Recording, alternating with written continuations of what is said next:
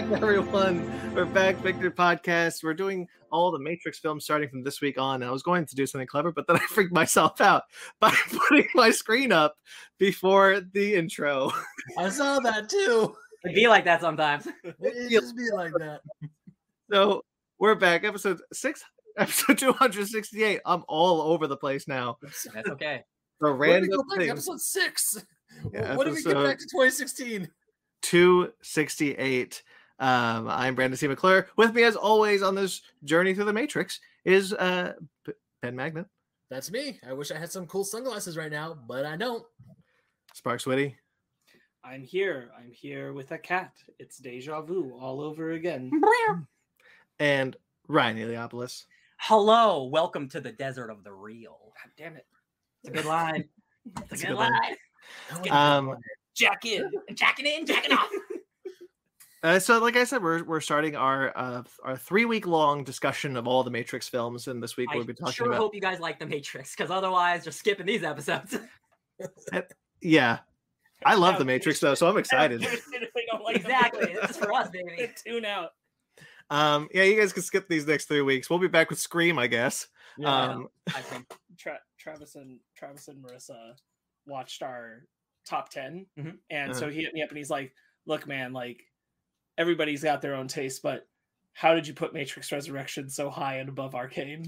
and I was like, because I knew he didn't like it. He did not like Matrix Resurrections at Uh, that's all. it's a it's a it's a prevailing thought a lot of, amongst Yeah. a lot of people. So yeah, we'll talk And- about that. in two weeks. Hopefully, he'll watch all the Matrix episodes and then he'll learn. and find out what we thought of the Matrix Resurrection. Shit, we already did our top tens. Anyway, um, Spoilers, we like it. spoilers. Um, yes, real quickly though, we do have links in the description. Um, Ryan, just before we recorded this, you did a downright annoyed. I sure did. We talked about uh now one of my favorite movies of all time, uh The Night Comes for Us. It is without exaggeration, you guys, the most brutal action movie I've seen in my entire life. Um it's insane. It, it's the raid times 100 uh, and those movies are already insane so if you want like the craziest action movie ever made where you're convinced some people probably died because the, the stunts are so crazy um it's a joke like no nobody died it's movies but like it's so good uh check it out it's truly insane. And it was a really good episode of the show. Uh, we were all passionate about it. It was great. I It's forgot to true. put. I could Megan and I could hear Ryan downstairs like shouting with enthusiasm. I'm like, wow, whatever he's, they did. I didn't week, he's very realize- passionate about. I didn't realize how much I liked the movie until I started discussing it. And it's Yeah. like, oh yeah, this is a winner. Uh, I forgot to put this in the news, but there's a Raid remake coming from Michael Bay, I guess. That's been in the production works for a long time. So like, Yeah. whatever, whatever. All right. Uh, yeah, I have not seen the Raid yet. I bought them. I'm going to watch them this week. I've made a plan to set aside time to watch them this week. Ooh, Spicy. Um, and uh, there's quite a bit from me in the description. Um, like I like I said, my screen rant work will always be linked in the description. My author page, I got some fun bits about like Sam Raimi. I found another excuse to talk about Dragon Ball. Um, I did uh other things. Oh, I went on Reddit for the first time. That was awful. We're gonna do Oh, that again. Oh, Oh no. oh. It.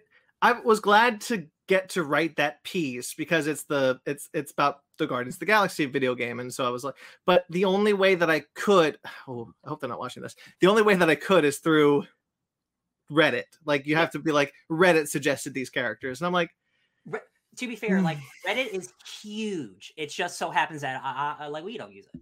That's all. yeah, I've never been Sweet. on Reddit before, so it was a it was a learning curve and a half. Let's put it that way. I was glad to get to write the piece though, and it is up there. Sweet. What were you I was gonna gonna say? say I find it to be a worse Twitter, and Twitter already sucks. So like I can't, Yes. I can't even.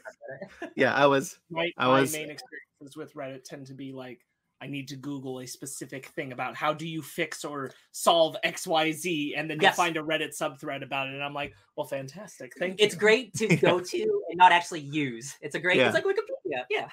Yeah, there are times where it's like, hey, here's the a question for a video game I'm playing that I have Yeah. a really hard part with. How does it how do you get past this one part? And then there's a red thread, and then I try to go to the red thread, and then there's a whole bunch of other stuff. I'm like, I don't care anymore. I don't You got what you needed.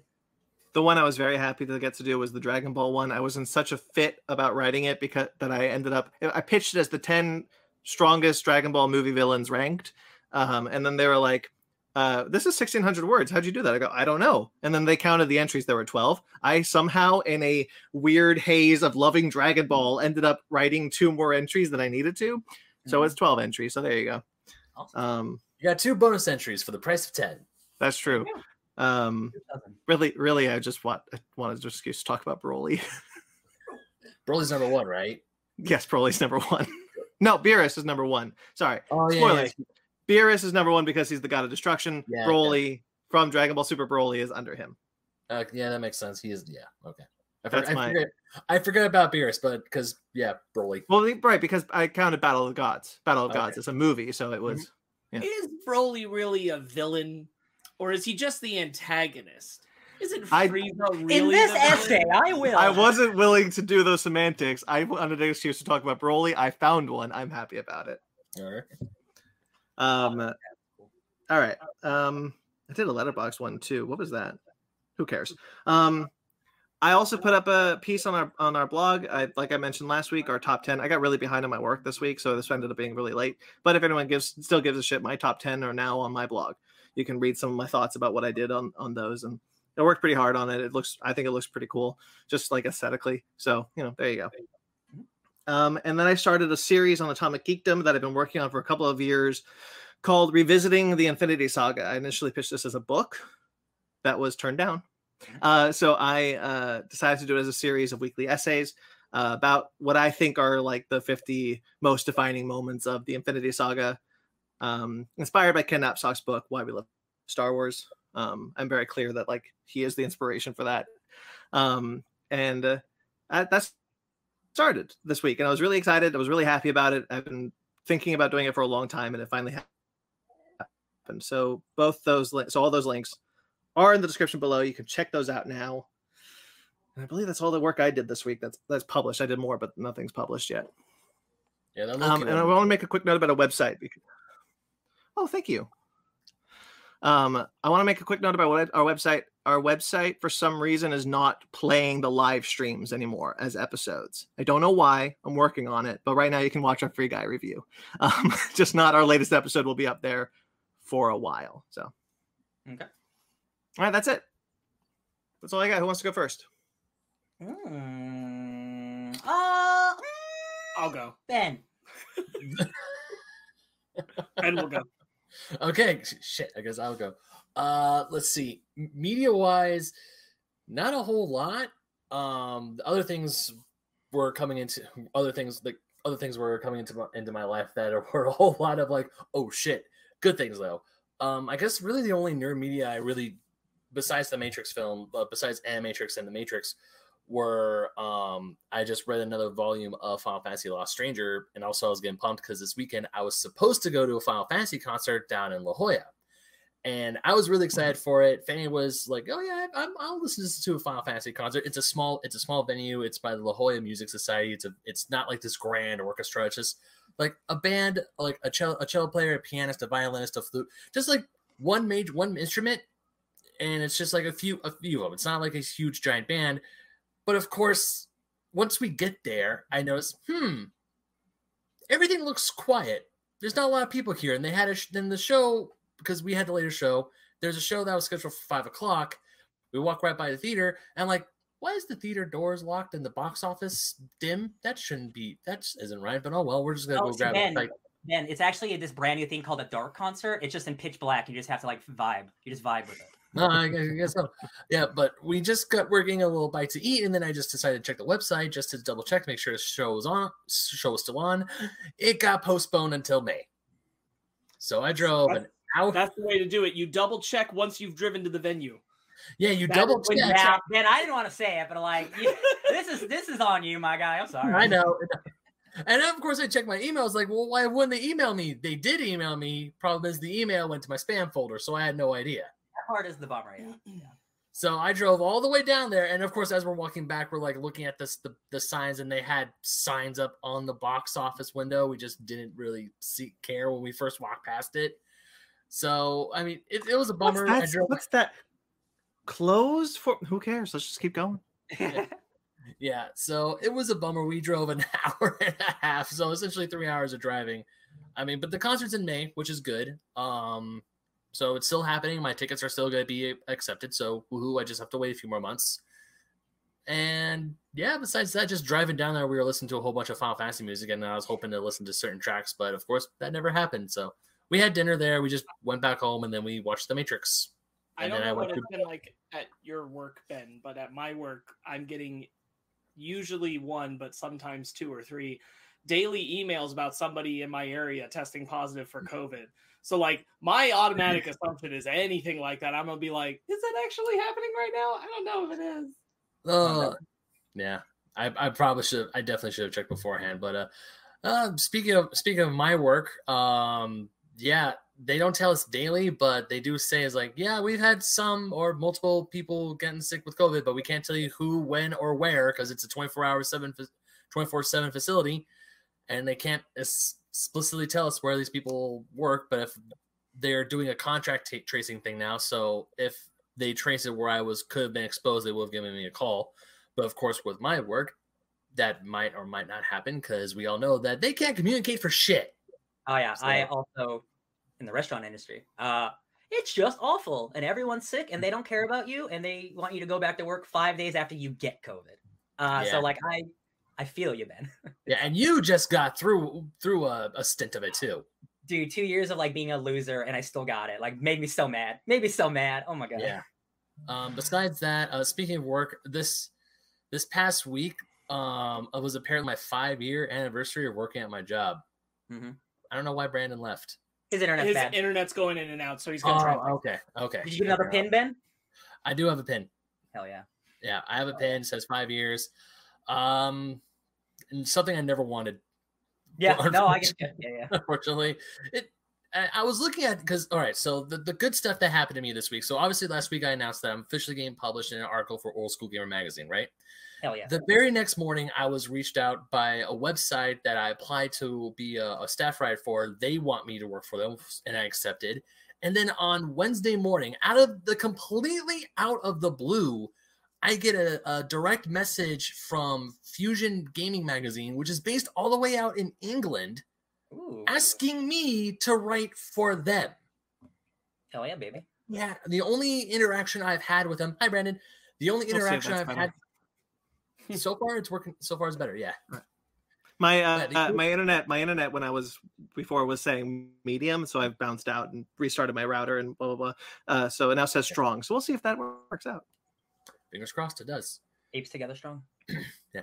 So, yeah, the only interaction I've had with Fusion uh, Media or Fusion Magazine beforehand was just like tagging in my OSG articles, and I did interview one of their staff writers for an upcoming episode of Base Arcade Pause Menu, and all of just all just them coming out of the blue asking me to write for for them. It was just like it was like a cherry on top, and for some reason, later that night when I was at my regular job, as excited as I was, I was freaking the f out, and not in a good way Mm. and I think I've got it down to this one bit. Whereas for all these years of me working at that job and trying and just trying to get out of it and, and like making some real headway, I my brain just got used to the rejection. Oh yeah, and no yeah. in the past like 72 to 80 plus hour or 90 some hours, I didn't get just one but three big steps. Hell yeah, baby. So I don't think my brain was processing it correctly because there's at one point there's one point I was working, I was actually hyperventilating. It was hard for me to breathe. I'm not just saying that because uh, I was wearing a mask because I was like, what? No, yeah. Uh, well, first of all, like that's great, Ben. Like, truly, like this is what you've been working for, and like imposter syndrome is something uh, we all face, and even when you make it, you still face it. So, like the fact that like you've worked so hard and it's finally like paying off, it's not believable. Because like, because like, and you just like you you won, bud. Like you did it. Like keep going. Like y- like you are doing the thing that you want to do, and in a and maybe the next time like in like the ne- you won't be a six year anniversary, right? They'll, they'll stay at five. Let's let's fingers Like, this, crossed. is, this is awesome. Like I'm I'm very happy. Yeah, I mean, fingers crossed, but at the same time, it it was also I feel like the rush of all like just um I mean the high of me getting officially posted in OSG was good enough for me, and then just getting those two other like rec- or rec- I don't know what to call them requests, but just them asking me if I want to work for them was like okay, like one of Ben. like one of yeah Call them what they are. Job offers. yeah, Yeah. that's- yeah, essentially their job their job offers. So yeah, so that, that's pretty much been my yeah that that's been my week. So yay. Who wants to go next? I will, because I was I was still getting over COVID, so I just You watched. got you got no other media stuff, Ben? Uh oh. Um speaking of other media stuff, I I was playing um Godzilla for the Game Boy because I'm writing a piece for uh. Kaiju Ramen about that game. Beautiful. There you go. Yeah, so I played I a think that little was bit the of first game I ever played on a Game Boy. what's up? I think that was the first game I ever played on a Game Boy. Really? You too? Yeah. Nice. I have Yeah, never played that game. That was the first game I ever asked my parents to buy for me because I just saw it at the Best Buy and I was like, "Oh, Godzilla!" And I was a huge guy, and I'm and I was a big Godzilla kid, so I was like, "I want that." And then I started playing. I was like, "Why do I have to punch boulders?" I think it was that isn't- pod, Big scares on a small screen. I think it was that that Pod Racer game. The Game Boy Pod Racer one, where it's Oh, like the overhead and you Uh-huh. and you end up crashing Ooh. because you can't steer. Oh man. That, Anyway, that was best ever. You wanted to go? Sure. Um, I I I basically moved to South Korea for this week, you guys. I watched I marathoned uh two shows uh that that are based out of South Korea. Uh, I finished Kingdom, which is a South Korean like medieval zombie show, and then I watched um The Silent Sea, which is a uh, futuristic sci-fi uh, a South Korean show, and they're both just just fantastic. And I remember I had a beautiful conversation with our friend Forrest, like weeks ago, months ago, seven years ago. What is time anymore? But we talked. But I was talking to him about South Korea, and I looked this up, and it's really, really fascinating because like South Korea right now is putting out like the best shit, like in every genre, whether it's like drama, sci-fi, fantasy, like it's all like everything's hitting on tens. And I looked it up, and like the South Korean government helps fund their movies, but not in a way where it's about like um propaganda. It's about it's about keeping people happy, and it's literally about like keeping art alive.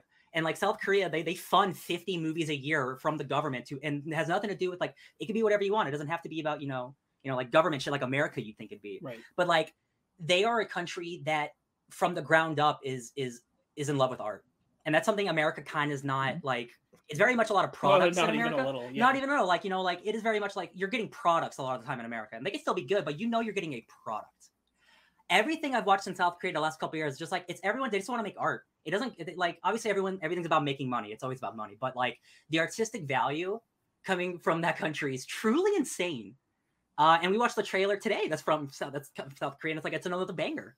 Um, Kingdom is incredibly, incredibly well well produced, and one of my favorite versions of what zombies are. It's not just the traditional like oh they become zombies. Um, highly worth checking out. They made a hour and a half um, prequel movie called Ashin of the North.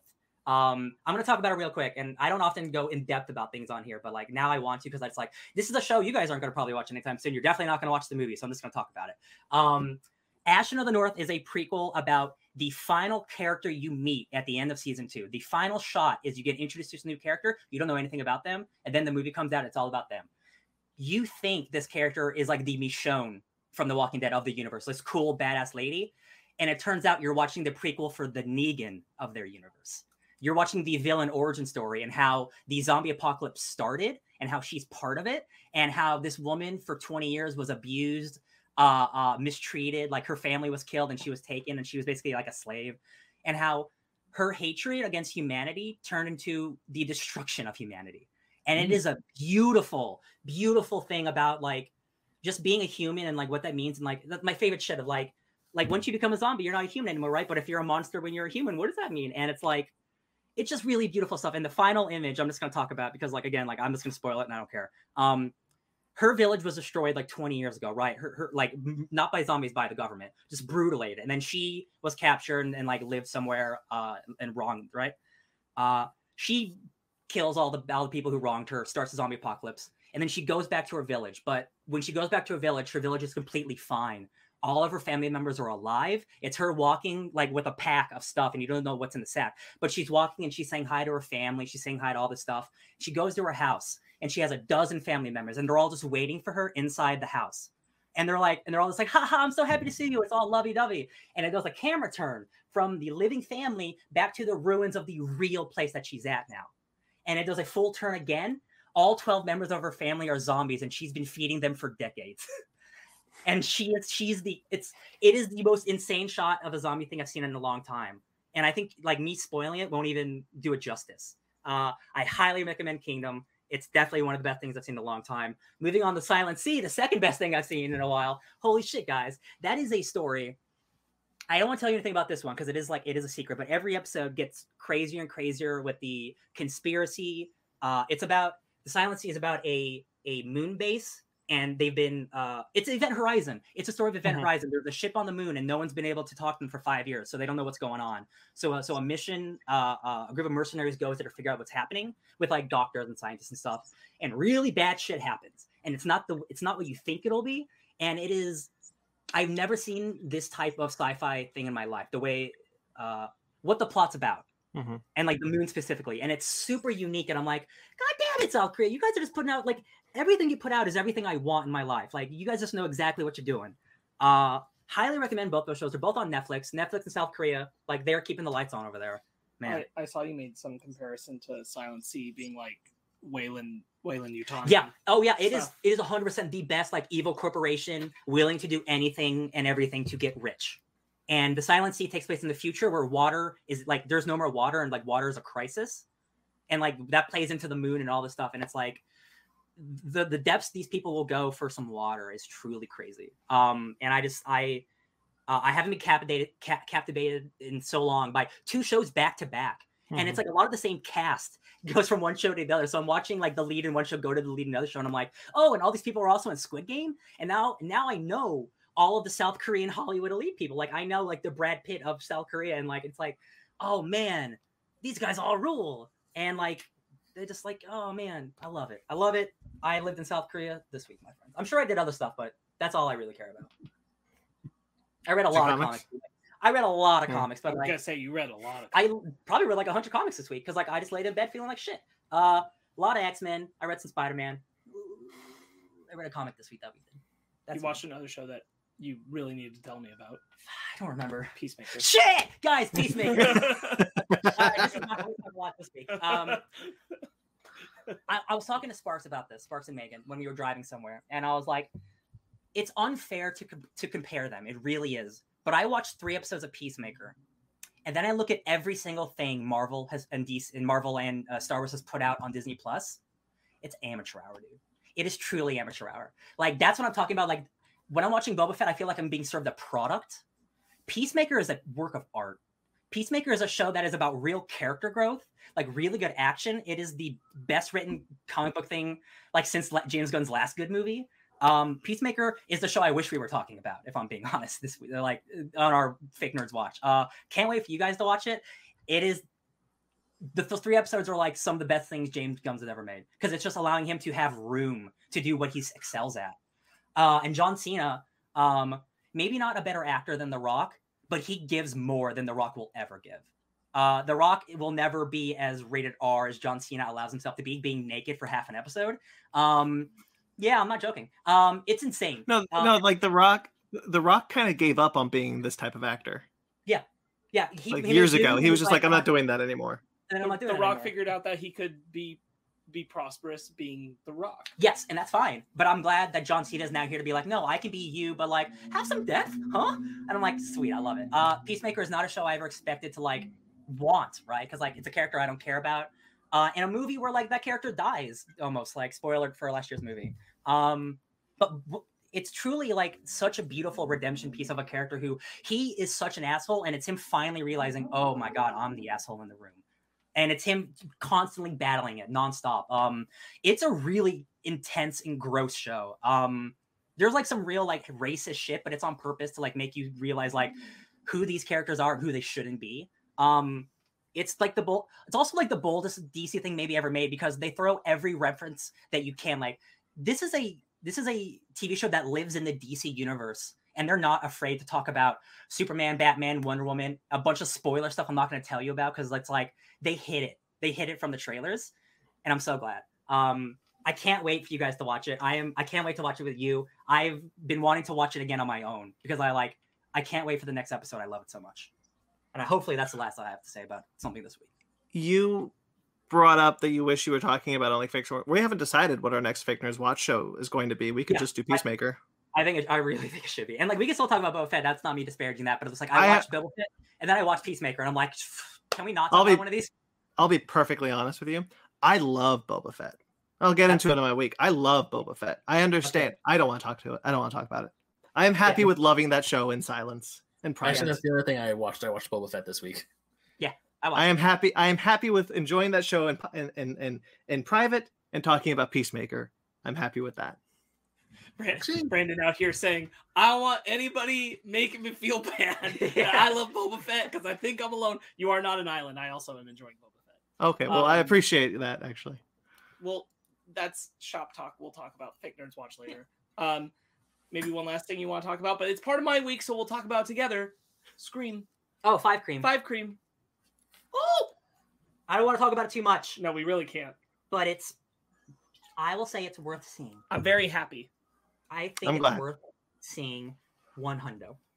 I'm very, very I'm- happy for a I am excited to Scream see it. Film, a Scream film made without Wes Craven. I am quite pleased. Um, He would be very, very happy with that. I think he would be. Uh, it ranks high for me. It ranks high. five cream baby. Um, well, well, I liked it. I liked it a lot. It was very, very good. Go Yeah. see, go see Five Cream if you like Scream. Let me tell you an embarrassing story. I said five cream to the attendant lady, and she said, "What?" yeah, she, I should have known. It was it was ten o'clock in the morning. Matt, Matt, just, he's like, so what's your current ranking of the Scream? Ah, like, so oh my god, get out of here. That's so funny. um, slightly related, like to to Five Cream. Uh, Megan and I are still chugging our way through Scream season three. Um, we we saw the new one, and then we had downtime, and we're like, I don't want to watch the show right now because like it is it is a significant step down. Yeah. Um, I would I would almost argue that if you were interested in watching the Scream series at all, if that's something that uh, ever appealed to you, like one in one is sincerely worth doing. Two a little less so, but I feel like you have to because of the way season one ends. Let's wrap it up. Yeah. But season three is like, I respect the ambition of what it's doing. It's bringing a lot of race to Scream, which is nice. Mhm. Um, there's a lot of of black uh, characters and black, and the fact that they are black means something, and what that means in relation to both talking about the horror genre and also just as representation is cool, and I appreciate it. Um, Tony Todd was back again with a hook on his hand in He's another back. episode, and I'm like, so funnily, uh, because we talked about last time, the second episode starts with a shot of the girl watching um, the Halloween Rob Zombie remake. Mm. But we didn't know that's what it was at first. At first, all you see is a shot of Michael Myers' mask, and we were both like, "Are, are is every episode an homage to a different serial we, killer?" yeah, but no, it was just it was just that. Um it's it's not bad, but it's very uh it moves very quickly and it's very very dramatic and it it very much there's no levity in it, which the first two seasons had a lot of levity in. Mhm. And it clearly wants to set itself like far apart from that, but I think it does it to its detriment. Mm. I think all Scream has levity. Um, Dewey himself is walking levity throughout the Scream movies. Oh, okay. I thought you were about to say Dewey's in the show, and I'm like, oh, I no, don't no, know. no, no. I mean, like Dewey, Dewey, He's like the Joker. Yeah. all Scream things should have some amount of levity Yes. uh, at points, and this season does not, and it's just kind of like, uh, just feel like poop most Aw. of the time. Okay, I guess. um, Is this the one that brings Not- back the the ghost face mask? mhm. Okay. Yeah, but it does it in a way where, like, again, it it they do all this work to justify why it's this mask, why it's this voice, because it is the voice again, which it hadn't been before, but now it's the same voice from the films. Um, why they call him Ghostface? Like they do all this work, to make it like a new original thing of why it's this and why it's that. And I'm like, you could have just said it's set in the world where stab happened, and this is just a costume It that sound- people can put on. like like, yeah. and then like you can have the interpersonal stuff about why is this person killing them, but like you did all this work to create an origin that wasn't necessary. it sounds like it's like not the same analogy, but like like the the new Child's Play movie where they took a completely different approach. Like they wanted to make their own mythology for Ghostface for this yeah, season, yeah, yeah, and it just Uh-huh. might not have worked. Yeah. yeah, Yeah. yeah. it's just like why why go through all the steps of having him look and sound exactly the same, but have to go so very far to make him not the same. Um. Anyway, that's enough about that. Uh, Book of Boba In the Fett. chat, so, I- real quick, in the uh, mag is in the chat, of course. Uh, he said he just saw it, and by it he means Scream Five Five. cream. Mag, Scream Five doesn't exist, my friend. It's Five Cream. Thank you. I will not be taking any questions. Um, Book of Boba Fett. I liked it a decent amount. Episode two still my favorite so far. I do want to talk about it somewhere. This is not the time. Um, and the last thing I'll talk about, which I'm gonna kind of like torch pass because I know I know that Brandon's ready, is I watched the last episode of Arcane. Oh shit. and I believe Brandon watched all of Arcane. I did. So I did. welcome to my playground, sir. Do you want to say your thing first? Uh, I really love that show. Uh, having seen the last episode, I probably maintain my rankings from last week. It still would probably stay at number three, but very, very, very, very, very hyped about that show. Uh, I think about it a lot. I'm, I'm practically vibrating with how much I'm waiting for the next season. Uh, you're Sure. going to be waiting a long time. I'm well aware. Oh yeah, that animation took forever. Forever. And it shows. Oh, it shows so good. There's It there's shows so good. a, a couple episodes in I realized, you know, if you if you like really pay attention in every frame, every scene, there is something moving. Every single scene, there is something moving, and you don't That see that. money. And you That don't see money. that in a lot of anime and in a lot of animation, especially a lot of Netflix animation. If anything, Netflix Especially. takes away. Yes. Um, Megan, Megan saw part of the animation while I was watching it. Is like, oh, this just looks like a really pretty video game cutscene, and I'm like, I mean, you're right. Like, it is an extremely pretty video game cutscene all the time, and Yeah. those things are expensive. Yeah, yeah. Oh yeah. Mhm. Like it's it's it's on the level. I would say it's on the level of like Spyverse or Mitchell's versus the Machines. Yeah, Like I would go so Uh, far as to say like the the blend of 3D with 2D is uh on the the the care they took into the animation right up there. Yeah. Yeah, uh, love it. I, I love it. I'm so glad that you saw it. Um, I assume that you are over the moon about it. Well, yes, I uh so Zara really likes League of Legends. She played it um, when she was younger. So when she heard the show, she really wanted to watch it. So finally this week we sat down and watched it. Uh, I was like, watch an episode. And I finished the whole show. Um, it's they're they're 45 minutes long, which is impressive for an anime for an animated show. Um, just in general. Uh, um, but uh, it's incredible. Like, believe the hype. Everything that Sparks has been saying is completely 100% true. I don't know how much I, more I have to add to it. It the, the I fell in love with the characters. I love the voice acting. I love the animation. I was there were this is not the fault of the show. This is a fault of me because there are emotional moments that are very good emotional beats where I was like, "Oh man, this animation is gorgeous. Oh shit, I'm supposed to be feeling emotions, right?" Um so I would forget to be in the moment because I am just admiring the animation. Um, they do this thing with with uh, one of the main characters that I won't spoil, where whenever she remembers the past, it's not different. It's just got like scratches all over it and it's marked over. Like like her memories have been corrupted, but not in a way that she misremembers them, but in a way that she has a different perspective. It's such beautifully done. I I, I can't say enough good things about the animation, but the story is also there. All those characters are incredible. All those all the, all the voice actors do a wonderful job. Um, I am so excited for that second season and take all the time you need. I don't want to. I don't want to see this animation dip. That's not I like I only watched the first episode and I will catch up eventually. Uh, but like that is not something that you can cheap out on or or like be lazy about. Like that is once you've committed to making the greatest looking animated show of all time, you can't not do that, right? Yes, yes. Because like I was thinking about it, like if if they took a year, like if they took a year, then it wouldn't then it wouldn't be as good. Don't Yeah. take a year. Take five. Take sixty. I don't care. It's the thing about Invincible too, like those are also long episodes, right? And like Yeah.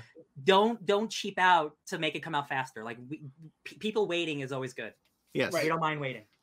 Yeah. The, I- the part that's driving me crazy is it's one of those times where like I come out of a thing and I'm like, I am ready to be absorbed into the world of League of No, you no, you're No, not. but here's the thing. Here's the thing, though. But like, not in like, oh, I want to start playing the game. Like, I want to read some books.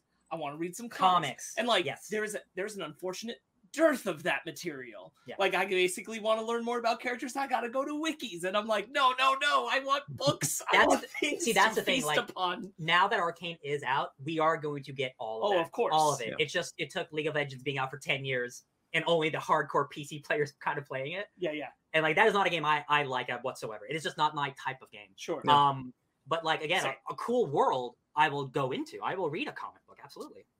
Yeah. There's it's also a one of those things where like they're they're floating around still wanting a live action League of Legends project down the road. I'm like, never. no. Like the Oof. animation looks so good. Like why would you ever? Why would you? It you- would it would only the animation's perfect. Always do the animation. If they were going to do that, they shouldn't have put out Arcane first. yes. No. No. There's a there's a fight sequence that nobody will get except for Sparks and anybody who's watched it. But there's a fight sequence with a hammer that I thought was one of the best things I've ever seen in my life. It's real good. Um, all of the fight choreography is immaculate, and the like. This is arcane is art. Uh, that's the thing. yeah, is yeah, like yeah. like the people who are animating it and the people who are making it, like they think about how can we make this visually the most impactful and thematically relevant to the characters at every single moment. yes. The choices they decide to make with color, with music, it's a it's amazing. Yeah, What's uh, crazy is that Riot Games like made this too. Like Yeah. they're like Mhm. they didn't get like some random company. Like they're the No, they're ones on it. they that's crazy that like a new studio was able to put out the like arguably greatest looking animated thing of all time like their first thing that's crazy yeah. that's, the, be- that's so crazy it's because they took the time. Yeah. I cannot stress enough. Take the time. Yeah. I I love Dota. I love Invincible. Take the time. Yeah Give me some of that good shit. Like now Uh, that I've seen Arcane, like I I have to lower my standards. yeah the bar yeah the bar is set yeah. yeah, exactly. I I I, I will never see anything better than Arcane. So I have Like, to be like back, going back to invincible with like just like the ba ba ba ba ba and like There's the uh there's the like there's the uh basically like the saloon showdown that happens at the last drop. And you know what I'm talking about where they do like they they do like a lot of pink and blue as representation of characters Mhm. and then they blow the lights out with the fight and so it all becomes like what you can see with color and lighting and oh, that like, sounds awesome this is yeah. this is the way that art looks this is like very on topic. This is the kind of thought that they put into every frame of animation is the kind of thought that the wachowskis put into every frame of the matrix. Yes. It is. yeah, it is that immaculately well paced and like we know exactly like there is no wasted shot there is no wasted moment and no wasted line. It is all the, of it is in, so incredibly uh impactful and meant to be. It is the You- highest rated like thing like out right now live Yeah. action or not. Like no one said a bad thing. I uh the, the, the that you said that I made that same same compare I ma- I made the same observation when I was watching it and there's a moment where like a character will be looking at a character and you see see their eyes moving. Like a human's eyes do constantly. We're constantly shifting focus. We're constantly moving our eyes. Uh, even if we're looking at something we still get the slightest the slightest uh, uh little switches of, of focus. We're and they not stationary as people. Yeah. Right. And they do that in the show. And I was watching that, I was like, that's not a real person. Like, an animator had to make a deliberate choice. Okay, that eye is going to slightly flick to the right. That eye is going to slightly flick to the. An animator had to make that choice to make it seem like these things are lifelike. And you don't have that thought in anything else in animation as far as television goes, and especially, you know especially on took- Netflix. You know how long it took the show to make? How long? How years? I'm Six years. Six years.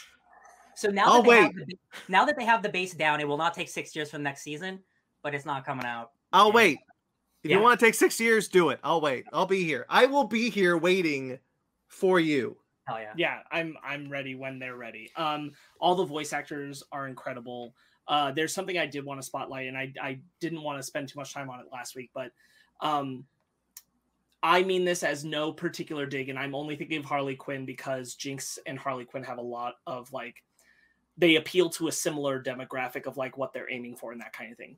Sure. I I don't know I don't know really that there would have been much more or I'm not familiar with Jinx prior to this show.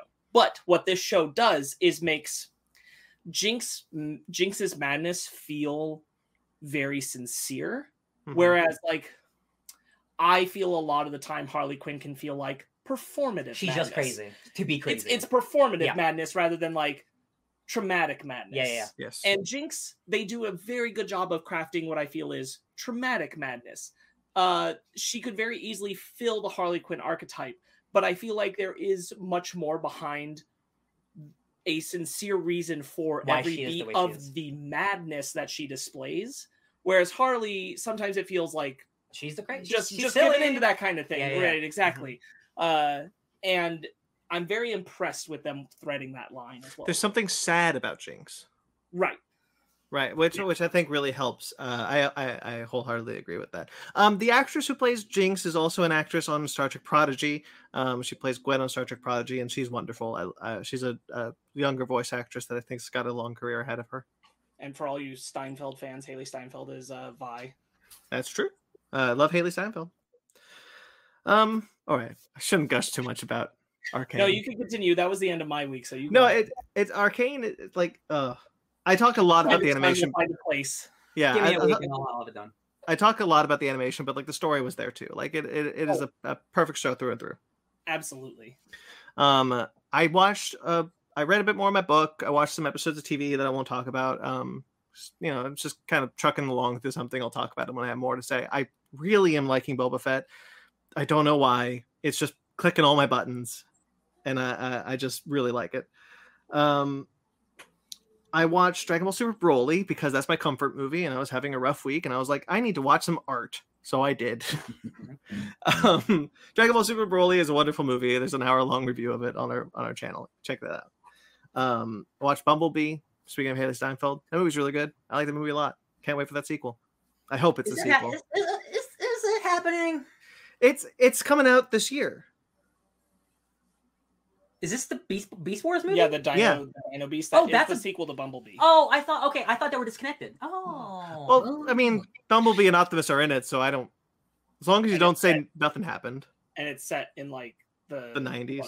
the Well, no, 90s, okay. like right after. No, that's fine because Yeah. like I just I I guess I just forgot that like I thought Bumblebee 2 and the Beast Wars movie were like Transformers 7 is Beast Wars, Bumblebee 2 is okay, but gotcha. No, this is still a prequel, and like as long as they don't be like, yeah, Bumblebee just got to Earth, and yeah, it's a it's a sequel to Bumblebee. I don't care. Cool. Um, More that fun. opening, by the way, that opening sequence, it, I forgot. Yeah, oh oh, it's- boy, It's still the best scene in any Transformers movie? Yes. it might be the best Transformers movie. That In the scene, 10 minutes. Yeah. um, it's wonderful. Like I was like, I was cheering. I forgot how cool that was. I should I, I should rewatch that scene because I I want to watch a really good Transformers movie. Yeah, and it, it, it is that. Yeah. Um, then I watched. Um, I read some X Men books. Um, I'm still kind of going along through the X Men books. Just, just real quick, just so I can talk to somebody about X Men about anything. Just tell me something you read. All Something right, so I finished Cable. Um, so Cable's old man great. Cable.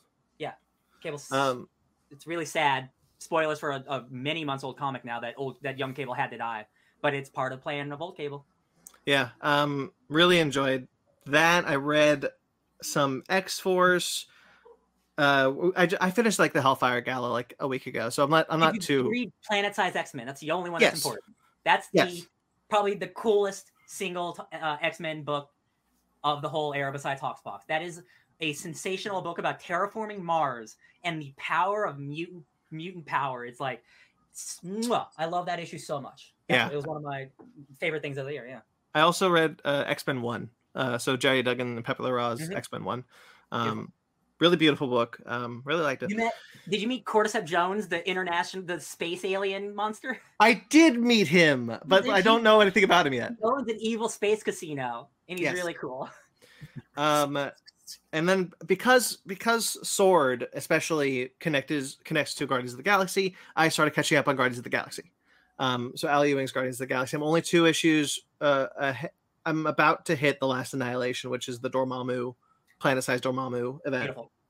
Um, there's a r- really great scene where Rocket. I think you tweeted about this. Rocket and Doom switch, and it's awesome. Dude, that, I lost my shit. I couldn't believe that was Little Yeah. little rocket Doctor Doom. I love it. Um, there's a bit where it's like the they th- kind of tie into the Hellfire Gala, and Nova is like so sick. Uh, like Richard Rider is so sick of, of playing playing nice with bad guys, and that he sees Magneto is like, oh hell no, we're I'm done. And he starts like attacking Magneto.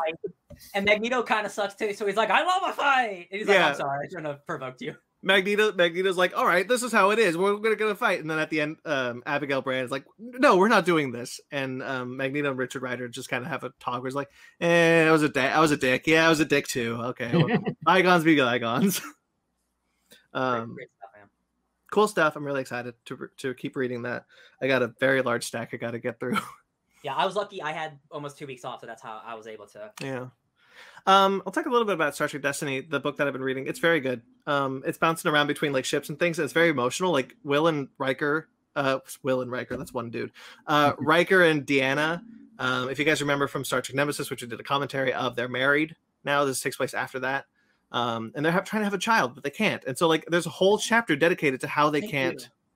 Oh, sorry. Yeah, the goatee dude. Um, the uh, uh, there's a whole storyline. There's a whole chapter dedicated to the fact that they just can't have children and, and the emotional impact of what that's doing to their marriage and their life. And I was like, oh, emotions, shit. Um, good stuff. Uh, Dragon Ball: Curse of the Blood Rubies. I started going through all the Dragon Ball movies. I have read. Uh, I, I've seen half of them a decade ago. So I just decided, like more than that. So I just decided to kind of go through all of them. It was perfectly fine. Um, I haven't seen anything Dragon Ball in a long time um, because Dragon Ball Z aired forever for like a million years. It's still airing. Um, they're still rerunning Dragon Ball Z. Um, Never saw. and. I uh, found it strange that what really they did was I thought it was gonna be weird when when the opening intro to Dragon Ball starts, and it's not part of the movie because it's not the events of the movie; it's the events of the show. And then over the Dragon Ball logo, this is funny. Over the Dragon Ball logo is a giant white block with black text: "Dragon Ball: Curse of the Blood Ruby." And that's how the sh- that's how it opens with a poppy English remade version of the Dragon Ball theme song, Hell yeah. yeah. which is definitely not the lyrics to the Japanese song. Though to be fair, I don't know for sure. Um, and like it, it's all right. It's a fine movie. They made it like right when that show aired, so I'm gonna keep going because I've never seen all the Dragon Ball movies or all the Dragon Ball Z movies. So stay tuned for that. There'll be a lot of that. That's there's it. um there's one I forget the name of it, but there's one you'll get to later that like completely changes the origin of Tien and Chaozu. Oh. And it's like bizarre. Oh yeah, that's the one with General Tao. Yeah, General Tao is then also part of that story, which he wasn't, but now he is. It's it's all it's bizarre. I don't know. I was like, have I seen any of these Dragon Ball movies? Yeah, old school Dragon Ball. There's four. There's Oh, I see four of the old. I've seen I've seen Sleeping Princess and Devil's Castle. Yeah, I've seen one Um, 20 years ago. honestly, I prefer the Dragon Ball Z movies anyway because those were different stories. Uh, the Dragon Ball movies just kind of retell the Dragon Ball series in a, in my opinion, less interesting way. Yup. Except Path Um, to, I think Path to Power is the good one. Yeah, Of of the Dragon Ball films, Path to Power is a pretty decent like if you just want to get all all the important content of everything from the beginning of Dragon Ball to the Red Ribbon Army saga. Path to Power is not bad and it does something that I think is pretty cool with uh the the uh guy who's like under Commander Red. Yeah. Uh, like the the assistant to him. He becomes like the main bad dude. I've heard good things about that one, which is why I, I decided to do this. Um, but like I, I said, like I prefer the Dragon Ball Z movies because they're different stories. Um, they're they're not retelling animated shows. Path to Path to Power is also helped by being like way better animation because they made it for like anniversary celebration purposes. So they made it right before they like made Dragon Ball GT. Yes. Oh yeah. Um, all right, but that's my week. Shall we get into our bread and butter? Yeah. Yes, Final Destination is getting a sixth movie made by Jon Watts. That franchise rules. I still need to watch the fifth movie.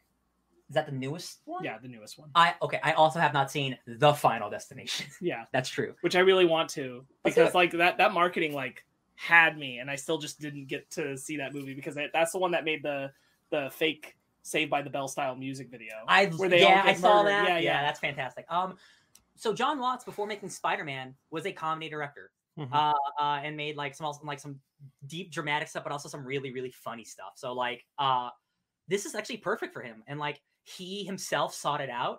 So like he loves that franchise, and now that he's like the most sought after person in the world, he's like, can I make this spooky horror movie about people dying early? Uh, that's awesome. I love. And what's interesting is that like they specific specified it's, it's Final Destination six. It's not a remake. It's not a reboot. It, we're we're doing the sixth movie. He wrote the treatment and he's and he pitched it to HBO and HBO Max. HBO Max, uh, that, by the way, it's going just to HBO Max, not theaters, so far as we know. That's okay. So Um, That seems perfectly fine. yeah, interesting. Yeah, uh, Devon Sawa, who is the star of like the Mhm. first one, uh, he was on Twitter, uh, uh, going like, "Hell yeah, can't wait to come back." Oh wait, no, I'm dead. yeah. That's good. Um, director Michael Sarnoski, who is the director of Pig, um, Yeah. has been tapped to direct the Quiet Place spin-off film. So this this originally was going to go to a when it was announced uh, like a really like artsy fartsy director, and then he left the project, and that made sense because I didn't think he would do it. Uh, this Mhm. makes sense for this guy. Pig is awesome. Um, he hand the guy director this like uh, uh he has such a firm grasp on like emotional uh uh emotional like uh compromised situations. So like I think his his like the way he handles like tension and dra- and drama will work perfectly. I am Yeah. so much more interested in a spin-off within that universe at this point. Like two was Fine. good, Yeah. but like as we discussed it, it, it definitely went like the anthology format works so well for that. You don't need to continue the story of a single character. It's what I keep This saying about Cloverfield. Mm-hmm. Quiet Place should have been Cloverfield. Could have been. That's Monster. true.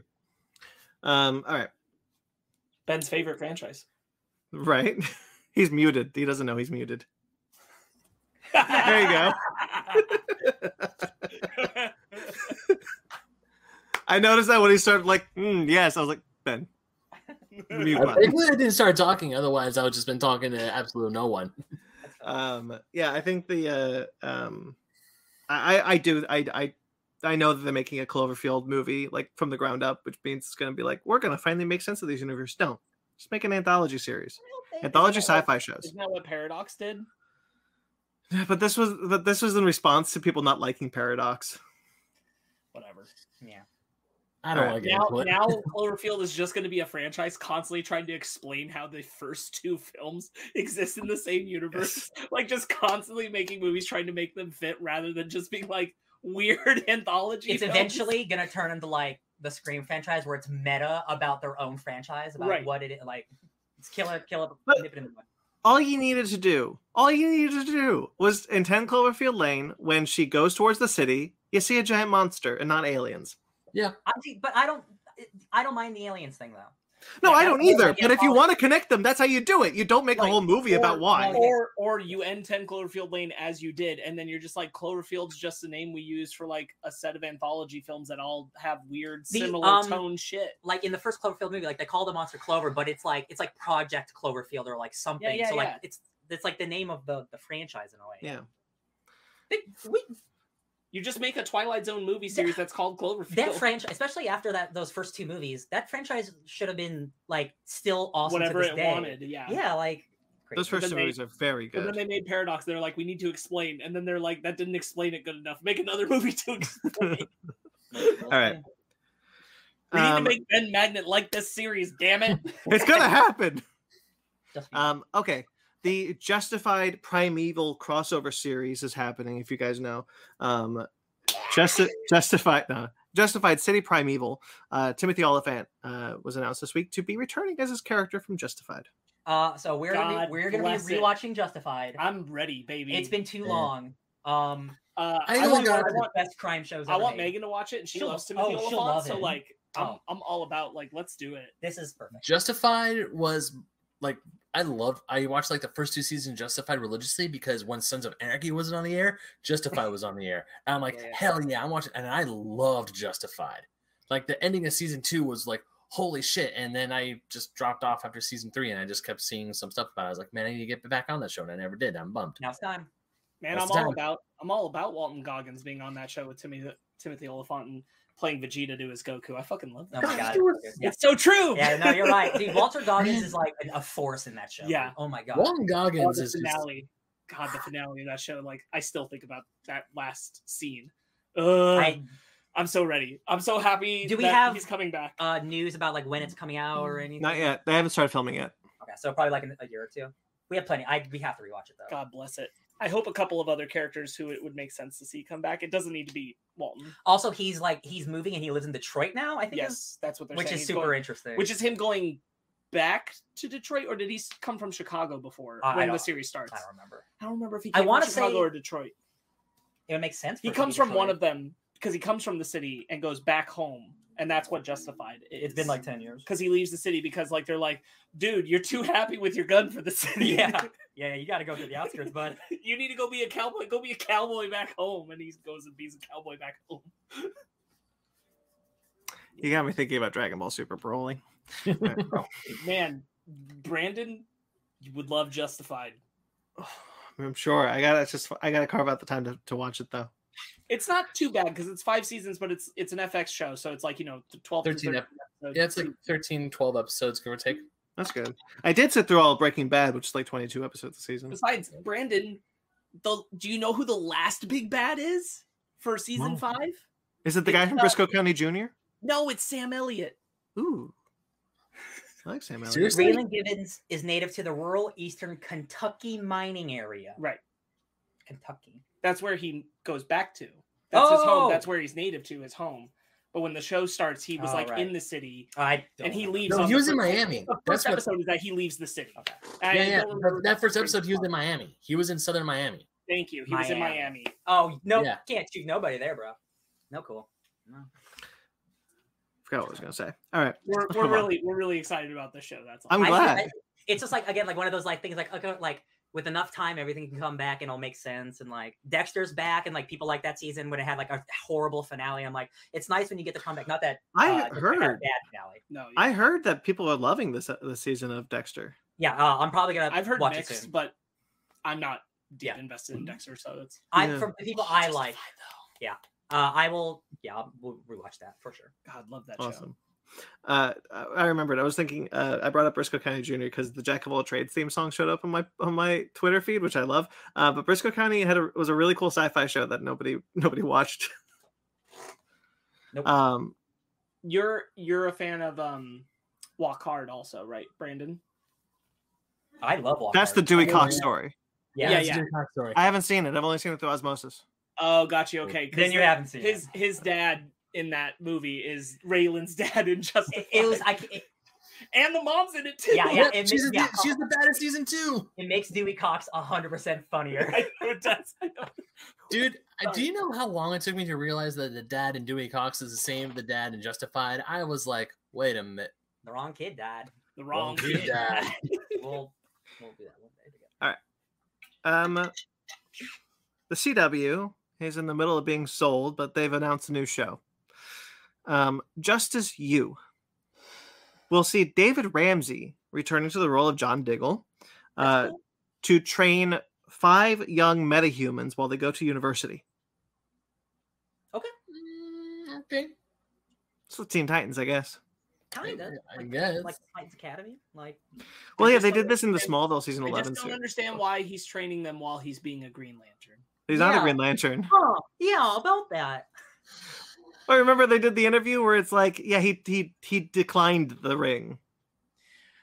Yes, I understand that that's what happened, but then they did eight, sorry, not eight, six episodes of him appearing on all the different shows progressively, and it was mm-hmm. all about him wrestling with the fact that he'd said no, and then the they were essentially getting in his head and being like, "You have destiny, responsibility," and he's like, "Migraines," and so he's like going to a doctor in Gotham, and he's like, "Yo, can you help me out with this?" And they're like, "No, man, that sounds like destiny. That's more important than like." Uh, I got no prescription for Destiny. what we can medically deal with. And then he helps Barry with a thing by the end of all of this. That's like the the like last point. Okay, it's actually super confusing because of Supergirl's scheduling with all the COVID and everything. It's not clear if the Supergirl episode actually takes place after the Barry episode or if it just aired after. It, it's very unclear, but it seems like it would take place before, but um Diggle is talking about having his sense of responsibility restored by Barry, and he's like, I gotta go deal with something I tried to put off, but I need to do it to be a hero, and that's how he leaves. That's how he leaves. It's this. last year. He last year. to go be Professor X at the school. yeah, he, that's stupid. Did- and if he's and- not a Green Lantern, this is stupid. And the season No. 11 S- Smallville comic that's revealed that Jay Garrick who is is training uh the younger heroes of the series so making like the Teen Titans this sounds this is what this sounds like Mhm. It's just interesting that I guess I need to know who these heroes are too. Yeah. Is the thing. It's Yeah. like we've thrown so many people into all these different shows. I'm like, who who we getting? who do we have left? Who we getting? Well, and right. Are we going to make them stars? it's it's not clear is if what's not clear is is if these are new characters for the show or established DC characters I would have to assume a mix of both. I have to assume But, they like- have to almost all be new. I can't. It just this just screams like confusing because if he is a Green Lantern, and not that like, a Green Lantern can't be you know like a, a school teacher, if you're shouldn't be. introduce your Green Lantern, the only thing you're going to have him do is be teaching a bunch of children on Earth. That Yeah. just like that seems like a waste. And Right. like and like and like I really like David Ramsey. I do Yeah. want him to still appear in all the Arrowverse stuff. I like, Diggle, yeah. I, I think it would be a crying shame if he's not Green Lantern after they basically gave the fans the absolute Bro, the of green in he his face? absolutely 100% is going to be the Green Lantern, especially with his episodic appearances last year. I saw green on his face. However, taking all that away, if he's not a Green Lantern, I don't understand what kind of business he even has training metahumans. Every time he gets speeded around by Barry, he almost he throws up. freaks He can barely deal with metahuman shit. Why is he the dude training people? Shouldn't this be, I don't know, Black Lightning, Jesus, that is the that is the right answer. who is literally a teacher? Oh, this makes no sense. they asked him first and he said no Jesus, that'd be funny. Um, David Ramsey's the substitute who got stuck with them yeah. Um, either way, yeah, Green Lantern or not, I'm like, I 100% believe that if they'd asked him, he would have said yes. Anything to keep being Black Lightning. Also, that would make sense if like one of his daughters His is part of it too. Lightning, yeah. Yeah. um it's not been given a green light yet which is important to say um it has just been Obviously, he's still not confirmed as Green Lantern. Damn. Damn, Damn you. um michael michael narducci who's a writer on superman and lois and zoanne clack um there's a writer on one of those shows but i, I forgot uh will write and executive produce Superman So- was good, so like maybe you know. You never know. Is one of Superman's kids going to be one of the kids? Oh shit! Oh, what business does he have training superman's kid I don't know. Uh, hey, he showed up in an episode there to talk to Yeah. Clark about yeah. responsibility. So, like, That made me interest like five percent more interested in the show, but still not enough for like. but then, but then, like, you're getting that kid going over to this show, not being on Superman and Lois. oh, is he just gonna be you're like, on vacation, like hanging out with them, like, like, like what? yeah, yeah, that's weird. he went to college Super college. They're All right. still in high school. They're like sixteen. Yeah, they look twenty. Yeah, season two isn't out yet. yeah, yeah. all right nbc has ordered a sequel series to quantum leap i'm very excited I'm um frankly surprised it took this long. Yeah. Yeah, there's been talks for a long time. Um, Scott Bakula, I think a couple of years ago, said that they were talking to him about returning for a sequel series, but nothing came of it. And what what? So I got a couple of thoughts about this. So anyway, I really like Quantum Leap. I think it's an awesome show. Um, real quickly, um, the this new show is a sequel series. Um, and will follow a new team of scientists as they restart Dr. Sam Beckett's experiment, the the leaping experiment, to try to find out what happened to him and where he went It's the Force Awakens of Quantum Leap. pretty much now Yep. when i first heard about this i was interested I, I i've always been interested in making another quantum leap series I, like i said i really like that show um the ending is super dark um and and it's kind of like having this idea is, is cool when i first heard about this i was confused like you do this before dean stockwell dies not after It's unfortunate, yeah. yeah, um, because Al can't come back, and I guess if you're, and then I like heard about what the show is, and like I guess like okay, well it'll be some years later, so Al will probably not be alive anymore anyway. Um, and as we know from the final episode of that show, that old show, Scott Bakula is still leaping around the the universe forever. Um, so having like this new team try to like try to figure out where he was and leap in the same area is is cool to me. I'm actually really interested in seeing that. No, yeah. Like like I, I I say the Force Awakens approach because like that's what it is, but like li- logically, that's the kind of story you would tell. That makes sense Yeah. to me. Yeah, like that's like I that sounds cool to me. Yeah. Because in the if you guys if you guys don't know se- spoilers for an 80 year old series um not 80 years old nobody is that old in that show Man, those special effects, boy. The Right? right? the. Quantum Leap, the first television show, is finally getting its revival. Scott Bakula looks so good. um at the end of the series he decides to keep leaping and then it says uh, dr sam beckett never returned home so essentially he's leaping for all eternity um uh, so like having a team i, I think it's kind of cool like having a team try to leap into like hoping that they'll leap into his area Yeah. and that's how they interact and that's how they talk i think that's a really cool approach i'm really excited I am too. Yeah. Sure. um that's the first surprising tv series news that happened the second one was the santa claus is getting a tv series adaptation on disney plus Really? the Tim Allen Santa Claus trilogy. You out? I'm not. I wish I had a green screen. That I can. I wish I had a green screen. Um, That'd be pretty cool. did you just lift up your shirt? Yes, I did. Is that the green screen? yeah. that was- woo.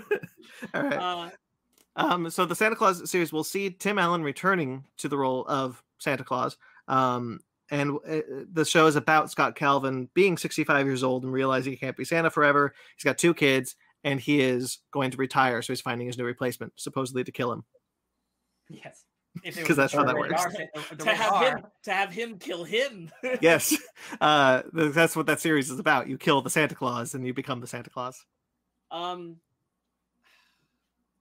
because it's Tim Allen, I highly doubt that this story will involve him making a black Santa, but that'd be cool.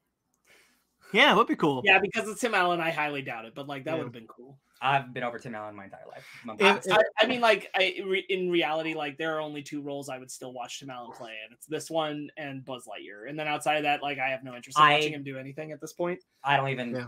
like the first movie's fine. I have I have no care for this franchise. That's totally fine. Yeah. Like, that's totally cool. I am far more interested in like what this means is that we'll get a new one, and if Disney wants to do anything with the franchise past this, it means it won't be him. Yes. which is Yeah. cool. Which is again, which what is they're where I go back to. Yes, exactly. Which is again where I go back to. uh It'd be cool if it could be a Black Santa because I think that would be a really cool power move, and I bet under different circumstances Disney would do it. But Tim Allen's not the person who would ever really be okay with that. Yeah. Um, but uh, I I'm definitely that's I guess that's kind of my point is like I'm very curious who the new person's going to be because that's the part I'm really invested in Mhm. is going forward. Like, oh, we could do more Santa Claus stuff because I think the Santa Claus Idea. concept is really cool. Yeah. the way that its world functions around him. Um, i like those first two movies a lot honestly me, me too. I, I like even the third one has stuff about like the lore of the North Pole Yeah. that I really like. Mhm. Um, oh wow oh wow you're him I'm not saying it's a good movie. I'm just saying there's like lore stuff I really enjoy. yeah And so like The the idea clause. the idea of having like ways to further do that, especially in a show and explore that more or uh further in the film, I, I'm totally down for. I think that'd be fun. Yeah, I agree with that. um two things that two, two thoughts that i had interestingly this this implies that the santa claus uh, was never meant to be a permanent thing so you don't aren't granted like some sort of longevity you age normally but as santa claus Uh real quick, Mag is correct. That is the other thing I would watch Tim Allen is Galaxy Quest anything. Yeah, If they do a Galaxy Quest Oh, anything, I would watch him in it, which which would have happened if Alan Rickman hadn't passed that's away. fair because he, he's Yeah. got an entire supporting cast. Yeah, yeah, Yeah, yeah. that's fair. yeah if like you get the whole cast back like if it's not just tim allen because there's no way exactly like i i would i would totally like that's another thing where like yes i'm invested uh Galaxy Quest in is that so but there's good. not a lot where you can get Yeah. me to be like yeah tim allen but you're right galaxy Uh-huh. quest is the thing Um, and then the other thing I wanted to bring up is is, is they they completely were like, yeah, Charlie's not going to be the next Santa Claus. no it's got to be neil Yeah. Is that the neighbor? no that's, no, the that's- stepdad That's the who always wears like terrible sweaters Yeah. that's the that's Charlie's stepdad, the guy who married Scott's ex-wife. Um, yeah, I I'm happy for another Santa Claus endeavor. I like I said, I enjoy those first two movies quite a bit. Um, and I, I'll I'll give it a shot. I just hope that the, the next season doesn't have him in it. You know, Yeah, see, like this that's- season is this Well, season is him I'll wait for retiring. Season two, so I don't have to support Tim Allen. Yeah, yeah. Um, i'm very Yeah. curious to hear who the replacement will be If it's a. Black Santa, I'll watch the show. yeah 100% If it's not, like, I mean, I, I was probably not even then. I might not watch it, but or like, a lady If honestly, if it's a non-white Yeah, or that's all a I. non-male I'm just expecting Santa, like, I will be like, like just like away. just like Chris Pratt or some bullshit guy. Like me, God. Santa Claus. Oh, like I'm just like the worst. you were about to do like Chris Pratt doing a Jar Jar Binks Misa Santa Claus. Santa. like, Jesus. That's a crossover. Um, yeah, but yeah, I think I said all I need to say about that show at this point. yeah, We'll- for sure. we'll wait. Santa Claus. The other thing, the other surprising uh, television news happened this week was Disney Plus has also ordered a Real Steel adaptation for their Yeah, service. Wild, wild. Yeah, that this Yeah. one threw me off. When I saw when I saw this, I'm like, is this real? This this can't be real. But yeah, It's Real real. Steel. It is real steel. So, um, real so real quickly, Ben. Um, Shawn Levy, who is the director of that film, um, and the I believe the co-writer, and he also directed uh, Free Guy this from last year. Um, Oh, okay. he he is returning to adapt it. So he's doing this not directing it um and probably won't be like the writing staff. Um he'll probably like it. oversee it. He's making it. Um so this is gonna be like his concept his design. He's returning to this world. It's unclear if it's going to be a reboot like a complete adaptation of the of, of real steel or a sequel series I in some way. I want it to be a sequel series with the kid grown up.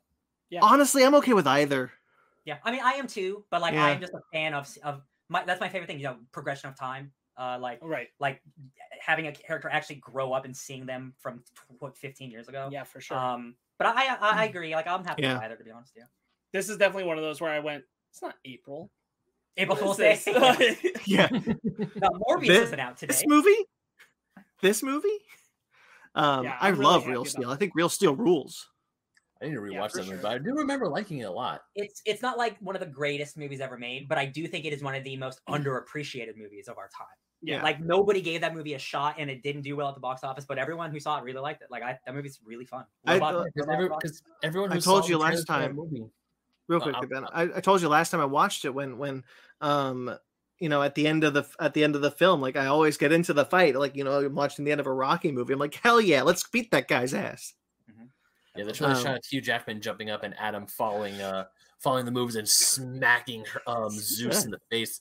Yeah, because when the trailers came out, I was one of them saying this this is just Rock'em Sock'em Robots the movie, but they couldn't get the Rock'em Sock'em Robots license. rock'em That's all it sock'em robots wishes it's real steel Yeah, for Rock'em Sock'em Robots does because Anyway. that part- the, i would not be as interested in this if shawn levy wasn't coming back Yeah, I would still be like damn curious, but it does make me very happy that Shawn Levy's there. Yeah. Yes um where can like i said i really one? is that on any What? streaming service? Does anyone know?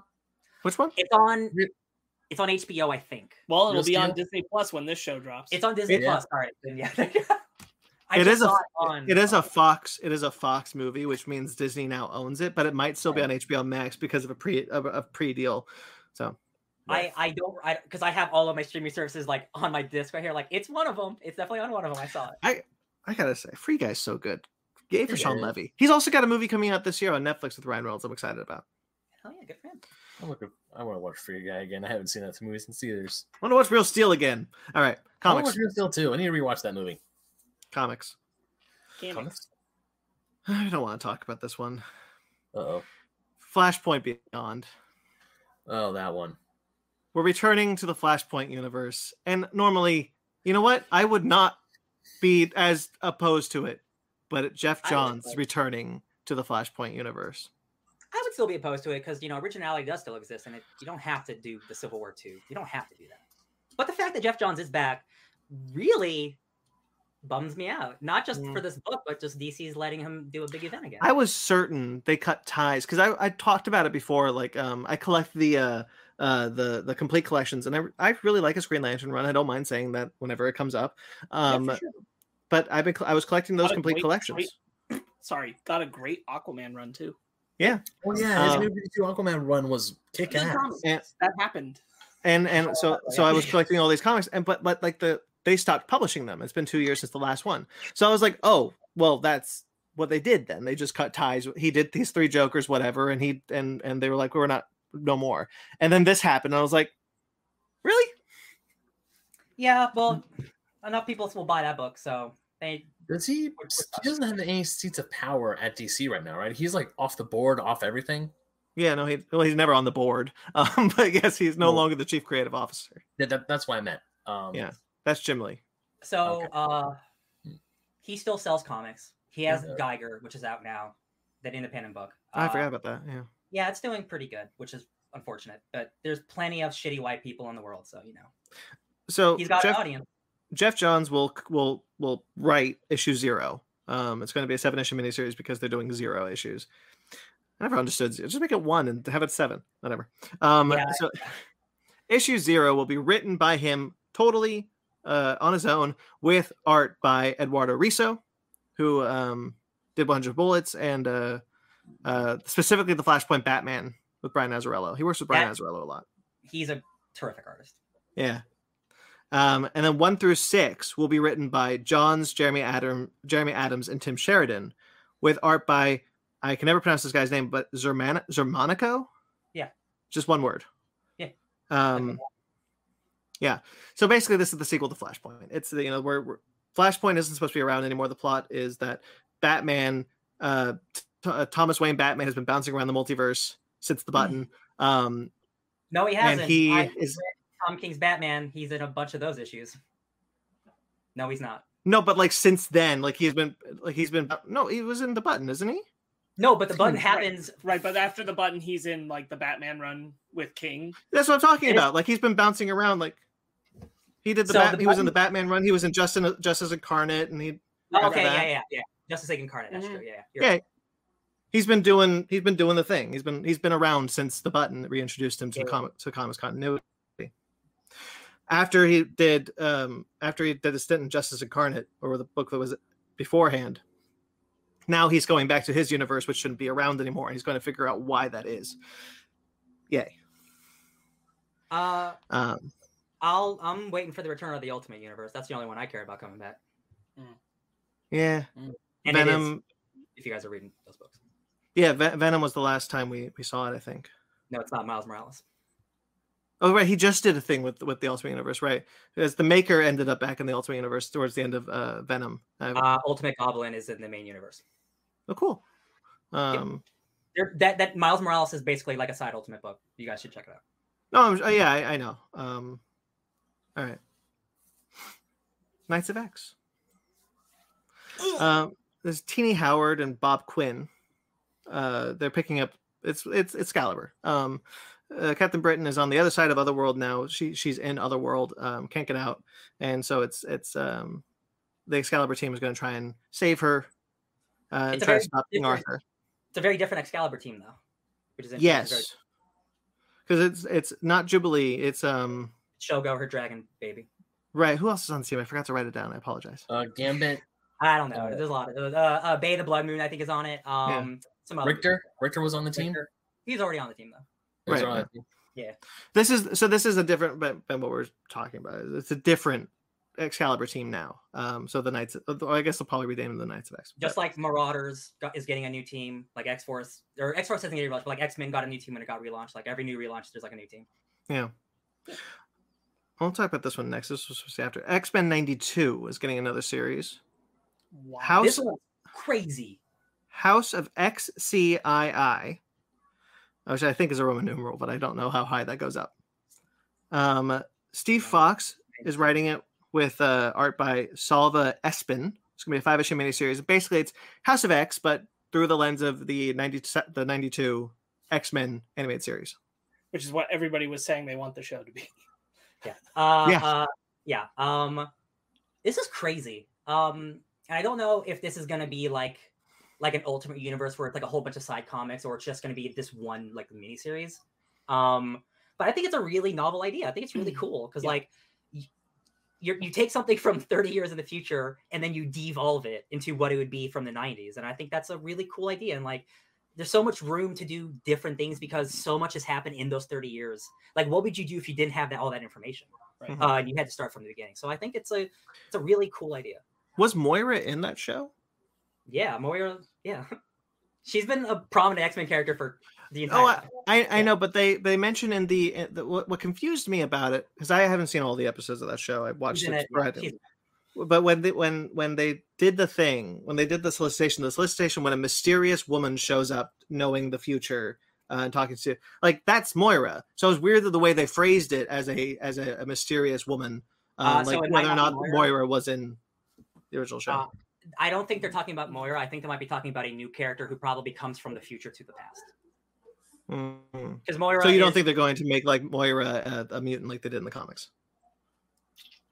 I don't know actually. Um, but Moira Taggart is like in the first like episode of X Men. Like she she is like she's very involved in that show. Not as much, but she is the number one human acolyte ally. No, I understand. I was just I was just suggesting that the, the wording of it is strange because in the House of X, that's Moira. That's Moira's role. Yeah. Um. But So she's not- doing she's it not on- differently. Yeah, I get you. Uh, I don't know. I I doubt it. I think that might just be bad phrasing, but I don't think it's Moira. Real quickly, Um, Mag is over here talking about he's a Hawkeye saying, "Don't give me hope on Spider-Man '90 series having an actual Oh ending." my god, that's I didn't. That's that's that's next, baby. Do that. Because that's like the, the last episode is him and Madam Web going off into whatever to find the real Mary Jane, right? yeah. Yeah, That's- that, that's I a, forgot they were doing like that. that's a very good point. They could do a TV series. It's weird that they said that X Men is getting one when that doesn't have such an open ended season finale, whereas Spider Man does, and they chose to do X Men and not Spider Man. Uh, Like the shows, the Disney all- Plus shows. I think because they got Spider Man, the new animated Freshman one, year. freshman, and then like, Mm. Yeah, uh, they're still not doing live action X Men, so I think they're gonna double down on everything else they can do with X Men until then. yeah, I think that's right.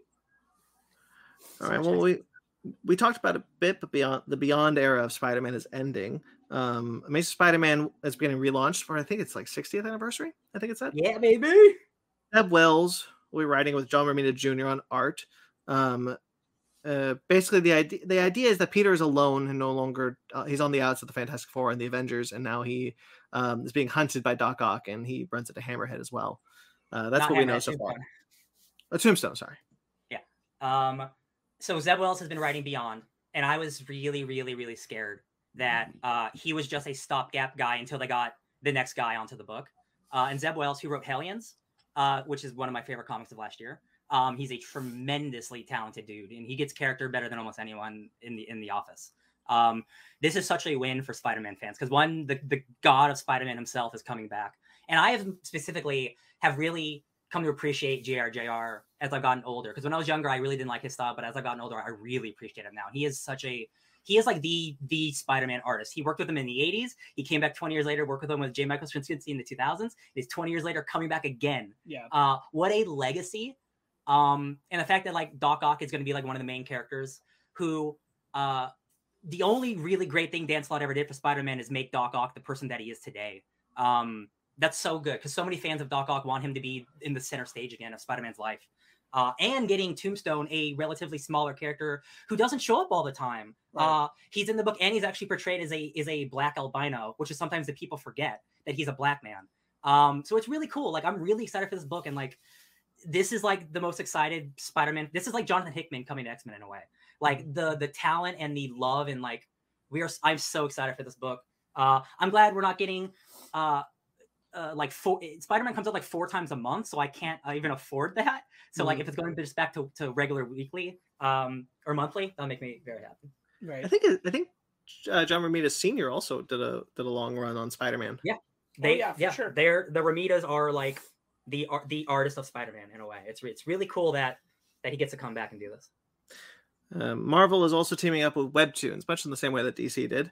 Um, Webtoons will publish a uh, series called Eternals: The 500 Year War. It's going to be different than the other Webtoons that have happened. This is going to be an issue format Yeah. um, uh, because it's also going to Marvel Unlimited. I've already read it. It's fine. Right, the first issue is out now. The Um, first uh, like five. are the the the the the first so seven issues in total um will be out um and it's going to be written by an international cast of creators um so all over the world like when the when the book when the book goes to a different part of the world a person from that part of the world is writing that section um it it's it is neat in concept. After reading Batman Wayne Adventures or Family Adventures, whatever, and then seeing this, they're not the same. Hmm. Eternals feels just kind of like a comic that's coming out. If I'm being honest, right what, especially if you've seen that movie, they're just doing movie shit, and that's the Eternal stuff I don't care about.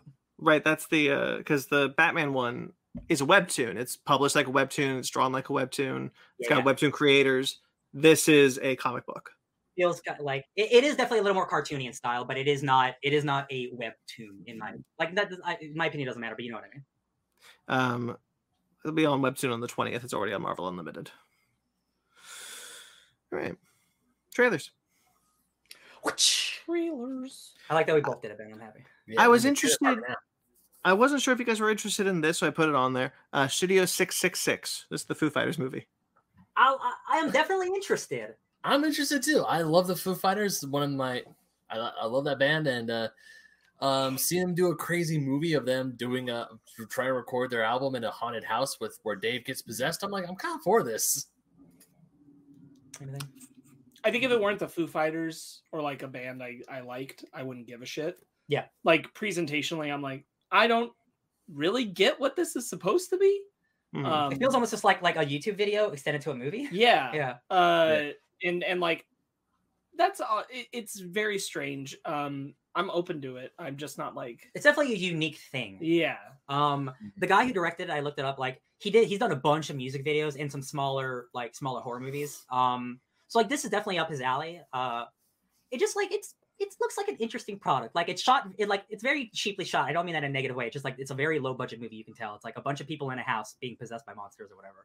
Um, if the reviews are good, I'll watch it. But like, Right. didn't grab me totally. Yeah, it, I think I the was part I like- like the most is like the concept of like musicians going to a house and like in a particular room when they when they make any kind of like rhythmic sounding like the clap something they tap into something Yeah, yeah, i like that as an idea Yeah. for sure for sure. All right, Big Bug.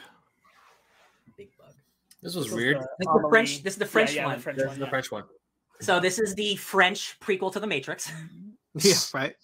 Um, yeah, this is about uh uh France and they have like you know AI and robots helping them, and then like it looks turns into smart house where they get trapped in a house and a robot tries to kill them. Yeah, like the whole world is automated at this point. Like they have to talk to like a robot to open the doors and what, and the Or- robots fight back. Prequel to Mitchell's and the Mitchell's and the Machines. Isn't the Mitchells versus the Machines a prequel though? To like whatever this would be. Two minutes or whatever. Yeah, yeah, yeah. yeah, Yeah. yeah. Um, yeah, I thought this looked uh, weird and um, yeah, it's just weird. It looks very weird, but in, Yeah, a- in it kind of in kind of a, chi- a charming, colorful way. Yeah. It looks weird, but I like the style of it. I like how the robots are designed. I like how the world is designed. I like the like the bright pop 50s ish colors where it's like it's a it's a retro style, but it's also futuristic at the same time. Kind of like the V and um what's it call it? It might not be the best comparison, but in like some of the Fallout trailers before the bombs go off, where it's like it's like 1950s, but everything's everything's futuristic. Yeah, yeah, yeah. That makes sense. it has Um, like yeah. a spy kid style to it yeah, yeah, yeah. Mm. Yeah. Um, the I love the, the thing I love most is just like the like the main android guy, like the bald robot man with like the whip. Yeah, I like him. I like his Cool. design. He looks pretty cool. I'll He looks pretty out. menacing. Yeah. That smile is gonna. That's a creepy ass smile, but I mean, I, I, I might give this a watch. I mean, if we decide to review it, cool. But um, this looks good. I actually kind of dig it. I just, I kind of dig it. This is when you can watch it in your own time, Ben. Yeah. all right. Kimmy, Yo. This is the new Steven Soderbergh, baby. Mhm. The Ben, tell me how second movie he's directed during the pandemic, right? Right, Uh, the first. I know I've seen way. one of his movies. What other movies has he directed? Off The top of my Ocean's the Ocean's movies, uh, Contagion. Um, God, uh, Jesus, he's done a lot of movies that uh, not all of us haven't seen. Oh, damn, I don't think I've ever seen a Steven Soderbergh movie. Shit. You never seen the Ocean's movies? Never seen the Ocean's movies. Interesting. That- You should watch that- those. that's unsurprising Oh, I'm a little surprised. I like those movies Uh, a whole. So, uh, uh, I'm gonna look up Steven Soderbergh, but talk about Kimmy real quick. What's I believe I, uh, I believe this is following up his uh, Anne Hathaway movie. Um, they did last uh, last year, I believe. he did Um, no he did no way out last year which was the one with uh brendan fraser and don Cheadle that came to hbo Max. yes, that's the one. Yeah, yes. Okay. I was thinking of someone Oh. else. Okay, so um, he has directed. Oh, he's directed a lot of movies I've seen. Um, let's see: Ocean's movies, The Informant, Haywire, Magic Mike, Logan Lucky, Unsane. Logan Lucky is so good. Oh, Magic Mike's real good. Yeah, Erin Brockovich. Yeah, he's more of like an indie kind of. He's never done like big blockbuster kind of stuff, really. Yeah, um, I really like him. Uh, this Yeah. think this looks really good. This is a um, pandemic Kravitz. movie. Zoe Kravitz. Mhm. Um, she plays an introvert who doesn't like going out, but she's got a, a job of like um, what He's like- I So She she, she, she's like a she uh, she re- she monitors audio streams. So basically Yeah. like a Twitch stream, but it's only audio, which is like a it's like a weird future thing. I think the movie's trying to do, uh, like Yeah. subtle future stuff. Um, and then she hears like a murder. You made a great point of what It's this a movie. modern rear window. it's a modern rear window where she sees something bad happen and then she has to like try to fix it, but then like everything crashes on her at the same time. Uh, I just love one Steven Soderbergh and Zoe Kravitz. So like I, I thought this was cool. Yeah, yeah. I Mhm. agree. Disturbia. Yeah, that's another Shia- modern. Shia LaBeouf. Yeah, yeah. Um, all right. Yeah, this was really interesting. The Bob's Burgers movie. Cool. Uh, Ryan, you and I, I think, are the only two who watched Bob's Burgers, probably. Yeah, that show rips. Yeah. It's so good. Uh, like like some of the best like family wholesome comedy while all being like still being like really stupid and but with a good emotion to it. Um, Mhm. this reminded me of the Simpsons movie trailer so much because the show looks one way and then the movie has a bunch of gloss on it Yeah, and like those characters are double shiny and I'm like, oh, that's what happens when movies get made. I guess it's the they have like the, the, like the cinematic shadowing. the The, cinematic. the animation has to look better, so like they just like, but the, it still has to look like the show. So they're like, uh, just hyper like a detailed cartoon. yeah, yeah. Yeah, it reminds it reminds me of like I I, I noticed this long a, a lot, but like when a TV show gets a movie like a like a cinematic movie doesn't quite happen as much anymore, but like it used to happen a lot. But like the so going from like the show lighting of like this flat like LED esque lighting to like cinematic lighting, which had a lot of dark shadows and it's and it's a little warmer light. It's like right there's a there's a difference what we're doing here. These don't match. You got that movie money. You got more of a budget. And uh, Max says he's about to finish season six of Bob's Burgers. I'm definitely uh, definitely some seasons behind, but I've watched like probably the first six as well. I think I'm almost done with season eleven. Yeah, there's that show's been running, man. I've just been watching it. Like I well notice notice like last year I was like, oh right, I've seen every episode. Weird. Yeah, I think now that Bob's Burgers like is back on the brain, I think I'll. I think I, think, I know it's a show you guys really like too. Um, so either I'll start watching it or I'll make them watch it with me. Maybe we'll see. Yeah, I'm excited for the movie though. I like that show. Yeah, Aliens, interesting. Yes, very. Making we're not making it a realistic show anymore. um, uh, the le- or it's fake out. the Legend of Vox Machina. Yeah. Boy, howdy! This has been Oh, in the works for so long. That's a that's a campaign I watched.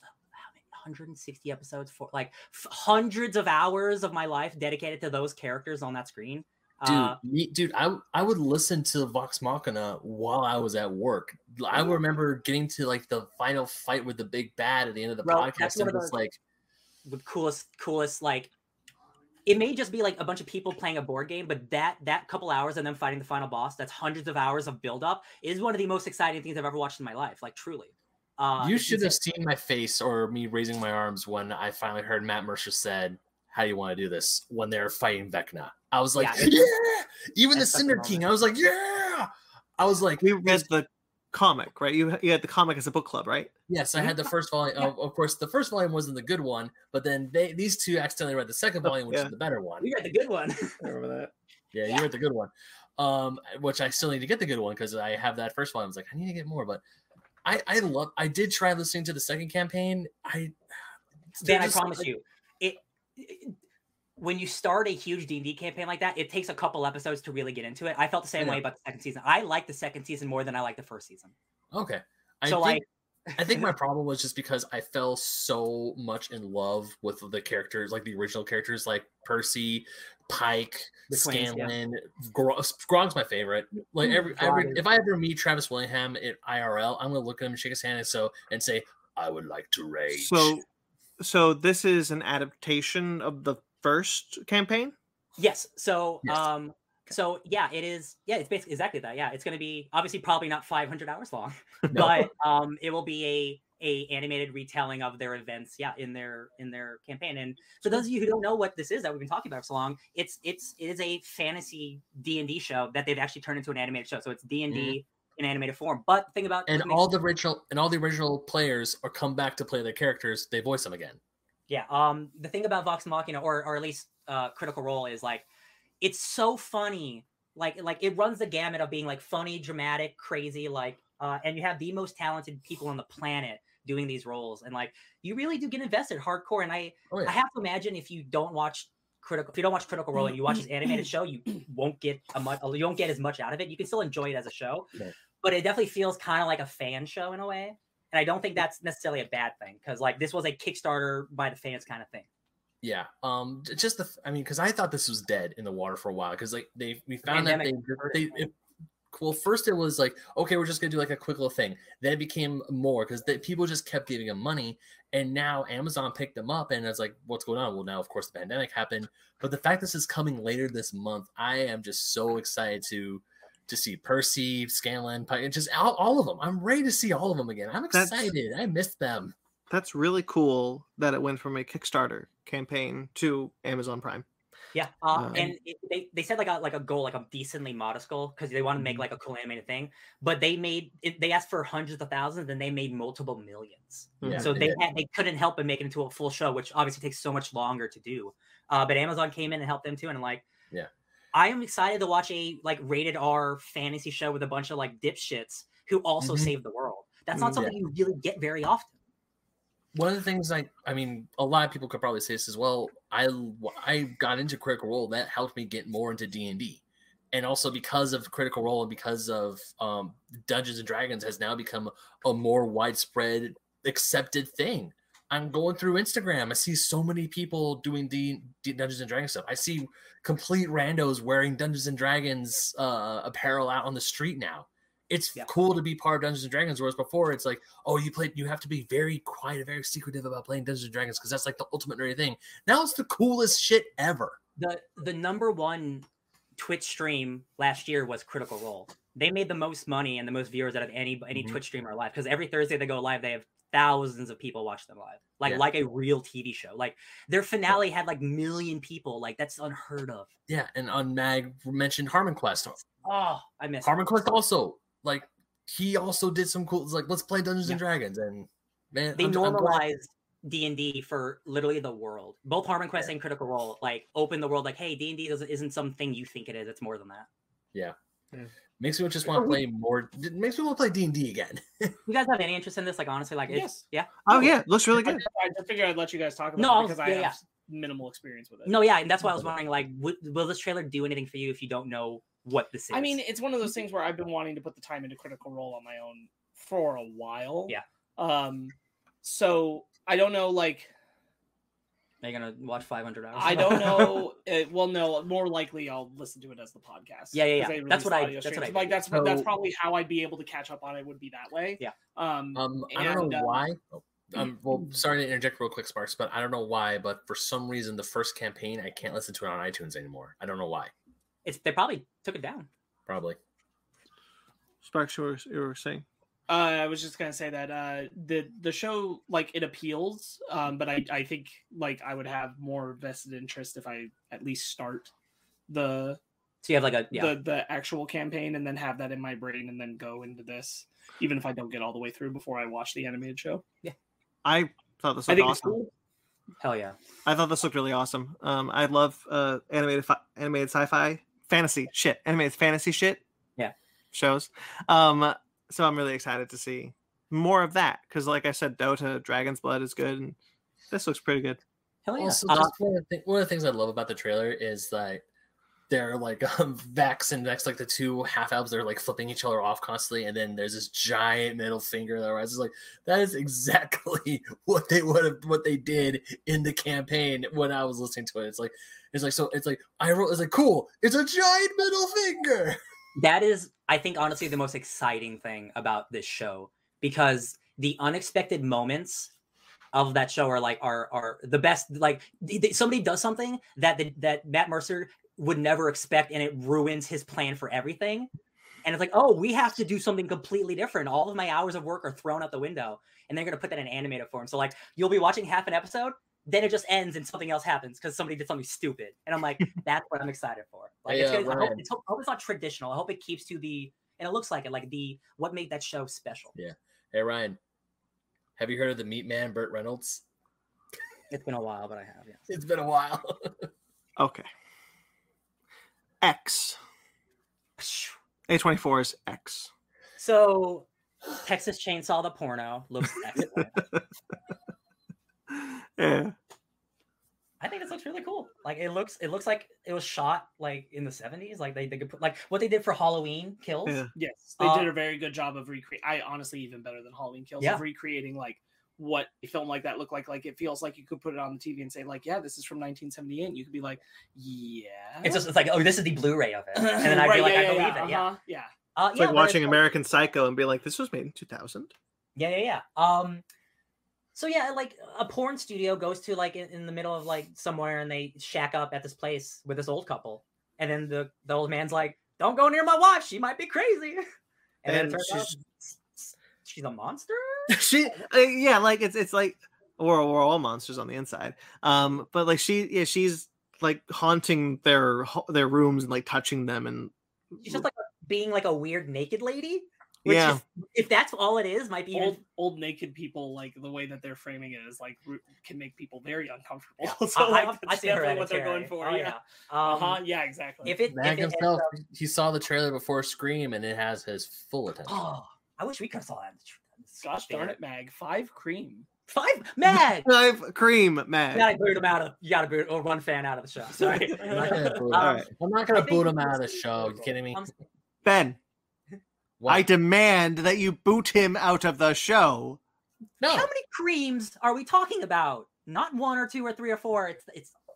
it's i do enjoy how literally you take things sometimes ben um yeah, I think this looks really cool. A twenty four doesn't miss. So like, and then finally speaking of people who don't miss south korea's all of us are dead so this looks rad. I saw on Twitter somebody said that this takes place in the Train to Busan universe. So that made me really excited. But then they just talk about no, we watched the movie Train to Busan in the in the TV show. So I'm like, okay, it's not in that universe. That's cool. Uh, still looks sick. Uh, Train to Busan does it, but like the zombies that like like their, their bodies Yeah. contort and like you hear the cracking. You got the one shot of her like Yeah, uh, Kingdom has those Okay. zombies too, where like they're like super crackling, their bones always like that is so unnerving and like yeah, like that. I'm very excited for this. Um, and really, that the girl when she was like crawling, like doing a spider crawl on the floor, I was like, Ugh. she's gonna hate get your that. ankles. Yeah. Under your bed. I, I hate that, but it looks so good, and I'm like, and at the second, of course, when the kid said, I, it's like, man, this is like Train to Busan. I'm like, fuck, I still need to watch Train to Busan, and then I'm watching, wait. like, man, I really need to watch this too. All right i mean i need i need to have a talk with someone here um you see but you see, you see sparks um I said it to Ben. I wasn't trying to traumatize you. you see Sparks, I have not been sleeping very well this week because I have been plagued by uh, night terrors every week where I am waking up screaming. Uh, I do not appreciate you reminding me of the one I had a couple nights ago. I'm sorry. Uh, I didn't hear what's. Do I even want to know what sparks said? Because I did not hear that. Oh yeah, I said check under your bed, Ben, because she's gonna get your ankles. Oh, the ankle monster.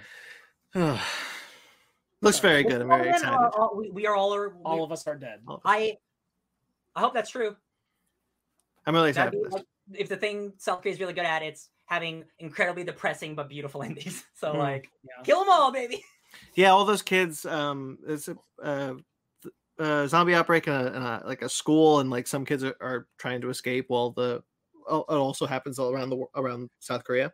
Mm-hmm. Yeah, you can't even be mad if you get to the end and they're all dead, like they told you. Yeah, like we didn't. Yeah. It's in the title. So, yeah. All right, should we get into our main topic then? Oh, I know kung fu.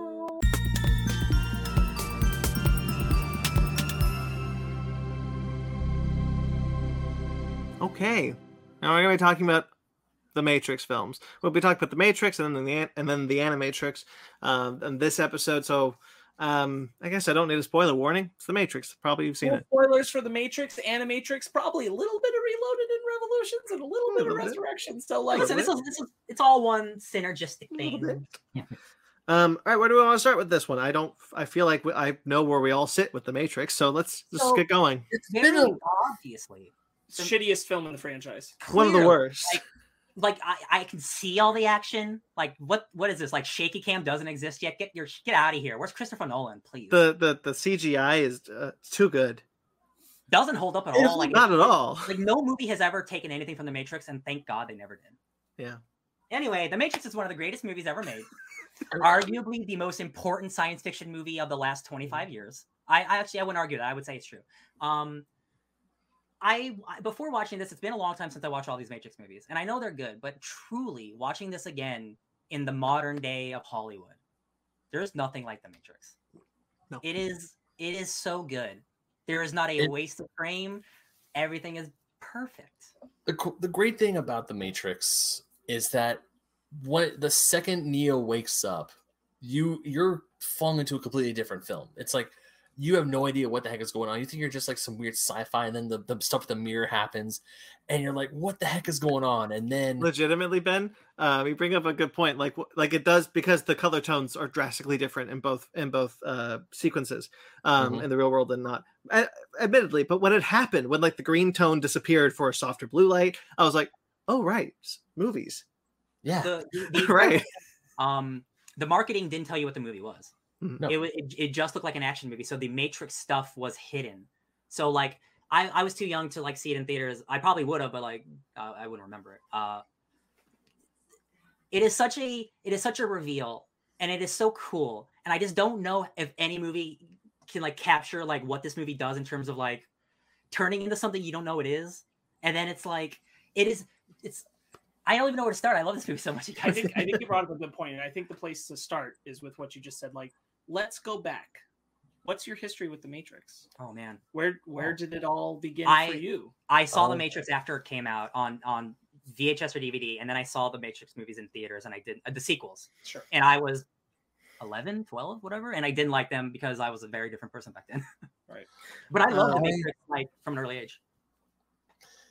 It was. My, I remember my dad bringing home the first Matrix DVD, and of course it was rated R, so of course he didn't allow mine or my, myself or my brother to watch it. But then I guess he would talk about it with his friends at work. He, it was just the Matrix became this huge global thing that he finally brought my brother and I in. And he showed us like select scenes and parts of the movie that we all we had a family movie night where we watched the Matrix together. And I remember parts of the movie really traumatizing me as a kid because I hated need I really hated needles as a kid especially the part with the acupuncture and the whole when he wakes up and the pop pop pop pop. But then you get to the, the, the action scenes. You get to Morpheus doing. Do you know how many kids on my playground did that in when in, in 1999? Every one of them. Or, yeah or how many kids the- i do you know how many kids i knew who did oh all of them. And they were covered in dust on purpose to like shake it off. And or try or people were like having Nerf guns and trying to do like the Neo dodging thing. breaking It your was- back. It was I- it was a time. It was a time in our lives when the Matrix like took everything over. And every time we saw someone wearing uh sunglasses and a black suit, we always go agents. I remember none of that. Yeah. Um, because That's awesome. because um, I saw the Matrix the first time on pay per view with my dad, Mhm. and prob- probably not that long after it it came out. Obviously, it was pay per view, so um, and I went to a very small school, and like I- I'm sure there were other kids who saw the Matrix, but no one was really talking about the Matrix. Yeah. that wasn't a thing that was happening around me, so I wasn't really thinking about it after I saw it. Uh, and like the age that I was, it was all just like, yeah, cool. oh like- no, yeah, I saw it early, but I didn't graft onto like the meaning. yeah, like it was yeah. all just like, yeah, all right. I mean, cool. Uh, Oh, yeah, I and I didn't- didn't, I didn't give it a lot of thought after the first time I saw it, and I don't think, I honestly don't think I saw it again until a couple of years after I saw Revolutions the first time, which I also didn't see in theaters. I saw none of the three Matrix films in theaters. the not a one. the period because it took a couple years for the sequel to come out. But when it was announced that Reloaded was coming out, that's when I was old enough. that was 2003. Yeah, and like and uh and I the was like, year oh, of the matrix Uh, and then I remember specifically, like I literally remember at school, I saw the Reloaded with my friends, and then we saw the trailer for the next movie at the end of the movie, Right. and it was coming out in six months, and that has never happened in a movie before, and I lost or my since mind. or since, and I lost my mind, even though I didn't, ca- I didn't really love the movie at the time. I was like, I'm getting the the next one so soon, and this is what it looks like. Holy shit! I, it blew my mind. i Okay. do you mind ben No, go for it. Um, I uh, will say this every week. I adore this film. I adore all the Matrix films. There's not one film I dislike. I love it. I do not know when I saw the first Matrix films. I do remember seeing the second two in theaters. I don't know when I saw the first one. Um, I don't have a I don't have a clear memory of it, but I do remember connecting to something. and I never knew what. And to honestly, to this day, probably still don't. But I remember connecting on a, on an, uh, one of the first films ever to connect with me on an emotional level. Like I got it. I understood what it meant to me. Young and young and emotional. I love it. and like i and so like it it became a very important franchise to me and i had forgotten it i had forgotten how important it was much like i forgot like you know dragon ball z like you know that was godzilla for like many years stop talking about it kind of you kind of forget the feeling it gave you and then rewatching them was such a godsend to me like oh right i love this movie Um, Matrix Reloaded.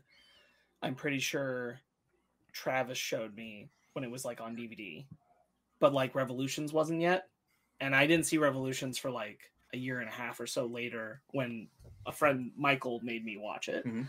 Um, because he was like, "You really got to see that finale and like all that stuff."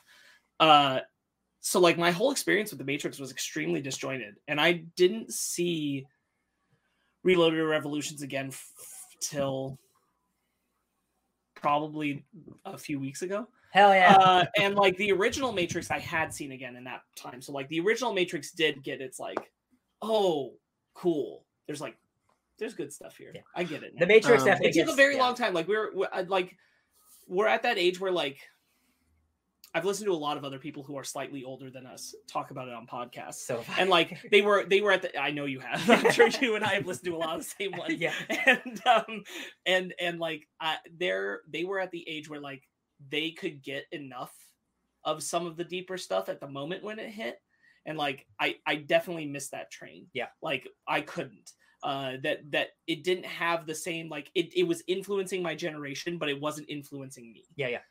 um and that was weird uh, you mean to tell me that you have never played Enter the Matrix no i did play enter the matrix Oh, good. Um, Oh man, i did not love play it all the way through uh, Listen, I you, did. you click off enough enough walls and do bull time enough, you have it. That's all. You yeah yeah I gotta, know. I gotta say, like, it's never. I, I, I remember exactly that year of like, you get the Animatrix, you get the Matrix Reloaded, you get Enter the Matrix, and you get Matrix Revolutions, and I'm like, hell yeah, i didn't all of see- it.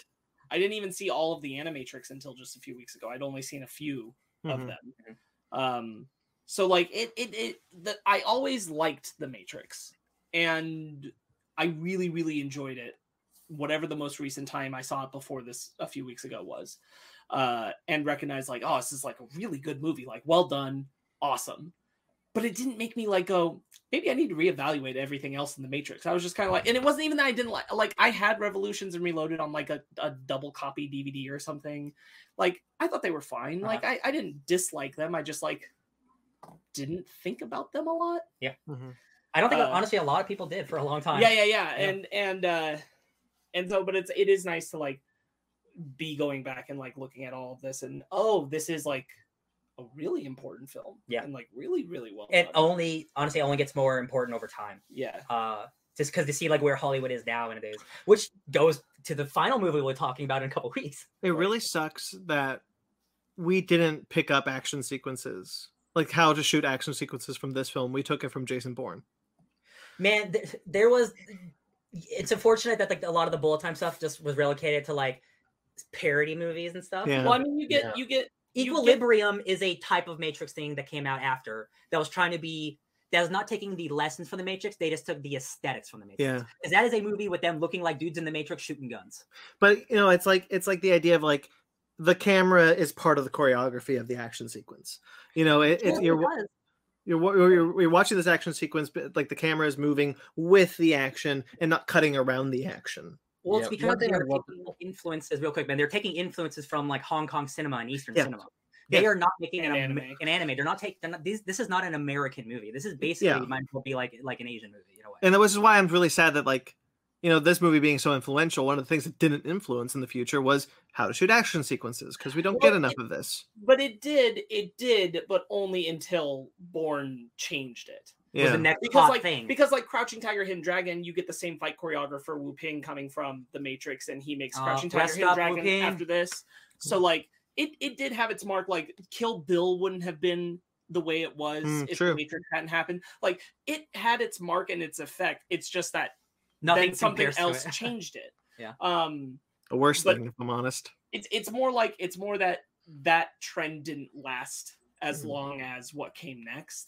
it's also like the matrix is like one of the like most like well shot well choreographed action movies of all time. That's because they put the effort and work in and quite frankly people just don't want to put that much effort into something if they don't have to. And If a you lot can- of we talked about a lot of money.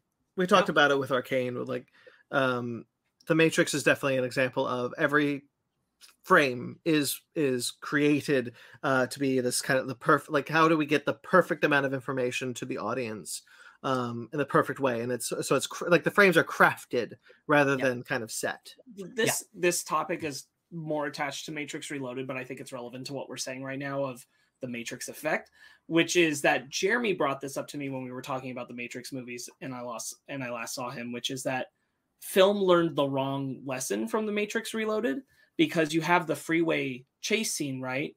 yeah And the whole point is that collateral can be insane because you're in the matrix. Yeah. So the collateral isn't as relevant or important. Mhm. But every action movie goes, well, we got to do that, but bigger. And then that's when you get all this shit blows up for no reason But for no reason. yeah and it's meaningless, even though it takes place in the real world. It's just as weightless as it is in the Matrix, but it can be weightless in Matrix because it's in the Matrix. Yeah. and Yeah. films just saw, oh, it can be weightless. Like you think about like the way Decepticons and Autobots like smash through cars and people in them on highways in like the Transformers films. yeah And it's like that's entirely influenced by like that Matrix Reloaded freeway chase scene. But the weight behind it is different because it's all special effects and so it becomes like bleh, but but also because like the sense of of the sense of like characters and people mattering and existing in the world dissipates that's like one of those like things that the matrix reload did cause that effect in action movies where we cared even less about the collateral Yeah. of big action set pieces we really stopped seeing them as people and more as the ma- as Right. matrix avatars exactly exactly like it, it just went well it can be just as weightless as the matrix which doesn't work Yeah. Yeah. um, um go ahead no i was gonna say you go ahead no no no, I- no ben you go ahead Yeah, because I, I was gonna say, even this film is like what? Oh, it's over twenty years old, right? Am I not? 1999 1999? Yeah, twenty years old. It's over twenty years old. It still looks gorgeous. Yeah. Like I, I thought go, when I was sitting down to rewatch this movie because I remember because it's been years since I last seen the first Matrix film, and I'm thinking, okay, the CGI is probably not gonna look as good. It's probably gonna look a little clunky. It's probably gonna look a little silly with the bullet time and all that stuff. But when Trinity does her kick at the very beginning of the movie, I'm like, oh no, this movie still slaps. This movie still kicks everyone's asses. This is great. To the credit of the people that did the work, the 4K remastering of the original Matrix films, very good.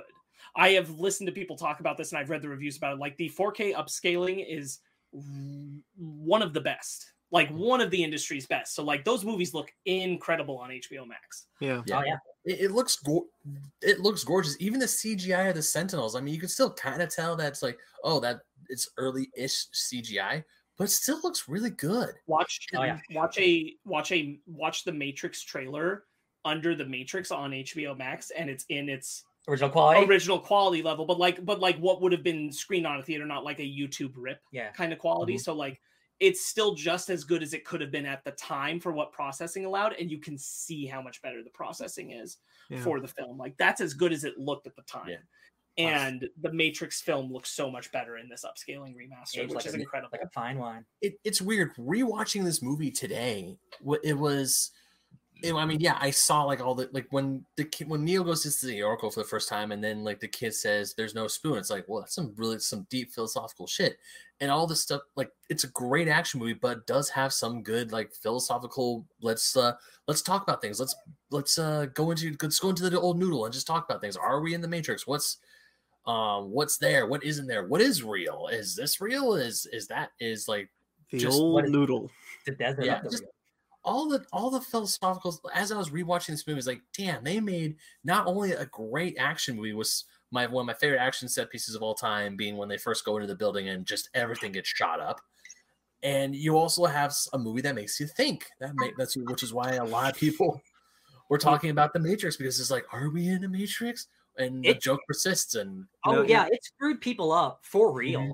Because Yeah, yeah. like they all live not real quick, Brandon, they all live nine to five mundane shitty jobs, and then it's like, oh my god, is this am I is my life so bad that I like I have to pretend that the, the matrix is real? I'm Well, like, well, oh of shit, man, that's part of it part of it is also the marketing, which was what is the Matrix, and it's like making you question it. Yeah. And so Yeah. like the film almost feels like propaganda trying to shake you out of it, and you're like, yeah, yeah, "Oh, yeah. wait, wait, wait. and not only just not- another great thing about it is just not only do you have the, the great action the the the the mind the screw you over mind the i'm sorry i'm gonna say it, the mind fucks you also have really good characters. You have like um Cypher i hate Cypher but i Yeah. get why he's doing it. You get also you get like performances from Hugo Weaving. I forgot how menacing. I mean, I knew Hugo Weaving was always menacing, but his first ch- seeing him as Smith for the first time was like, you are terrifying. His his scene with Morpheus, Oh, so yeah. good. it's Yeah, so Got, like, good. his hands like on his head, and he's like, Yeah, it's like- the smell of you. The smell. Oh god. And he yeah. like put his like seduce, and he's like, I want out, get me out of here. It's like, what the fuck? Hu- Hugo Weaving is, is so dope, and like the character of Smith is is so fascinating because like Mhm. he starts off like he's just a program, and then he realizes like this kind of this, this kind of sucks. Yeah.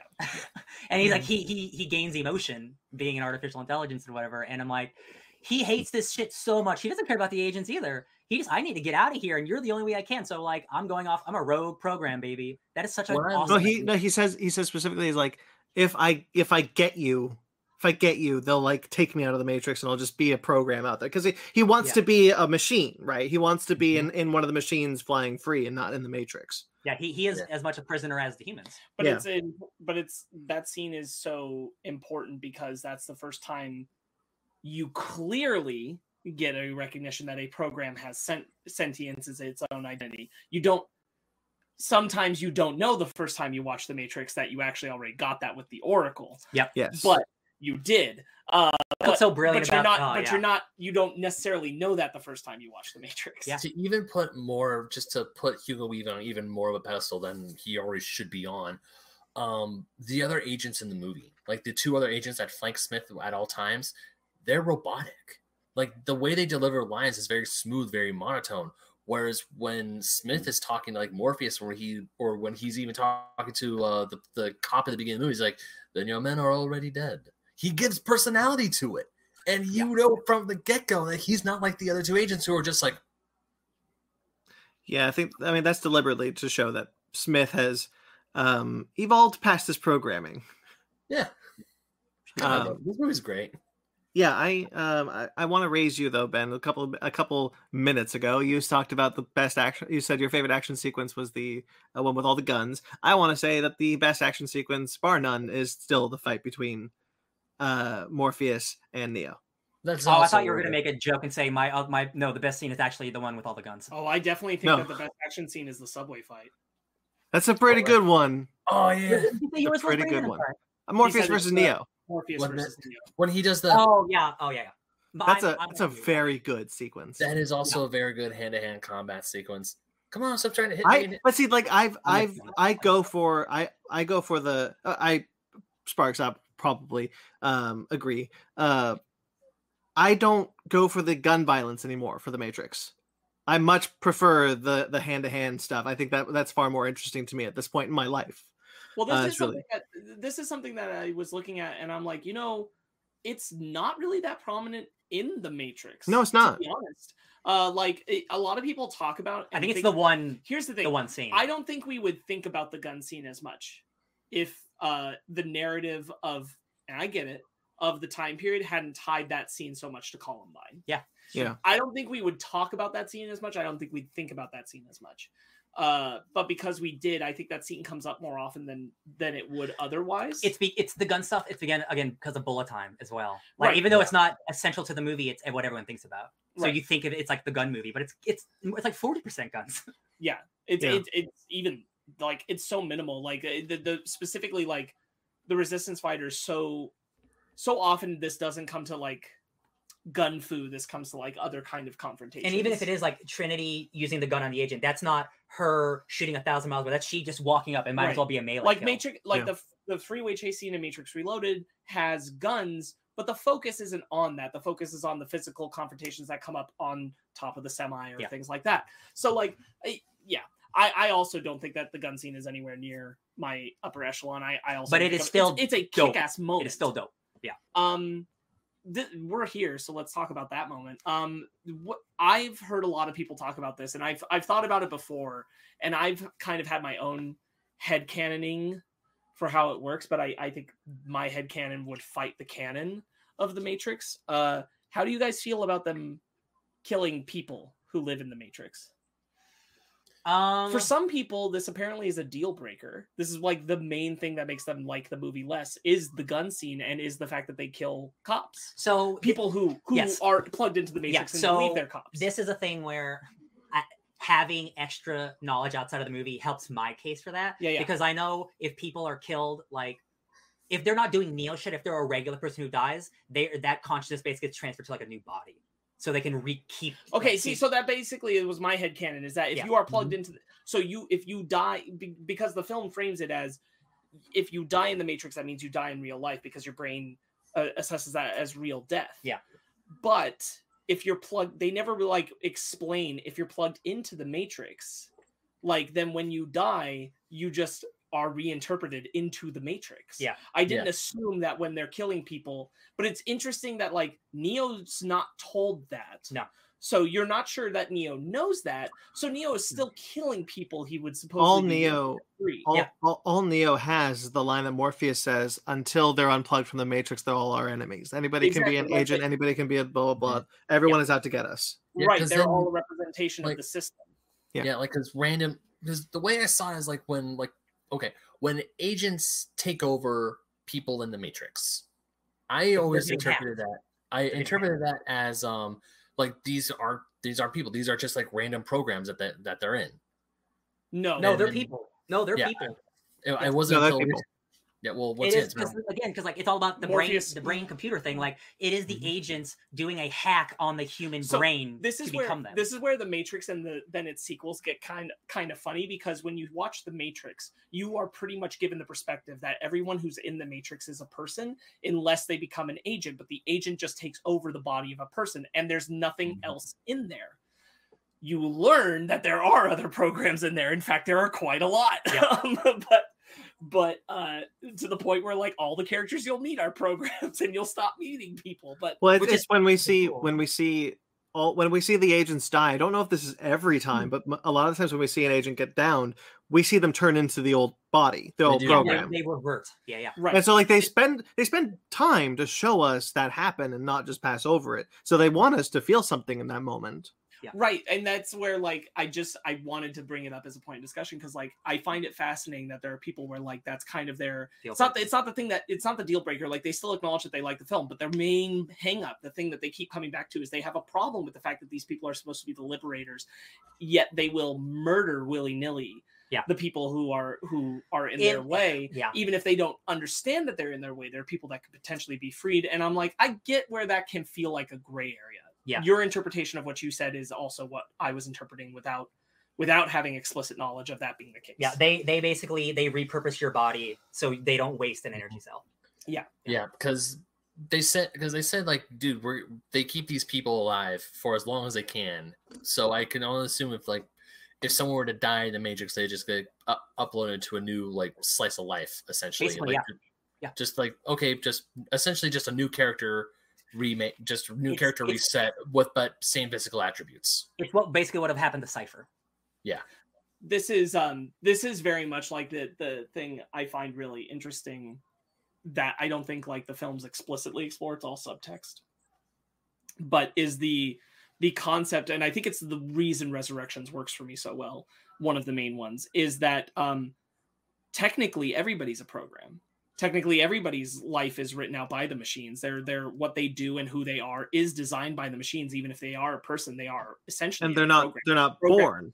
They're this they're is the grown. thing that we learn with yeah this is the thing that we learn with neo is that neo has been programmed more than once um and like to to do certain things so like it it it kind of recontextualizes all that and makes it so yeah it would make sense that like as long as they are part of the system when you see them that way when you see that they are even though they are people they are also just the programs you can take that as they are the enemy and like it's only when they seek freedom that you can truly engage with them Yeah. on that level Yeah.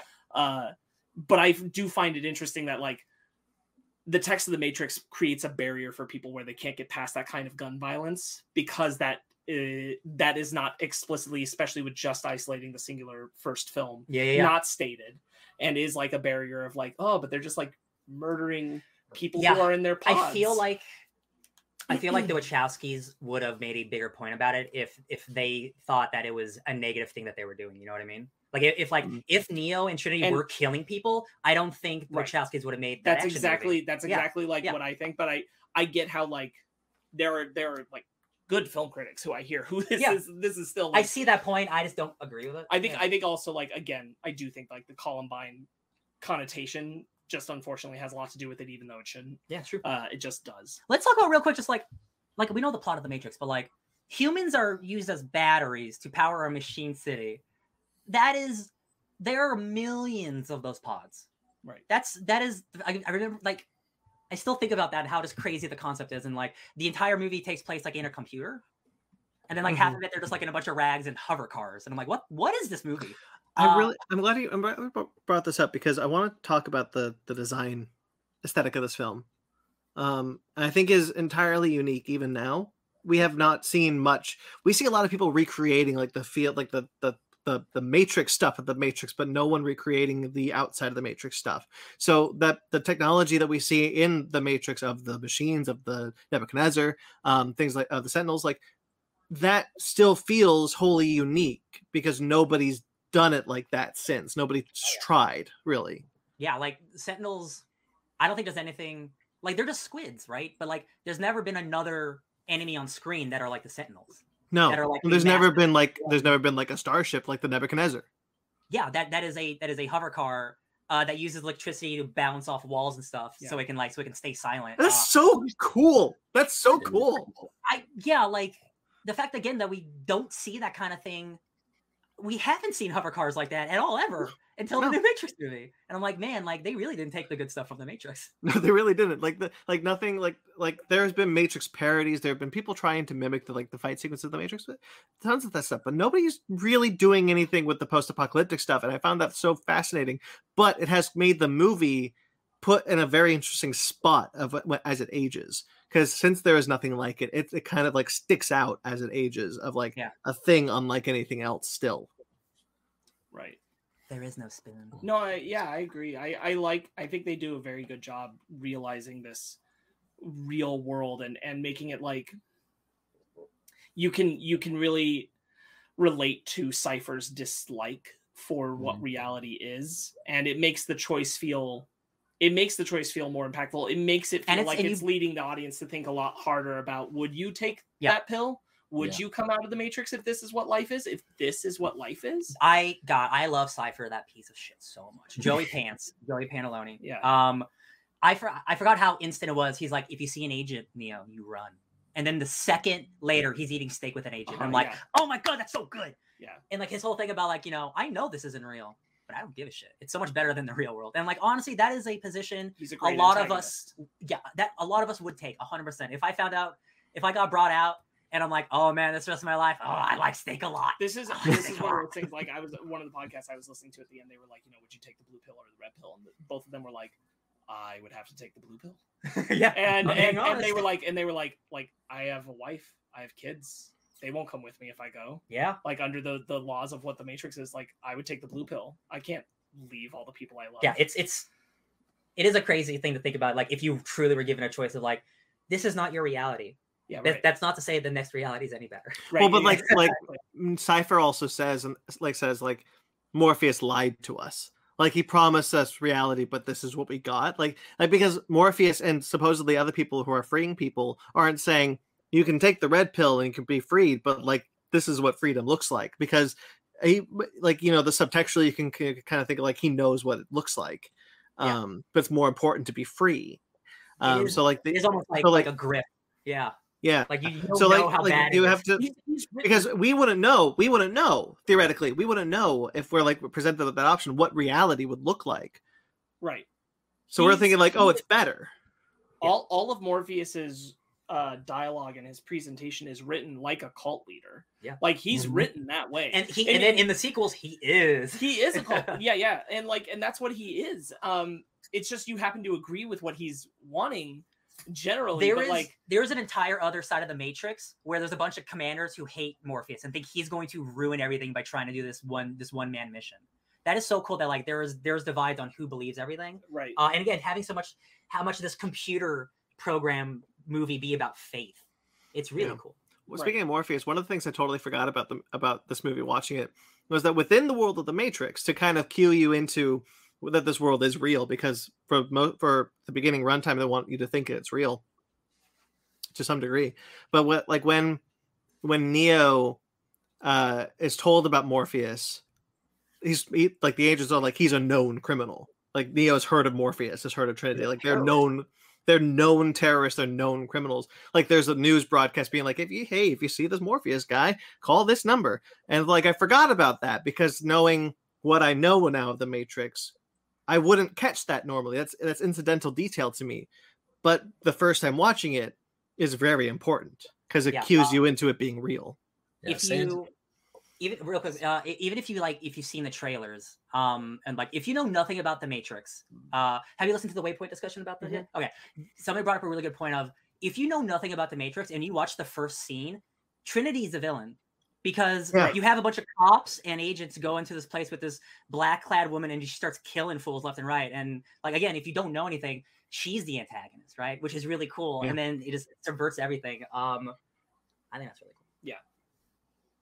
It's a Ben, really good movie. say- Some would say. Uh, I was gonna say something, but oh yeah, even like when Trinity meets uh, or when Neo meets Trinity for the first time, and she, he's like, "Wait, that one nudge, that one hack, that was you?" And she's like, "Yeah, that was a long time." ago." I was like, "No offense, I thought you were a guy." Oh yeah, Trinity being like like a, a hacker in. in Mhm. Oh man, real quick. So uh, the Wachowskis uh, uh uh like grew up in like Chicago and whatever, and they went to this bar. I know where you're going. They was going to this bar, uh, and it was called what was it called again? Do you remember? Uh, it was called anyway, the, the the the club that they go to in the first Matrix when Trinity meets with Neo, that is a real club that the Wachowskis went to, uh, and like they like discovered themselves. I'm in pretty a way. sure it's called Neo. It- it's it's called Club Neo. Yeah, it's Yeah, called Club, Club Neo. Neo. in real life, um, which is fantastic. Um, And they had they had like Trinity and Morpheus nights. yeah, and they would have like nights for, for that stuff. Like Yeah, it's it's called Club Neo. That's cool. uh that's that's so rad. Um, yeah, I, the Dragula is, is is a bop. Like I always I always Yeah. listen to Dragula. Like I'm always happy about that. Yeah, I was like, "Man, that must be the first time I first heard Rob Zombie's Dragon." But it was a question for the three of you: When you watched Matrix and Animatrix, which one did you watch first? The order of release. The Matrix. Yeah, I always I always watch the Matrix before I watch the Animatrix. The Okay, I- Animatrix is more of a was more of a. I, I can understand why you would, but like I would never watch the Animatrix. It's, it's the type of thing where it is a prequel, but it's information that you you're not supposed to have before you watch the Matrix. Yeah. Well, Alright, only, 'cause only this time- are a prequel. But but but it gets it in Everything after that like takes place post the Matrix because you've got the story Neo of and the, stuff. You Oh, got yeah, the yeah. story of him saving That's the true. boy. No, that's you- true. I, I guess the story of Trinity trying to save the detective. no, him saving the boys before No, it'd be after the, Reloaded. the boys Or- before. It'd be after this one. because Yeah, that, Neo that's what I meant. I, I, yes, I understand what you're saying. I misinterpreted what you're saying. Apologize. Uh, gotcha. So like Uh, it, it doesn't like that's I mean it's fine that you watched it, but I do think it, it kind of gives away stuff that you shouldn't have knowledge of yet. Even though I know you've seen the Matrix before, but like you should watch them in, in release order. Yeah, because this time I Yeah. watched the Animatrix first and then watched the actual Matrix.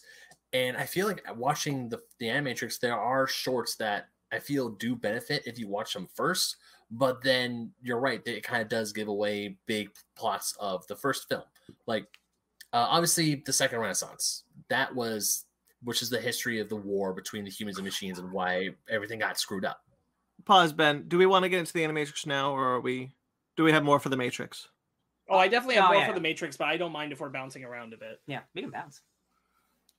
Okay, Are- well, are, you, are you We don't need a hard line No, yeah. divide. Uh, like, well, yeah, the, the second Renaissance parts one and two is some of the most emotional animation I've seen in my entire life, and it's all about robots, uh, Yeah. which is crazy. Uh, so watching that specifically before the Matrix, I guess, helps like to see to show you like how we got to where we are. But again, I think it's important to know to watch the Matrix first, so you don't have a preconceived notion of like how things are already are, because like it kind of ruins the, the the the plot of the Matrix if you know what it's about. Yeah, it know what I does. mean? Yeah, it totally ruins the plot of the Matrix. But Um, I def- the second Renaissance is something I would definitely say watch after you see the first movie. But the one short, I would l- I feel you, there could be I can't think of it right now, but it could be a good argument to watch before you see the movie. Is the detective story with Trinity? Sure. That's a good one. because I Yeah. really like that's one of my favorite shorts of this whole of the whole Animatrix, and I really really like that, and and because it's about a guy who's still plugged in the Matrix, and he finds out who Trinity is, and he's like something's going my- on here. That is my favorite. Yeah, that is my favorite one. The detective. The very detective story. Oh, you're cutting in my- and out, but it's my favorite. Yeah, we're losing we're losing you in and out, Brandon. Yeah. Let's see you soon. Um, There Uh, let's go back to the Matrix real quick. Um, Yeah. Trinity is awesome. Uh, She is. Hollywood failed Carrie Ann Moss so bad. Uh, she what else was she in besides Nothing, um, because Jessica- she got screwed over by Hollywood. Literally, like, what's the last movie you saw? Oh, she was in Daredevil. She was in Yeah. Jessica, Jessica Jones. Daredevil. Jessica Jones. Sorry, Jessica, Jessica Jones. Jones, yeah. Um, yeah, she was a dope, uh, had lesbian. Like good for her. I'm glad she had that. No, yeah, but it's like she is somebody who should have been acting for twenty years. Yeah, yeah. She made Mhm. Memento and then she made The Matrix back to back. And those are she's excellent in both of these movies. And it's just a shame that like she doesn't do much after that because Hollywood's really shitty. Right. Talking about Trinity, how she's awesome. I love Carrie Ann Moss. Yeah. Yeah. Um uh like her introduction again of like like get get up Trinity, get up. Like that that is that is it's so cool. And I don't know how else to describe it, but it's like a character who just went through so much shit and then she has to will herself up. Um Yeah, that's really good. that that whole that is the moment scene- where you start to, if you are watching it for the first time, you start to think maybe she's not the villain. Yes. Yeah. Um, but like, oh, there's the- also this that bit when when Agent Smith takes over uh, it takes over someone, but it doesn't play the sound effect, so you just think that Agent Smith has been driving a, a garbage truck. yes, that's the part that's supposed to kind of like, wait, why did that truck turn around? I love it. That's so Yeah, good. yeah. Uh, and she puts her hand in the window. everything. crashes Everything through. up to like when they cut to uh Keanu is basically a short, and it's true because they shot that as proof of concept. Yep. So it it was works. it was designed. Excuse me, it was designed to be op- the opening of the film, but it tells you everything you need to be sold. And like, if it was just released as a short film, you would be like very like, all right, well, Yeah. that was pretty cool. What's Mhm. going on there? Uh, so the the first Matrix, it has this, but not nearly as much as the next two movies. Like, it is definitely the least emotionally like an emotional movie. Uh, but it does start to show us the love stuff. Like this is the beginning. Like the Wachowskis have changed so much as directors. Like people wanted Resurrections to be just the Matrix. The Matrix is the only like after they made the Matrix, they're not the same filmmakers.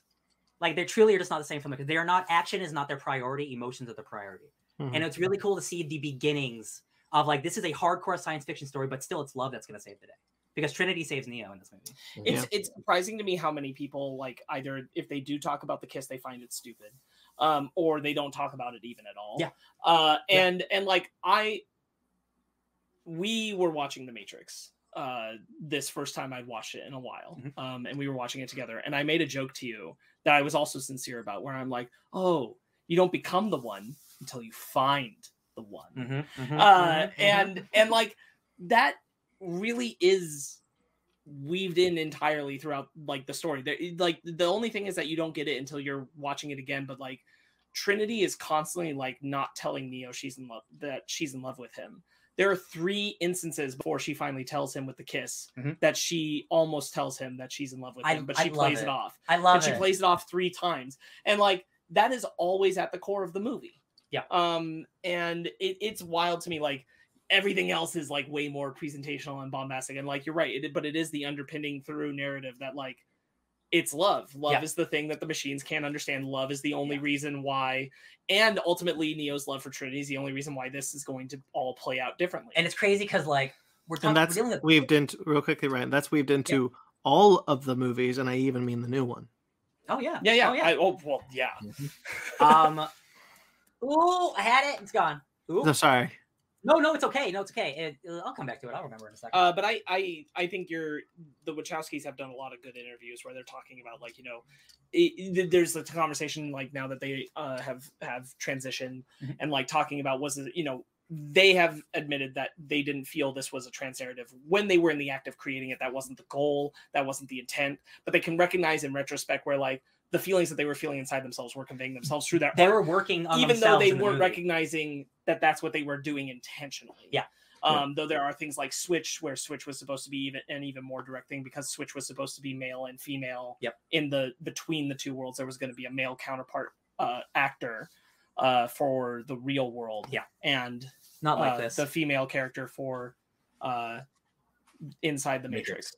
Oh yeah, Yeah. like all, all the side characters, like I think they're pretty good. Like, uh, uh I like Tank and Dozer a lot. Um, Switch, uh, Switch, Switch, and and ooh, Mouse. there's another guy, Oh, uh, Ao, Ao, Aok. Hmm, I don't remember. They all get killed. in that one Apoc. too. Apoc, thank you. Um, I like, I like.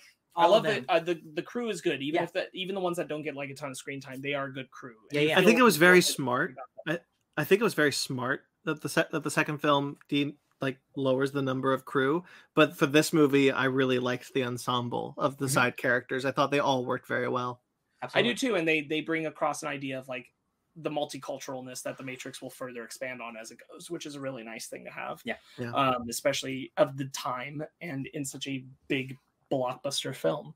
Um, I that that uh, sense of like representation of trans also carries over to like the casting honestly of neo and trinity where they are more or less an interchangeable Yeah, different sex version of each other absolutely. and this has always been like part like they are both the one they are tied to each other they are that representation of a male and female got it.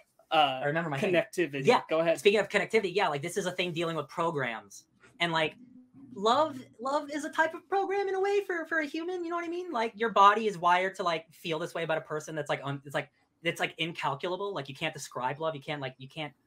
It's I think that's just really cool that it intertwines and like again like talk about movie way later, but like the fact that they were able to bring it all together in the in Resurrections is like truly really cool, and I'm so glad that movie got to but exist. that's but that's also like one of the things is that the machines can't program love because they can't they can't understand it not to say that machines can't feel it because we encounter programs later Yes. that feel it Yeah. and we have the program that They- explains they- it in revolutions where he says like you know this isn't something we're programmed to do Yeah. but i'm doing it anyway they could yeah this is super later but like yeah, Yeah, yeah. like uh, it's just a word. Right. That doesn't mean they can't also do it you know in like a, in their own way which is cool. Like i can show love in my own way uh which is beautiful.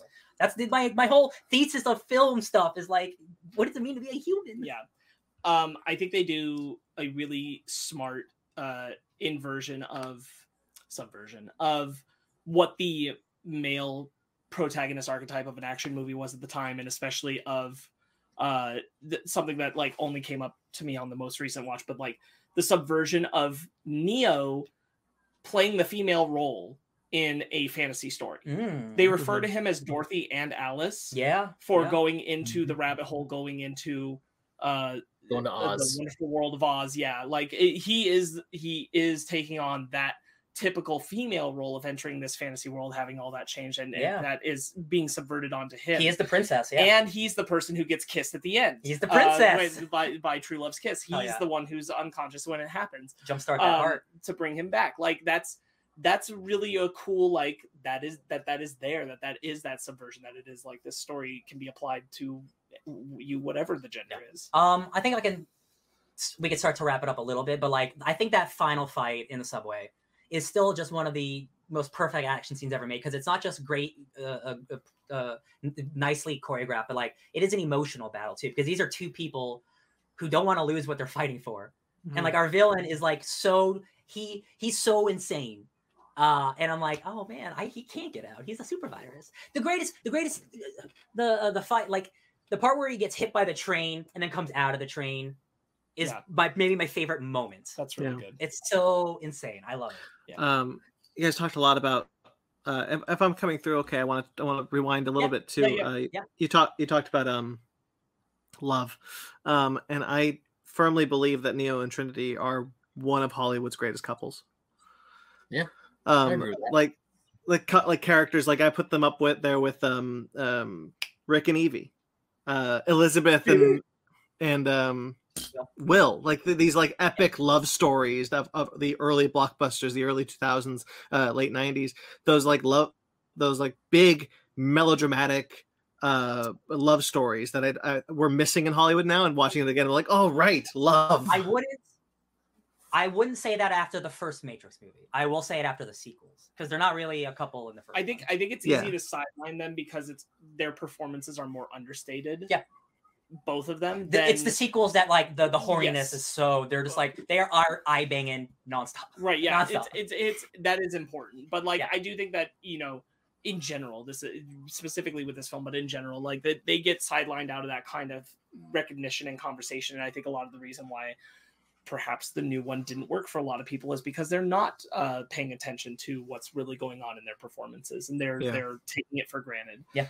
Um. Uh, Trinity's like uh uh uh like reluctantness to like tell Neo about like how much she loves him and like like we all we all heard sort of like oh like we heard that she would fall in love with the one. I'm like oh my god that's Neo and it's like you can tell she's digging him. Uh, but Mhm. Neo doesn't believe in himself.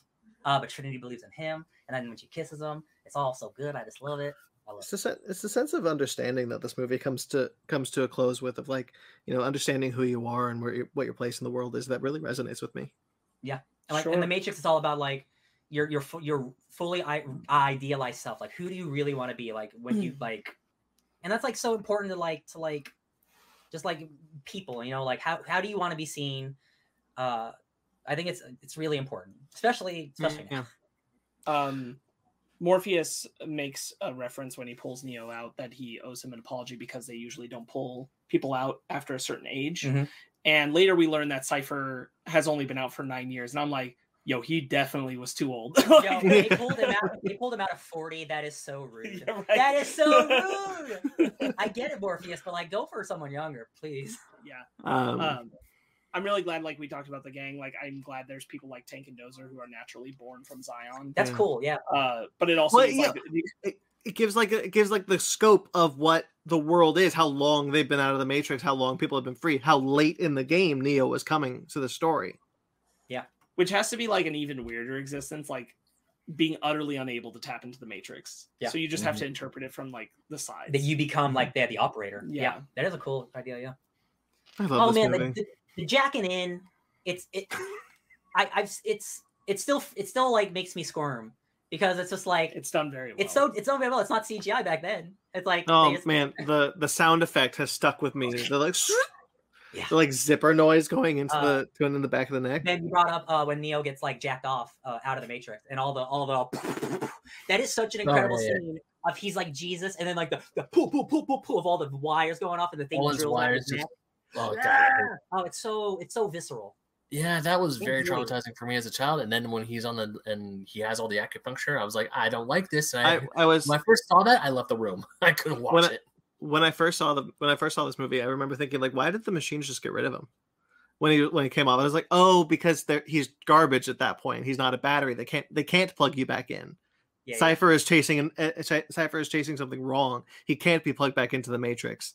He But like so like when so like when Neo is freed and the machine like oh great another one it just drops him into this pod because like that's garbage now we can't use that. that's what's so it's- sad I about also- Cypher. I also think that's how they get rid of um people like who like die like when their bodies finally just wither and give out. Yeah. It's like, oh okay, well this this battery's Yeah. dead. We gotta and they just eject them and they, they just rot in the sewer and then they just gets recycled. It's a hundred year. that's what I- battery. I think that's what. Isn't he in? Isn't he in a pool with other bodies? Did I did I, No, did I misremember that? Like there's other floating bodies. no, it's a singular. Okay, it's just, just him. Yeah. Yeah. Should we do Animatrix then? Let's talk about I it. I have notes before we move. Let's do it. I can talk about the Matrix literally all night. Yeah. yeah. Yeah, me too. Um, so, uh, uh, honestly, great visualization everywhere, specifically with like when Neo comes out of the pod the first time and all that stuff that's going on there. Um,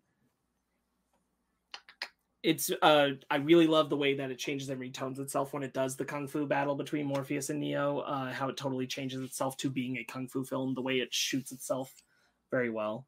Um, Fishburne's incredible.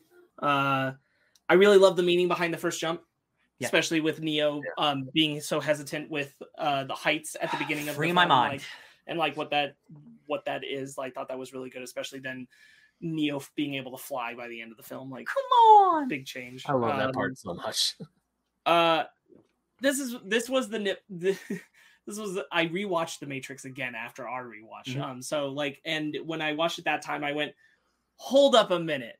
And like it's okay. Like the movie moves so well, it's such a tight script. Like this doesn't really matter, and I don't give a shit. However, I do have to ask, how does Cypher go to the meeting with Smith? Who plugs him in? Who gets him out? That's a good question. Good point. it's a how does no one know he did it? Because like when they're all together, he can run off. Right. But like you just ha- you have to assume You have to just like let that Yeah, yeah, go. yeah. No, exactly. But I like but but based by the concept, like he needs an operator to pull him out. Like, how do he do that? someone someone has to be like watching him. Yeah. My presumption is that perhaps it's a flash like A flashback? it has to be a oh, flashback, it might be a flashback. to another point in It time. Could be. Like it's him thinking about that conversation with Smith after he's just talked to Neo, and that's why Yeah. you're seeing it at that moment. But like he doesn't say anything specific about Neo, so he doesn't necessarily have to have met Neo yet. That's true. It might be a flashback. So it could be, and but under that circumstance, I'm like, I guess there's a way he could do this without anyone seeing. Damn, dude, Um, I've seen this movie uh, uh, so many times and I never thought about it. I know it was Yeah, the yeah, first yeah. time where I went, how how the shit is he there? I thought just about it this time. Tank going like, "What the?" yeah, yeah. Take like, kill him. Tank being like, "Yo, why you jacked him? What are you doing?" Um, yeah. That's Uh, funny. I I do love the scene with Mouse where he's talking about how did they make taste sensations? Uh, Mhm. How do they know what chicken tastes like? Maybe they got it wrong. That's why everything. That's what tastes they like think chicken. tastes what it tastes Uh huh. like. Yeah, exactly. whole thing. I think that's very good. Uh, oh, I like Mouse. Yeah, dude, he he Mouse gets, is very he gets good. taken out, but he's just like, ah! Yes. like I'm going Yeah. like a bop. uh, incredible score. Oh, Um, this was this guy's like first big score too. Yeah. He was like a small dude. Don Davis. Yeah, and like he made one of the most influential like cool Yeah. noises ever. Um, that one, the the one horn for the yeah. Oh yeah. Uh, Neo getting completely distracted by who has a crush on him when he sees the Oracle. the um, vase line with the Oracle's great. Like, yeah, so good. Yeah. All, all the yeah. Oracle's dialogue with him is so good. Uh, she specifically says the line "being the one is like being in love," and I'm like, "Yo, Yeah. come on, it was always there." Yep, yep, yep. People just aren't paying attention. You just know. um uh the idea of the one being the one who will do what needs to be done you got the gift but so like neo i like that everything always comes down to choice like it is neo's decision to put morpheus ahead of himself that allows him to walk the path that will lead him to being Yeah. the one He because he becomes selfless. uh the Yeah. concept of deja vu is great Oh god. glitch yeah. in the Mhm. matrix Mhm.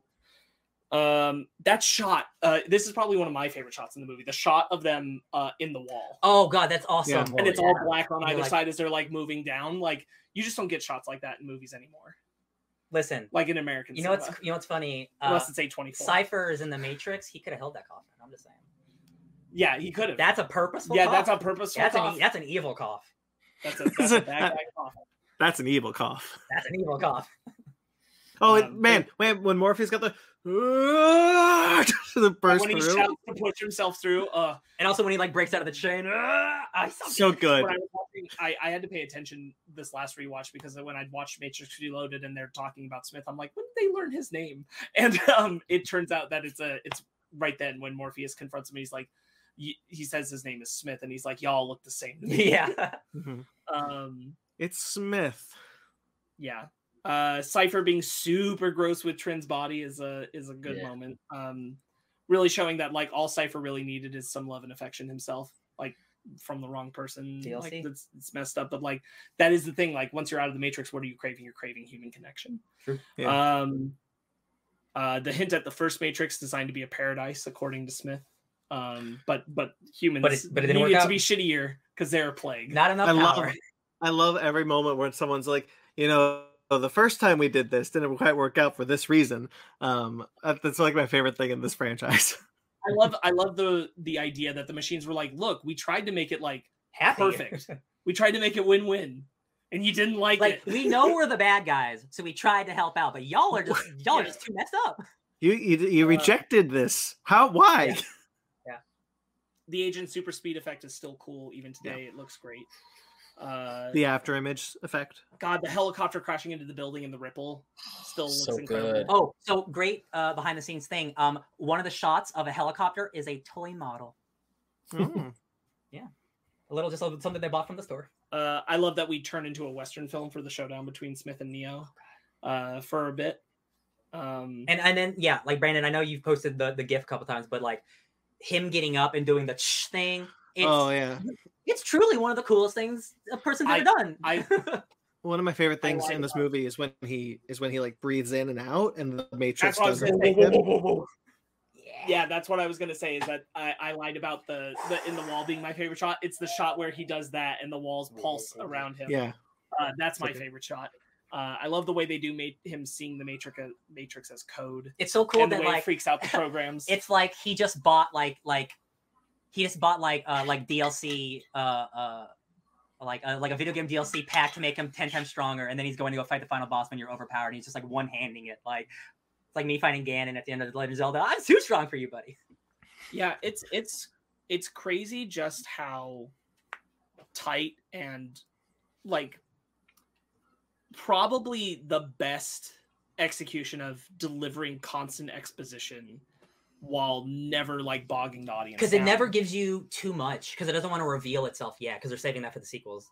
But it gives you like just enough. You're like, this is mad interesting. Well, and like even if they weren't, they knew when they needed to hold back, like when it would be too much for the audience. Yeah. you couldn't have the conversation about the Oracle being a program. yes, exactly in this that. movie. Yeah, it would Like been, that would be too much. Yeah, yeah. Uh, you just needed the Whenever exact they're- for the Matrix. the the exposition sequences are broken up with like, wait, something's coming.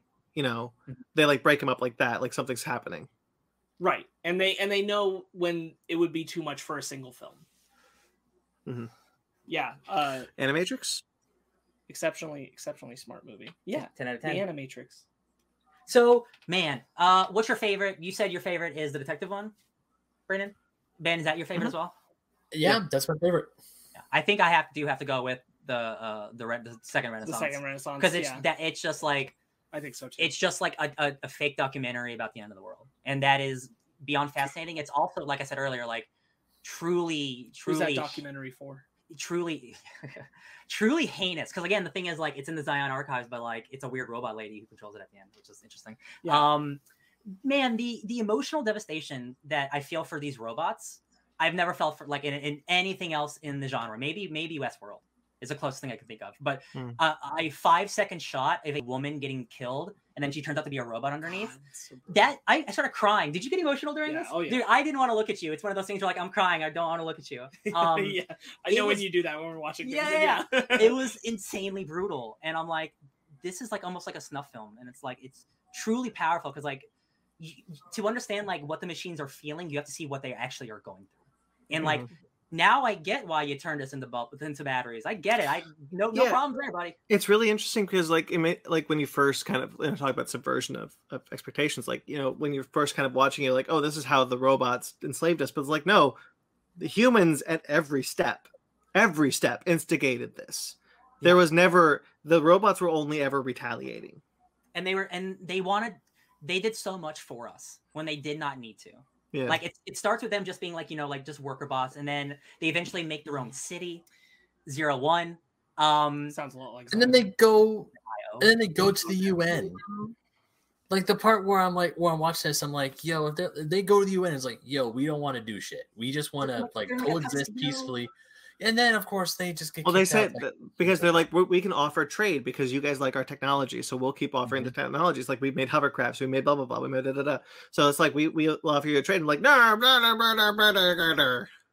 And then So the there- whole uh, like the like- black like the black sky thing. Just the, as I'm watching, it's like, wow, yeah, I feel like this would happen IRL if this was real. But man, people, Yeah, Sparks. absolutely. There there is an amount where like yes, it makes like humans seem responsible, but it also like makes it seem like both sides.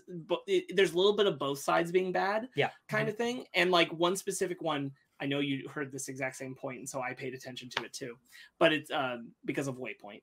But it's oh the the murder it's the it's robot? bigger. Uh, uh, the B one six six ER. Um, the when he- trial that starts this thing so when you watch the security footage that shows him murdering his people you're you're told that like you are only shown the evidence of like it's almost as if he snapped he just killed them out of Right? nowhere Yeah. uh, and then he says like i didn't want he just didn't want to die but if you really look at that security footage in the upper right corner of the doorway is a machine that is there to dismantle him right away and take him away. which away means that the humans were going to dismantle him in that moment. He was the reason he murdered them is because they were about to kill him right there. Yeah. Uh, and like like the narrative doesn't tell you that entirely. It's all in the visual. but also did he need to split her head open right, right. so again like I understand I wanted to need die, kill but like cats. that's pretty extreme, Mr. Robot. right exactly they need to kill the cats.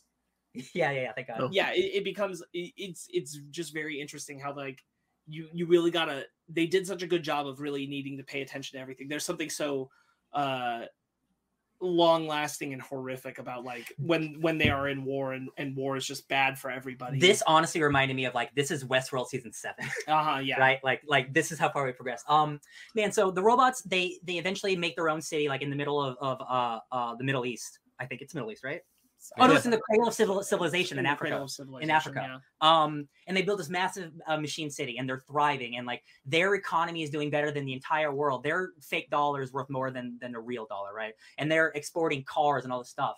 Um humans for some reason don't like that so they just try to kill them. They just nuke them which Yeah. is incredibly shitty obviously. Um, there's but there's a lot of really that- go ahead.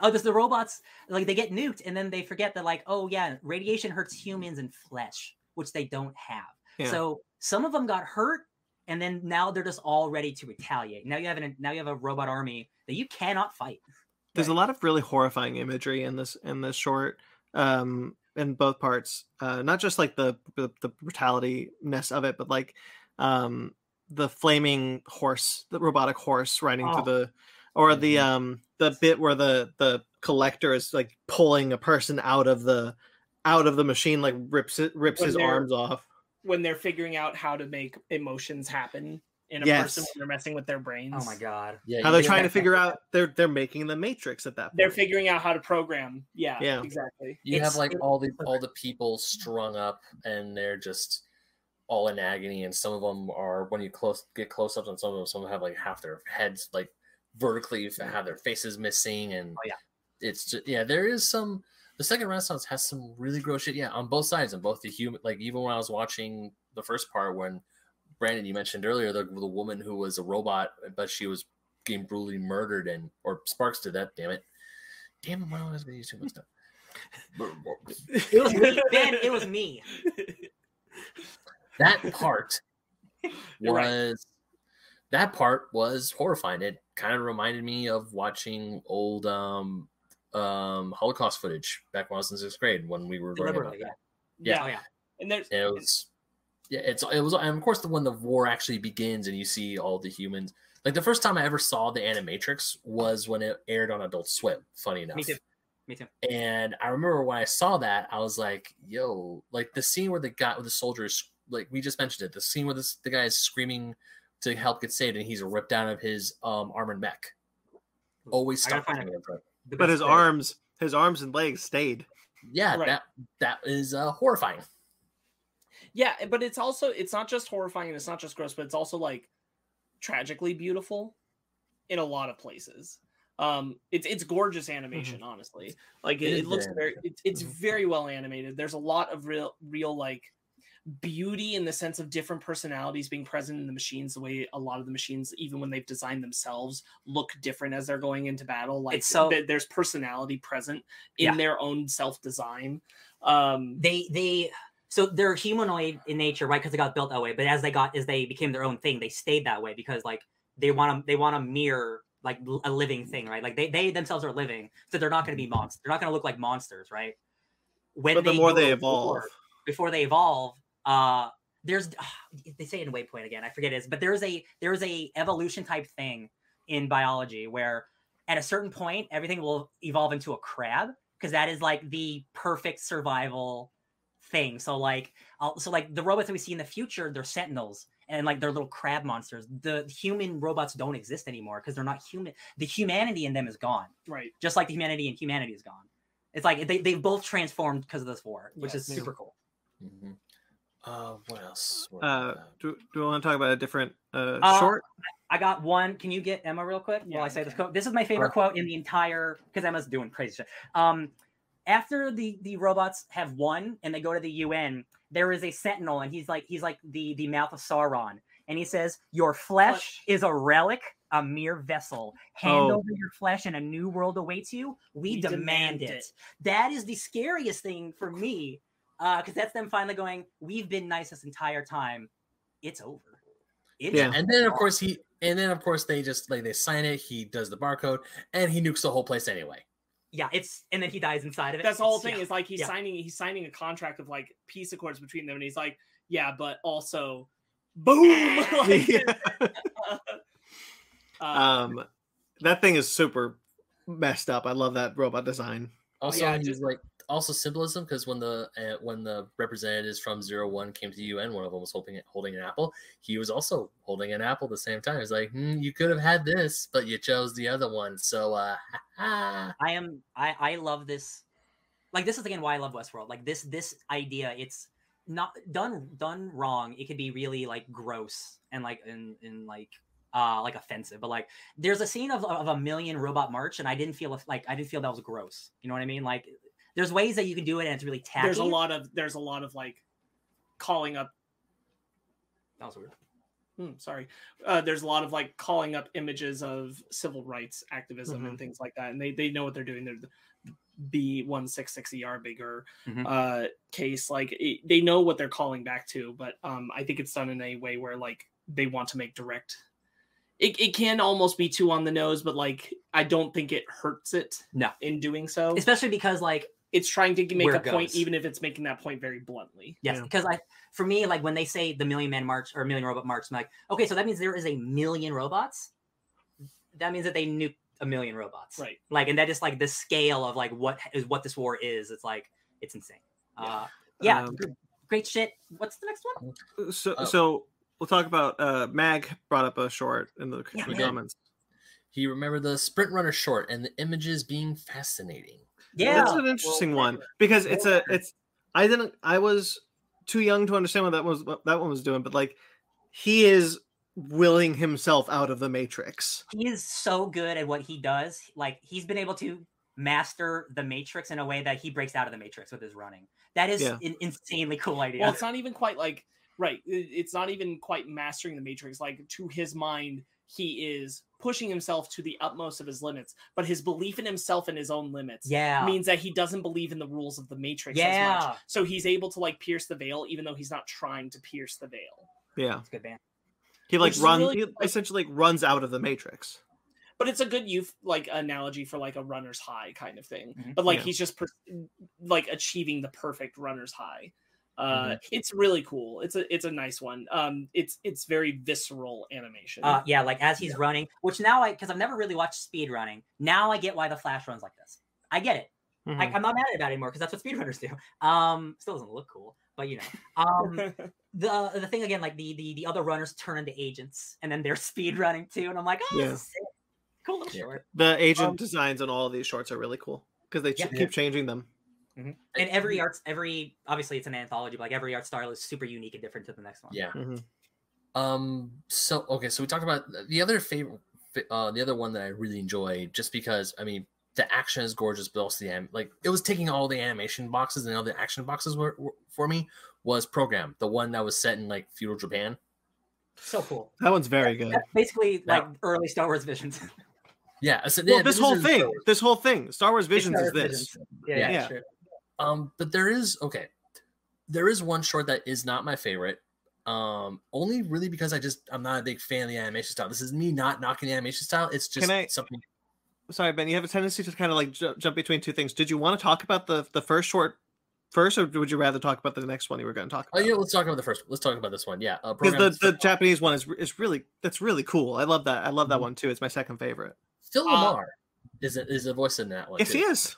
Yes, he is. I I love that one a lot. Um, I have to say, like, it is one where I sit there and I go, "Oh, I feel like this is how you lose people, rather than like Yeah. make sure you can keep them." It- because yeah. like it's so It's a it's so traumatizing. hmm Uh, like I know, like she just hits the guy at the end, but like you you have to imagine like they either this is a new thing that they're doing or just this one ship is doing it. But like it it would seem to me that the logic is that they're doing this because of Cypher, and so they're putting people through these tests. Don't they say something about Cypher? I think I swear they. I don't think they do, but they do say that it's a test I th- okay. I think yeah. I think it's Um, yeah. A test for like because yeah. like he's he's doing the Cypher play. yeah. Yeah, Uh, yeah. Uh, but we can- we can this- get plugged in together. but this is a person that they've completely generated her emotions for her relationship with and like and then make her love him and also kill him and i'm like man I don't know. That would make me want to go back to the Matrix. That's pretty. that's pretty manipulative. Because he- shitty. because like she walk she walks away and she's she's she's pissed like you do understand what i like about the ending of this is like you understand the traumatic experience that this was for her Yeah. I mean, like, I do think it's effective. I'm not saying like the short is bad. This is me saying like I think that the people of Zion would do this is maybe a misstep. Yeah. Yeah. Uh, like I hope this isn't a a wide swath thing they're doing on all their ships to like check their people because like this is the kind of shit that makes people not like the Matrix. yeah. Mhm. True. Very true. yeah i i, I do wonder if like it's just this guy because they do mention like the captain ordered this or whatever Yeah. like it's just it's- this captain is like yeah let's torture my my crew Yeah. Let's let's try something. It yeah, makes yeah. it makes for a very fun uh short to watch, but it Very definitely free. makes me go like, "Ooh, this is not the way you guys should handle this. morally Right. wrong. This is morally not okay." Yeah. ben Okay, did Ben, you have another short don't- Yeah. Damn. So the other short that I like the story of it because it introduces a character that we see in um the other films. It's just Oh, the the, kid. animation style. Yeah, it's the animation style is not my favorite. That's that's Um, fair. Uh, I I love it because Which it, one it is this? Is the this kid. The, Kid oh, story. the kid? the kid. Yeah. Oh, I love the kid. yeah, yeah. I thought you Mhm. weren't gonna like the Aeon Flux one. Kids kid story is one of my favorites. yeah, I I I think that is that's probably my second favorite, honestly. Uh, Is that it- is like like nonstop, like beautiful, like like painting. It's like it's all hand drawn shit, uh, which is really impressive. Uh, that took like a long time to make too. That specific one. Um, I can, I can understand not liking it. It is very loose in a way, Yeah. and like the animation's very. Oh, I get it, but I It's like that to me that animation that style of animation. It's it reminds me a lot of Jae Lee's style of art. Now Oh, I'm not it. saying Yeah. he's a bad. I'm not saying he's a bad artist. I'm not saying the art is bad or like the animation is bad. It's just that I'm not a big fan of that style of art. Yeah, um, the story in, inside of it really compelling really good. It, it brings a character that we see later in the films. It's like oh this is really cool. But other than that it's just like really the only bummer like i was watching it's like I, this is such a good story. It's just i'm not a big fan of the art. That's, What- yeah, that's what- totally fine. what did you say sparks? You said something? I said he should have skateboarded and reloaded. Oh yeah Uh, that's a good point. point One of those wheelbarrows. Yeah, yeah. When he's like getting the ammo out, he's like, woo! Yeah. Uh, yeah, so the kid, the kid is basically like the beginning of the Matrix again. It is it is somebody contacting someone to get out of the Matrix, but this time it's Neo, Mhm. uh, which is really cool. which is cool, and it's it's Keanu. it also is the eh, the introduction of the idea of self-substantiating. Yeah. which is where you're able to essentially red pill yourself out of the matrix. Yeah. and, and like and man, the shot at the end is it, he jumps off a building, right? Yes. yeah, Yeah, that's how he gets out of the Matrix by basically suiciding. Um, but he's never he never takes a red pill, which is really important, and that's why like Trinity says at the end, like I I didn't think self substantiation was possible, and Neo's like apparently it is. Yeah. And that's why he's so Im- im- constantly Impressed. like impo- imposing on the kid like you saved yourself because like he literally did. He pulled himself out of the matrix by his own will. which again is something goes to the, the newest Matrix movie, where it's Right. like you don't the pill's kind of just like like an illusion kind of thing. Yeah. Um man can't wait to talk about that movie there's there's something inside of the classroom that I again like Waypoint brought it to my attention. The teacher? I looked at it. No, it's the Oh. it's the white it's the white like cell in the corner of the classroom that like Rob brought it up on Waypoint and was like, "What is that? What? Why is that there?" And it looks like it has like a seal lock or something. So like, there's Oh. something kind of more sinister to the classroom. Yeah, yeah. Um, okay, um, yeah.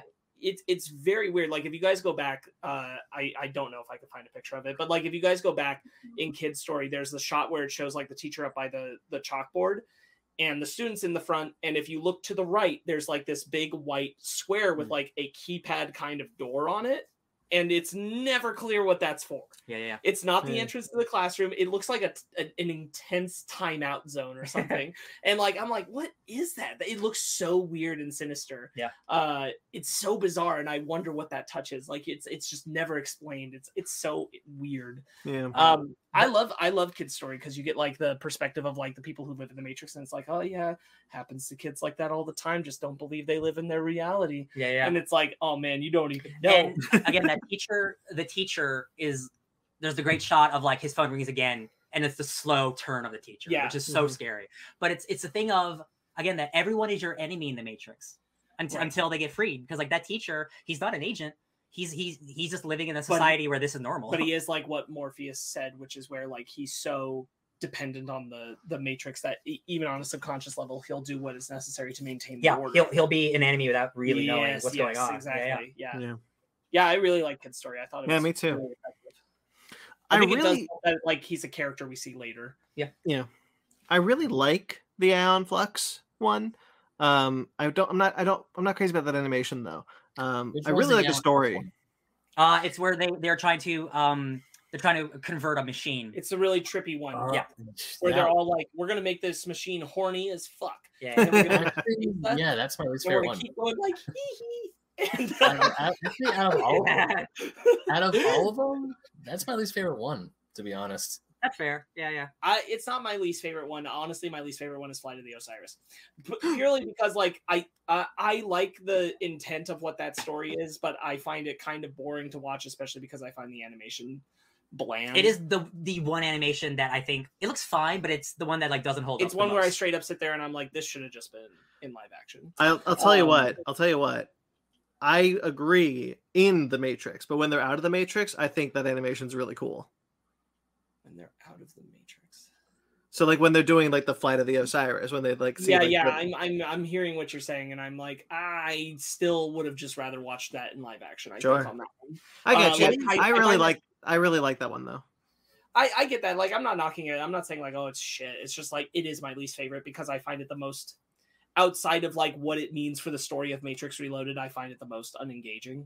Mhm. Um, It is nice to give whereas, you like a little. whereas I like the Aeon Flux one because like they do this visualization of like when the machine stops being a machine and starts seeing itself as something related to yeah, humanity and reinterprets its own design. And then even when it comes to come to help and connect with the girl, the girl still can't see past the machine Yeah. and reacts to it in horror. And like it it's one of those that like it's weird. I don't think all of it works, but it does make you like think and is the only matrix thing that I think tries to step into the mind literally of a silent machine. Mhm. it's a perspective we don't really get. Right. Um, the ending is you know he like accepts the, like his humanity almost, and like the tragic ending of like he connects the girl and then just decides to die in the Matrix or whatever this closed portal of the Matrix is. and then just ends up sitting on by the sea the same this is the one that's the hardest for me to like connect like i think it does like good setup for the concept of like the only real solution is for machines and and humans to come together of their own volition Mhm. uh i think it does good setup for that kind of good setup for like machines that we meet in matrix Resurrection. resurrections baby. However, I'm like, I don't understand how this exists in the context of the Matrix timeline because, like, where and what is going on with the monkey?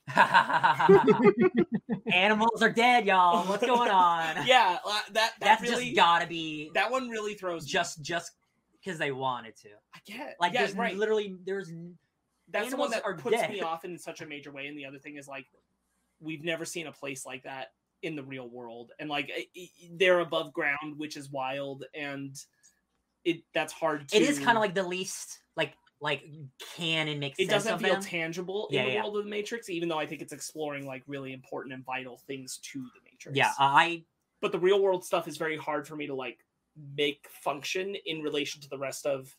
Now that being said, like it could be far in the past before Morpheus was at Zion. this at could be the prequel to. Resurrections that we don't even know. That's true. You know, Like I, I don't, I don't know. Uh, it just, it's very hard to like connect it oh yeah, yeah. into the wider spread. That's that's the part where I. It get is the most hung up on outside like like the Matrix zone. in a. Yeah. Yeah, because I there's there's I mean there is the end where the machines do end up in the compound and kill everyone, which I actually think is very, very tragic. Um, Yeah. but like there's like a agree. staging ground that they have where it's like there's you know they're looking behind a curtain and like that's a that's a pretty elaborate setup for above the surface. So we're told like as like we know the surface to be it's the machine's territory. Yeah. Right. Yeah, it's it's just very, it's interesting and. I, I have a hard time placing it. if the if mm-hmm. because I like weird visuals, like if the if the cool visuals weren't weren't that cool, I definitely would be lower on it for all the and stuff like what they about. meant and like what they meant like like everything that's inside with all that cool visualization and the fact that it is the machine like interpreting itself to how it can connect to humanity is cool Yeah. that is what makes me like it I agree. Yeah. Yeah, the outside stuff not so much. Yeah. I really like Flight of the Osiris though. I'm like I'm kind of like I feel the same way, much of the same way like Bardock, the father of Goku. Like I like I really think this the sequence is really badass, and like I kind of want them to make it. Like I want them to make it. I want them to live, and I and I know Yeah, yeah. that they're not. They can't. There's no way, or there's, there's no Matrix Reloaded. Yeah, I respect that. I I kind of wish it had been in the hands of a different animation studio. That animation studio was doomed. So like it it you kind of wish that it could have been someone else. It was the one two punch of this and Spirits of The Final Final Fantasy Fantasy Spirits that Within, yeah. bankrupted that company. Yeah, Yeah, and like it just it did not have the future of animation at its threshold, and and like I think I needed someone to be more visually Oh. engaging with it for it to be the story it was and be animated, or to just do it in live action. Brandon, do you like this one because it got sexy people fighting? no, I like the oh. outside the Matrix stuff. I told you. Oh, okay, because I like that stuff more. I mean, I. I it's Hey, it's hey, look, it's very we get- horny. We get Yeah. we get some male booty and female. yeah, that's what I mean. so, everyone, like, everyone is represented. That's what I love about it. Back in 2003, this wasn't happening. Show me some booty. Like I really like you know I lamented how how I miss how I miss how horny blockbusters used to be. This is pretty horny. oh yeah, this is peak 2003's peak. I love. I really like the. I really like wait the, until the bit- next week when we talk about the horniest of them all. Oh. Matrix Reloaded. I really like when they when they like independently lift up their lift up their thing and be like, oh, oh, oh, oh. and, I, Uh, and it they is like hover cars are so cool. So like watching that scene, it is awesome to watch. But it's just like uh, I just wish it looked a little better still. I, Sure. It is for me like it doesn't ruin it, but like it, it is it is the one that's aged for me. Mhm. Yeah, it's definitely the one that aged the worst. Um, Uh, We got one left, right? we have two. We Two? have the detective story, Detective, right? Right. uh, which is a really good one we kind of referenced before. Yeah, it's a Um, noir Matrix thing. love I love- one so much. Yeah, I I just love how it's stylized differently. Like the Matrix for him is like a black and white noir movie, and even the cars look like they're 19 from the 1930s. You Yeah, know, the, that, that's why because he's from the second iteration. No, I'm kidding. Well, but that doesn't. it does weird me out because Trinity's in it too. Yeah. And so I'm Mhm. like, wait, They- shouldn't it be 1999? Yeah, I think this is just a thing of like they're doing like They're style just more being than anything. stylistic more than anything. Honestly, yeah. I didn't care. Yeah, we I didn't care. I was because I knew that this whole thing was an anthology series from the get go. So I'm like, I'm gonna see some cool shit. I'm gonna see some weird shit. And Right, this but the thing is- thing- Have you seen the Animatrix before? Is this your first time or your second? no, this is my second. Okay. I've seen it before. I watched it on Adult Swim. Years Yeah, I ago. think I think Star Wars Visions is a good like primer in a way. Like if you were going back to the Matrix, you know, and you have the Star Wars Visions uh, uh knowledge in your head of like, oh, these are they could be canon, they could be not. They're just he- heavily stylized bits of Star Wars. Like this this is what this is. It's heavily stylized bits of the Matrix. Yeah, I, Mhm. yeah. I think the thing that we're not like rubbing up against, but I think it's like how much of this is canon and what, uh, and not that that really matters for an anthology, but like the Second Renaissance is canon. That's what that's the movie. Yeah, that's what happened. That's Matrix. Whereas something like the detective story or like uh, the program, I'm I'm indifferent if that like if that's in the ma- if that's actually happening in the Matrix that we saw. You know what I mean? As opposed to just The- making a cool story. Yeah, the the Flight of the Osiris uh, one has to be canon, obviously. Um, the kid canon, uh, but other than that, like in the in the History of Zion one, it's like, yeah, I guess they could be, I guess. Yeah. Um, I mean, but like for, for the Wachowskis' money, like all of it is canon. oh for sure. Like like Yeah. all Yeah. of it is intended to be canon, and like uh, I- I think the detective story only like gets weird about the canon only because it is Trinity, and if it was anybody else, it'd be like okay, but it's Trinity, and so you're like, eh, uh, what is okay. this? Where are you? Could have been Trinity when she first her like one of her first missions after she got unplugged. I think that's the implication anyway. ago. Yeah, back when yeah, when it was like fifties. Uh, that would be actually cool, Brandon. But uh, if that was like your joke about like, oh, this was the previous Matrix, but yeah, Trinity is there. It's just uh, Trinity, yeah. Yeah. Unless, unless, no, I'm not gonna do it. But that being said, like it- it- we know there's previous incarnations Of the one, of some people, so, so- there can be a previous incarnation of Trinity just the same. It's very true. Uh, That's what I was about to say. Yeah, yeah, Uh, I, it- it- that wouldn't. But that, that goes against what the architect said because the the previous ones didn't have a Trinity. Yeah well, it, there could have been a previous Trinity, just not a previous Trinity who connected to the one. Not true. Uh, because because the change is supposed to be that the Oracle told Trinity she would fall in love with the one. That's the change she made. Hmm. She did it. There's another Would- universe Would, where, where would she, have ever done it if she hadn't told her about it? Just like the vase. Oh, Would she have been looking for it the same? when you But that's know? supposed to be the change that the Oracle made. I love these movies.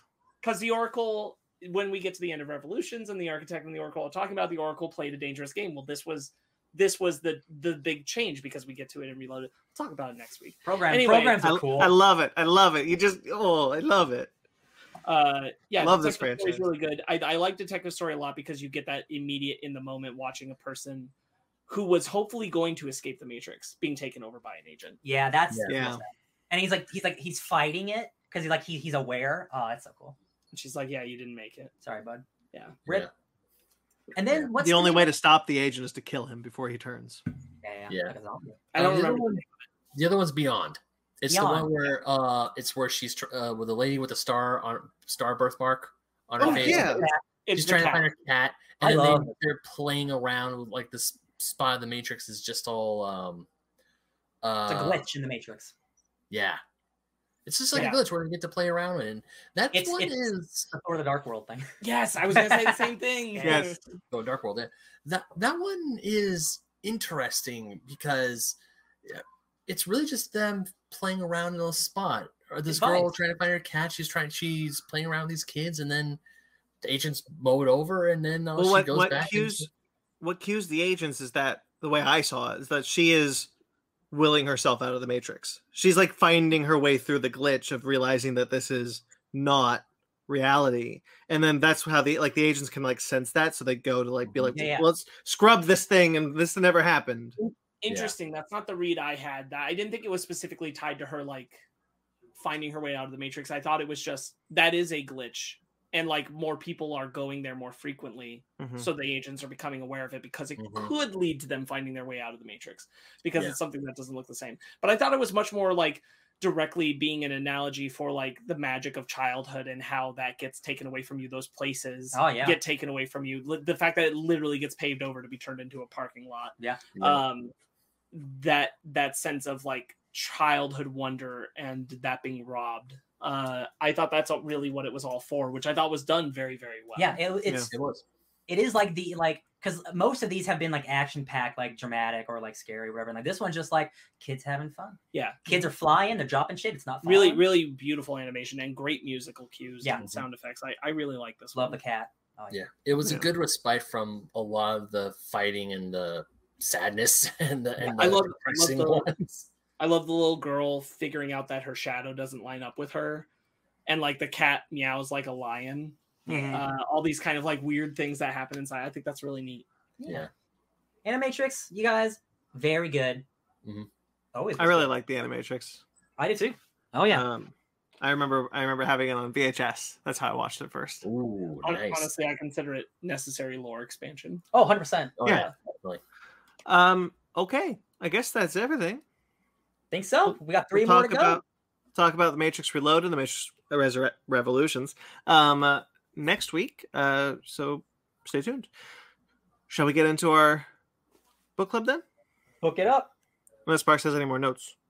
I just scanned through and no, I don't. I I I mean, I could say a lot more about the Matrix, but like, uh, I think we it's best we don't. If you guys want, I'm sure we'll reference back to oh it. yeah, multiple Well, oh, times. before we go, Magan has been in the chat, so Oh, hell he's yeah. talking about the Dojo scene in the Matrix because they reference kung fu movies, especially Bruce Lee. True. Mhm. Mm. Then we got uh weirded out by the Matrix part, the part in the Matrix where um Neo's mouth gets um how can you call if you can't speak? Oh, Yeah. um, the the uh, dojo scene when they're talking about like all the action stars. uh, It's their first cue that there's been a lot more time than we were led to believe has passed. Hell yeah, that's so that's that revelation in Reloaded. Uh, Yeah. awesome. Um, all right, shall we get into our book club then?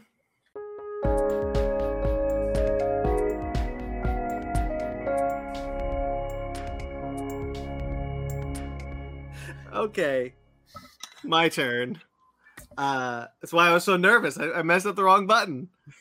Um, all right, I picked JLA Avengers um, because you know George Perez uh, is is ill right now, and I, I I've thought about reading a George Perez book, so I picked JLA Avengers. It's the final time that the Avengers and the and the Avengers and the Marvel Universe and the DC Universe crossed over.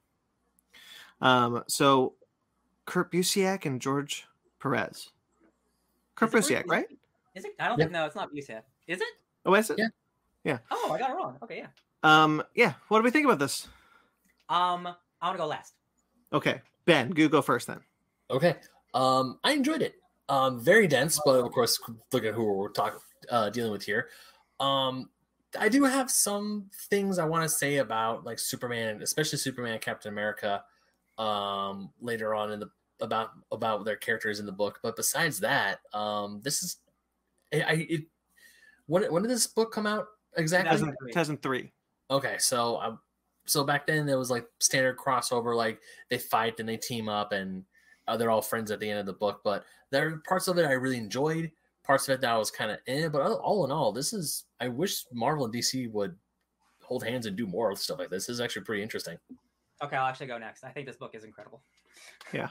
Um, um, reading this book, um, the the amount of things it's tackling is truly insane. Mhm. The amount of characters, the plot, the fact that this is not a four issue book; they're double sized issues. This is an eight issue book. Right. The fact that Mhm. like they're able to tell such a concise story, and I, and I, it makes sense to me. Um, not not that I'm saying you make doesn't make sense to you or anything, but like I I this is one of the most impressive comics I've ever read. Not in terms of breadth or depth. It's not, you know, this isn't like Watchmen, but pure comic book. This is almost unrivaled. Oh yeah, Truly, truly, every page is the biggest page a a comic would ever have. A, Oh. comics. This must have taken him forever to draw. Like truly, I it, it's I feel the same way about it. I felt about Avengers Forever. Like that is a huge epic book that could have been in too, could have been way too much for someone to handle. Um, I think it's awesome. And like my favorite stuff isn't even the fighting stuff. It's the stuff where the realities are warping and people are becoming different people. And it's like, Yeah. it is a it is a truly chaotic book from beginning to end. Uh, I love it. Uh, I I think it's awesome. I think it's awesome. Sparks, do you want to go next? I would pretty much echo everything Ryan said. Yeah. I, I have almost nothing different to add from what he said. Uh, I don't either. Um, I adored this book. I thought it was a blast. Um, it, it is such a big book. I took pictures. I never take I took, pictures of. so many- I took too many pictures, man. I never I'm take not gonna do it. pictures. um, but like this image of a Galactus bursting out of the molten core of this planet that he's consuming, and and just fucking like Metron, like, yeah, that's that's what he does. Grandmaster shouldn't give him Galactus. So, so Krona is is Krona's from DC, right? That's the Green Lantern guy. Yeah. Is that it? Okay, He's a, so he's a he's the exiled guardian. right. So Krona, um, he wants the secrets of reality. He wants to know like what is life about? Like what? Um, this is confusing, y'all. What what am I supposed to do?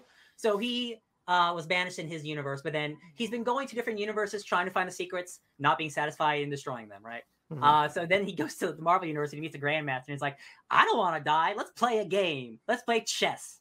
Uh, and let's collect every major MacGuffin the world has ever seen." And it's like they're not even really important at the end. It's just like a game, which is super fun because the heroes keep getting the things and then they're leaving. Like, what's going on? Mhm. Um, I I I have so much to say about this book, man. It's so crazy.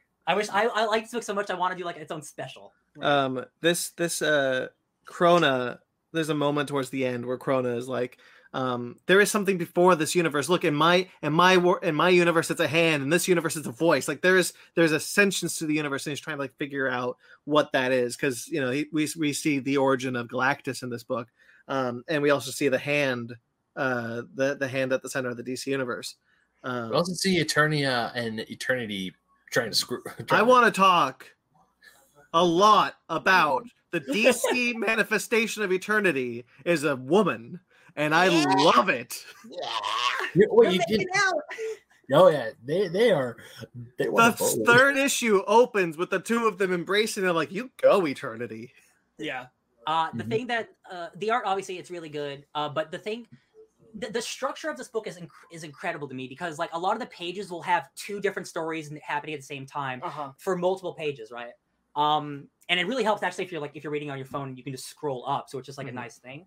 Uh, there are too many, too many cool scenes and cool moments in here to remember all of them. Yeah. Like truly, but like Oh, so Starro fighting the Avengers, hmm so great Right. uh terminus the stupid marvel villain fighting the justice league the the idea and i and i understand where you come from ben but it is is core to the story of superman and captain america being conflicted because it's like the universe is doing this to them i Mhm. love it because at first i also didn't like it i'm like superman is a fucking dick i he's uh, this is not superman Right. but then it was happening to captain america i'm like oh no something's happening here And It's- also it's the clear other characters are Magneto- Yeah. it's Magneto and Nova in Guardians of the Galaxy. Like, man, I'm just yeah, sick of this. Exactly, yeah. Um, and like again, this could have been just like we're just gonna have our heroes fight each other. But that that this book is so much more than that. And again, my favorite part, it's it's an issue. I think it's issue two or issue three. Like they they they beat they win, and then it's it's Oliver Queen hanging out with Black Canary, and then he turns into Hawkeye, and then Hawkeye's kissing uh Dinah Lance, and I'm like, I'm Yeah, the- confused. The third issue of what the third issue, yeah, the third issue when all the realities are starting to like are merging and they're changing eras, which I really liked. Like I took a lot of pictures of just how like the the different era uh, things where Captain America's like this isn't right, and he sees like the picture of the JSA and the JLA first meeting, but it's the Avengers and the JS and the JLA. Yeah, yeah. Um, Yeah. You got Captain America, like Wonder Woman's like, you've been doing this since Infinity Inc. and the JSA, right? And it's like, what? I have? I, I, I don't know you. That's that's the best part of the book. Oh yeah. No, one of my favorite parts of the book is actually in this is actually issue three. That's my, my favorite issue. Um, is when they're constantly going back and forth between different realities and things keep changing. Like Kyle Rayner and um, Wally West aren't the Flash and Green Lantern anymore, and there so many times like Wonder Woman's costume is changing, or even when there's this random panel where Superman's hair is short and then it's '90s era long and then it's short again. Aquaman. He his Yeah. hand comes back after because he had a hook hand at the time, the coolest Aquaman Mhm. has ever looked. He's like, "What? I got my hand back! Hell yeah!" Yeah, just Yeah. all of this stuff in issue three was actually like I love how they each go to each other's um like Avengers Mansion and then the, the watch the watchtower for a party. And it's like, yeah, Yeah. we you do this every year. We just hang out. And I'm So- like, I, So there's a there's a line that I really like that, that you're bouncing off of. Um, it's the that the Flash and Green Lantern are, are Barry and, and Hal. They're back from the dead essentially. They've been dead for for a long time at this point. And Hal says to Barry, "If reality's changing around us, how do we know anything? How are we even here? Are we are we who we're supposed to be?"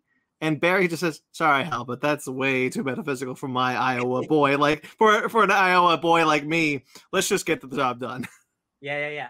Uh, Like That- we don't want to talk about that part." um, the, the the fights between the certain matchups is super great. Thor fighting Superman is so fun because Superman stops it and he's like, "Odin's beard, how can you do this?" And he's like, "Sorry to disappoint you, son, but in my world, I take the dial up to 11." And he punches Mhm. him with the hammer, and I'm like, "Dude." or or like. Superman's Superman like the way they like compare the Earth like when they when they're in Metropolis and they drop into like well the Avengers Metropolis but it's not a city you know and Superman like points like this Earth is smaller Yeah. but they've got countries we've never heard of and we- they have and we have cities they don't have and like Yeah. This is interesting this is weird. And uh, like Aquaman even sorry real quickly Aquaman even says like the Avenger the the heroes here are outnumbered. Like they they're getting they're winning due to willpower alone. They don't have our power. Their That is- villains have our power. We don't. They don't. That is that is my f- absolute favorite thing about this book because there are there there is a difference between Marvel and DC, and not not in like a creator way. It's just like like the like DC characters are gods. Mhm. Your human character of Batman can beat every god on the planet uh, in the universe, right? That's that's the lowest level of human can do that. Whereas the Avengers, Thor is the strongest you got, and Superman can kick his ass no problem, right? Like Yeah. that's that is the thing I love. It's like the Avengers are up against a losing battle, but like their willpower takes over. Whereas like the Justice League, it's like we are the best and we know it, and like we have to be the best, or we have to be as good as we we Mhm. present ourselves. yeah and hawkeye hawkeye it's like wait a minute these guys look familiar oh right they're discount squadron supreme Dude, I love that line. So much. I love that. he's Oh, and that he's worked on the Wizard.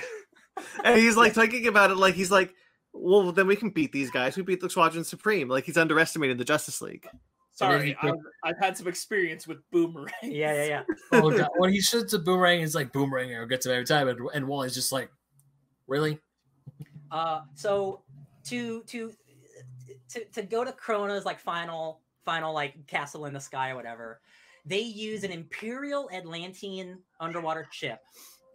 They retrofit it with Thor's hammer, Iron Man technology, and Speed Force technology to to to make the ultimate craft that no comic will ever beat No. this vehicle they make is the coolest most like overly designed like we have this is the most powerful ship ever made it's running with barry speed and thor's hammer and i'm like this is the coolest idea and it's like a giant like attack uh on like a like a citadel Mm. uh i think it's just the scope of it is they the reason they never made another one is because it's too good. You can't beat this. I wanted to. Yeah. I want to just really quickly talk about the humor in this. If this will just look at that, Wasp's got a little chair. Yeah, it's cute. It's just Wasp got a little chair. Uh, this was There's- a pretty, Hold on, there, before you go, I want to talk about this one scene which just for some reason just made my nerd heart jump for joy, and that's Darkseid wearing the Infinity Gauntlet. yeah, and it doesn't don't- work? I don't know why, I don't and it why. doesn't work, and he's just like, take it. But just the fact seeing Darkseid wearing a gauntlet, and everyone and, and like all the Avengers who are about to fight him, they go, oh shit. And what I think it's Hawkeye who said, This guy looks like Thanos, but worse. How can you be worse than Thanos? There's yeah. an image that I really like. I want to share. It's the worlds being squished together by Kronos. Uh, yeah, yeah. and sorry, it's a little blurry, but like um and and Iron Man's like, what are we what, what are we seeing? And Superman's like, we're not actually. This is just how our minds are perceiving this. It's Because this is so we can't cannot comprehend this whatsoever. Yeah. yeah. One of my favorite bits is uh the part where someone shouts uh Captain Marvel and both the Captain Marvel Yes. say thanks. Yes. yes, that was really good. Uh, this is this is a completely small throwaway thing, but uh, the fact that they didn't just do the big heroes, they did all the side characters. Uh, Jarvis is hanging out with Snapper Carr from the da- the Daily Planet, and he's like, mm-hmm. "My word, Mister Carr, this shit is so good." And I'm like, "This is you didn't need to put Did you- Snapper Carr in this book." Did you like the bit where where the thing pops into the Batcave for a hot minute? Oh my god, that's Yeah. so funny. Yeah, It's so funny. He's and like, he just okay. pieces like, oh, here we go. Well, if Cap likes you, everything- Everything about the Batman Captain America side shit is so good. "Oh yeah, oh yeah." Yeah, I Um, got the Captain Marvel one. Oh, okay. the Av- the, the Justice League saying Avengers Assemble. That was Yeah. pretty Oh, cool. yeah. And then, and then uh, Justice Leaguers, um, lambast.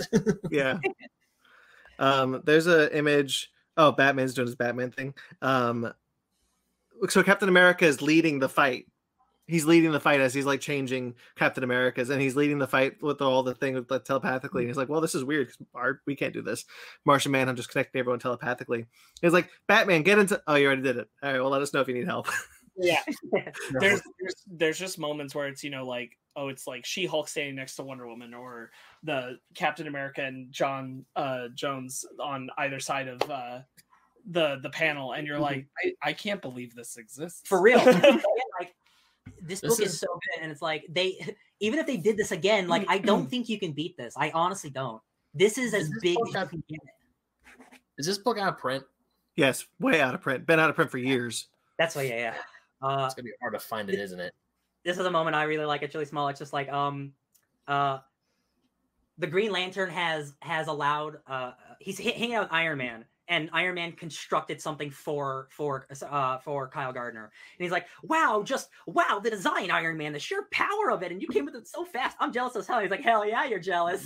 he's like I, damn it, Tony. um there's a there's a bit where kyle's losing his energy his like green lantern energy being absorbed through uh um what was her name at the time spectrum Spec- uh, monica monica Yeah, Rambeau. Yeah, Spectrum. um it's just being like absorbed and he's like okay well the cosmic cube will give me more power. It turns like the cosmic cube lantern for like a hot minute. Yeah.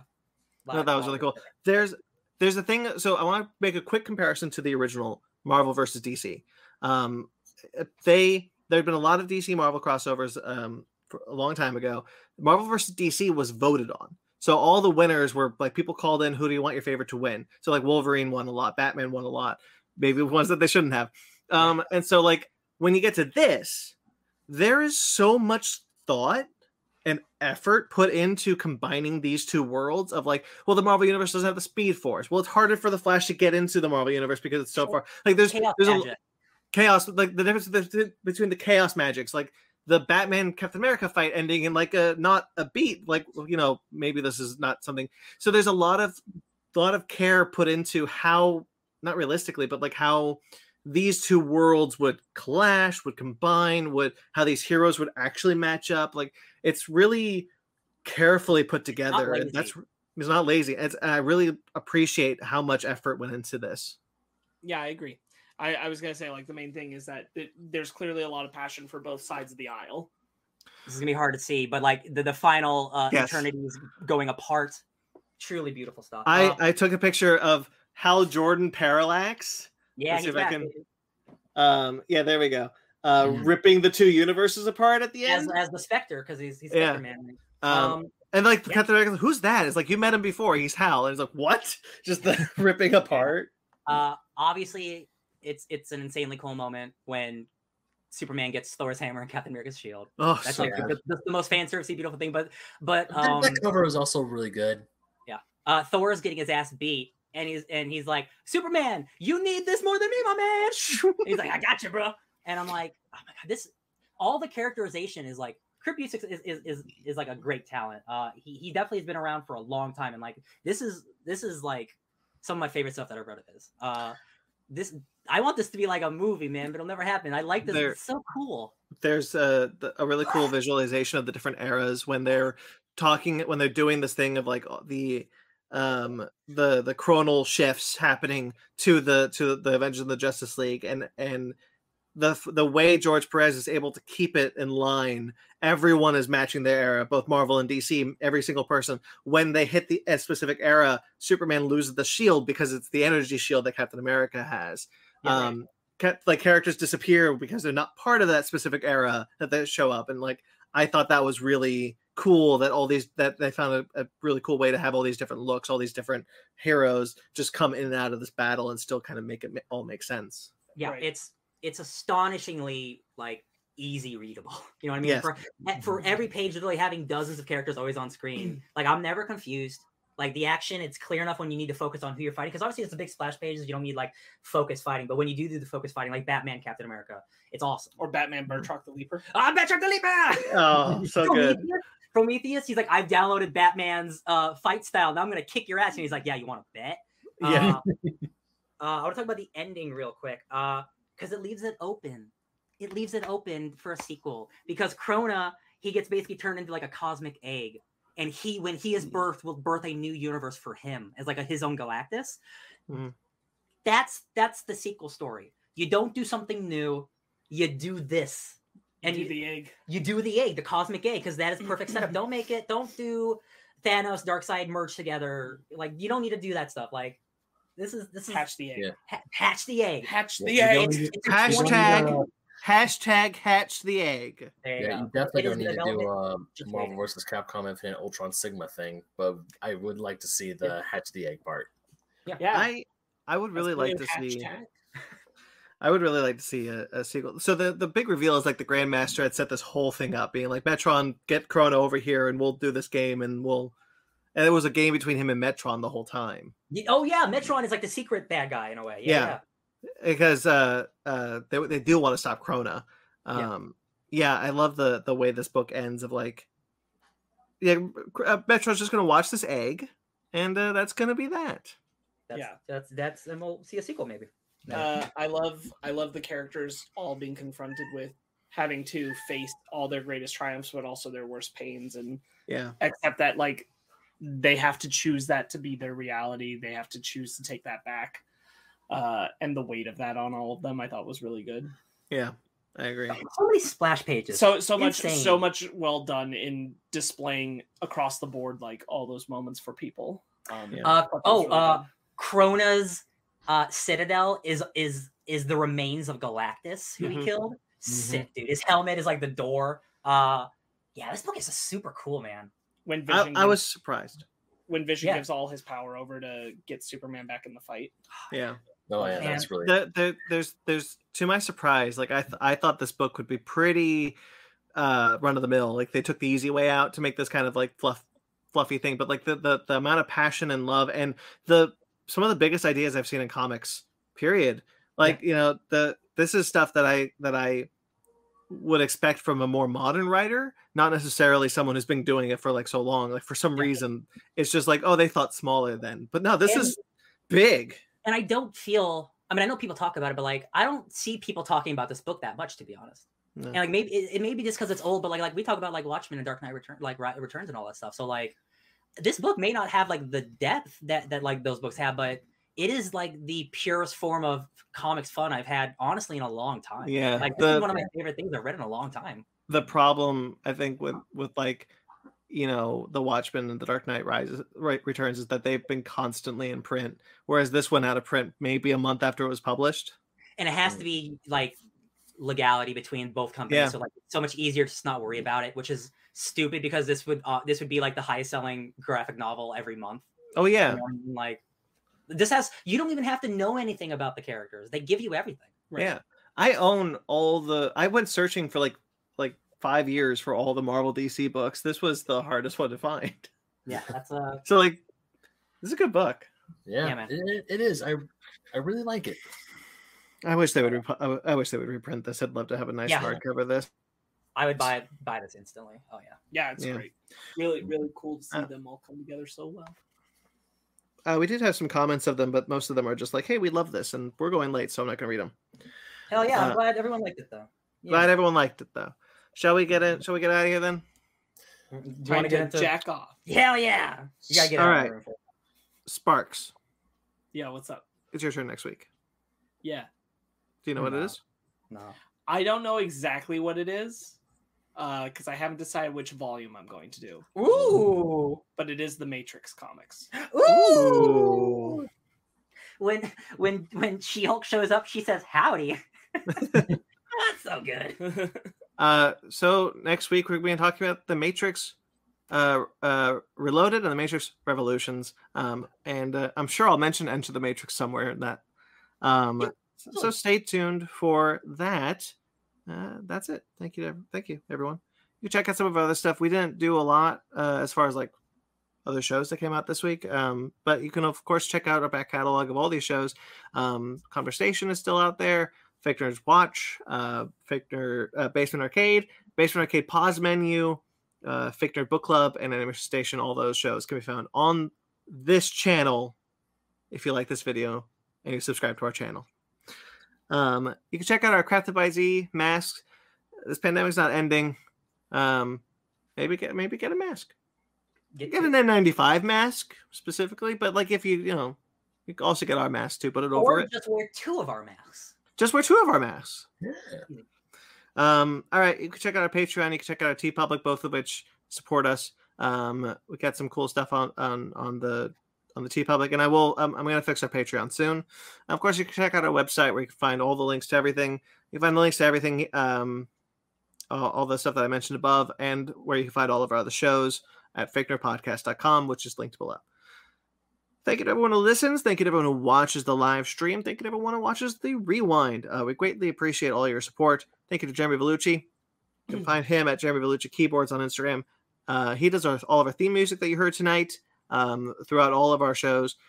He also does a podcast called Suburban Proctologist Official. Uh, that's on Facebook and Instagram at Subproc Podcast. His show is coming back. He's uploading new episodes. The first he like remastered the first episode, I guess. That's up on iTunes right now.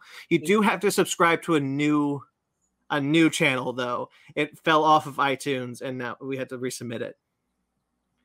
So you have to resubscribe if you ha- if you aren't already. Check out Mike Matola. Uh, he did our our logo for the show and some other shows. You can find him on Instagram and TikTok at Mike Matola. All right. You can find us on Twitter, Instagram, and Facebook, all at Fake Nerd Podcast, Fake Nerd, Fake Nerd Guys at gmail.com. If you'd like to get in touch with us personally, I'm at BT McClure on Instagram and Twitter. Ben. You can find me now furiously writing for three different publications at BenMagnet27 on Instagram and Twitter. And yeah. two of those publications I can say because they're still up and running. Old School Gamer Magazine, both still online and going to be in print. Fusion Magazine, that one is over across over on the um um I was overseas. That's the word I was looking for. Yeah, that, that one's in England. And- yeah, it's I'm right. I'm writing for a publication in England. They want to bring its stuff over here to America, so that's why they picked me. Um, I should. Oh, I was right for Screen Rant. I always. I'm, I was terrible at promoting myself. Uh, Sparks.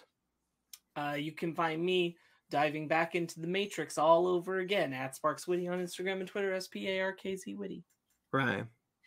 You can find me entering a new world because my flesh is a relic at DJ Tony Snark. Uh, all right, subscribe to us on iTunes, Stitcher, Google Play, TuneIn, Spotify, iHeartRadio, Amazon Music and Podcasts, and Pandora. Rate and review wherever you get us. We greatly appreciate it. Like this video, subscribe to our channel. Until next time we see us, stay fake nerds.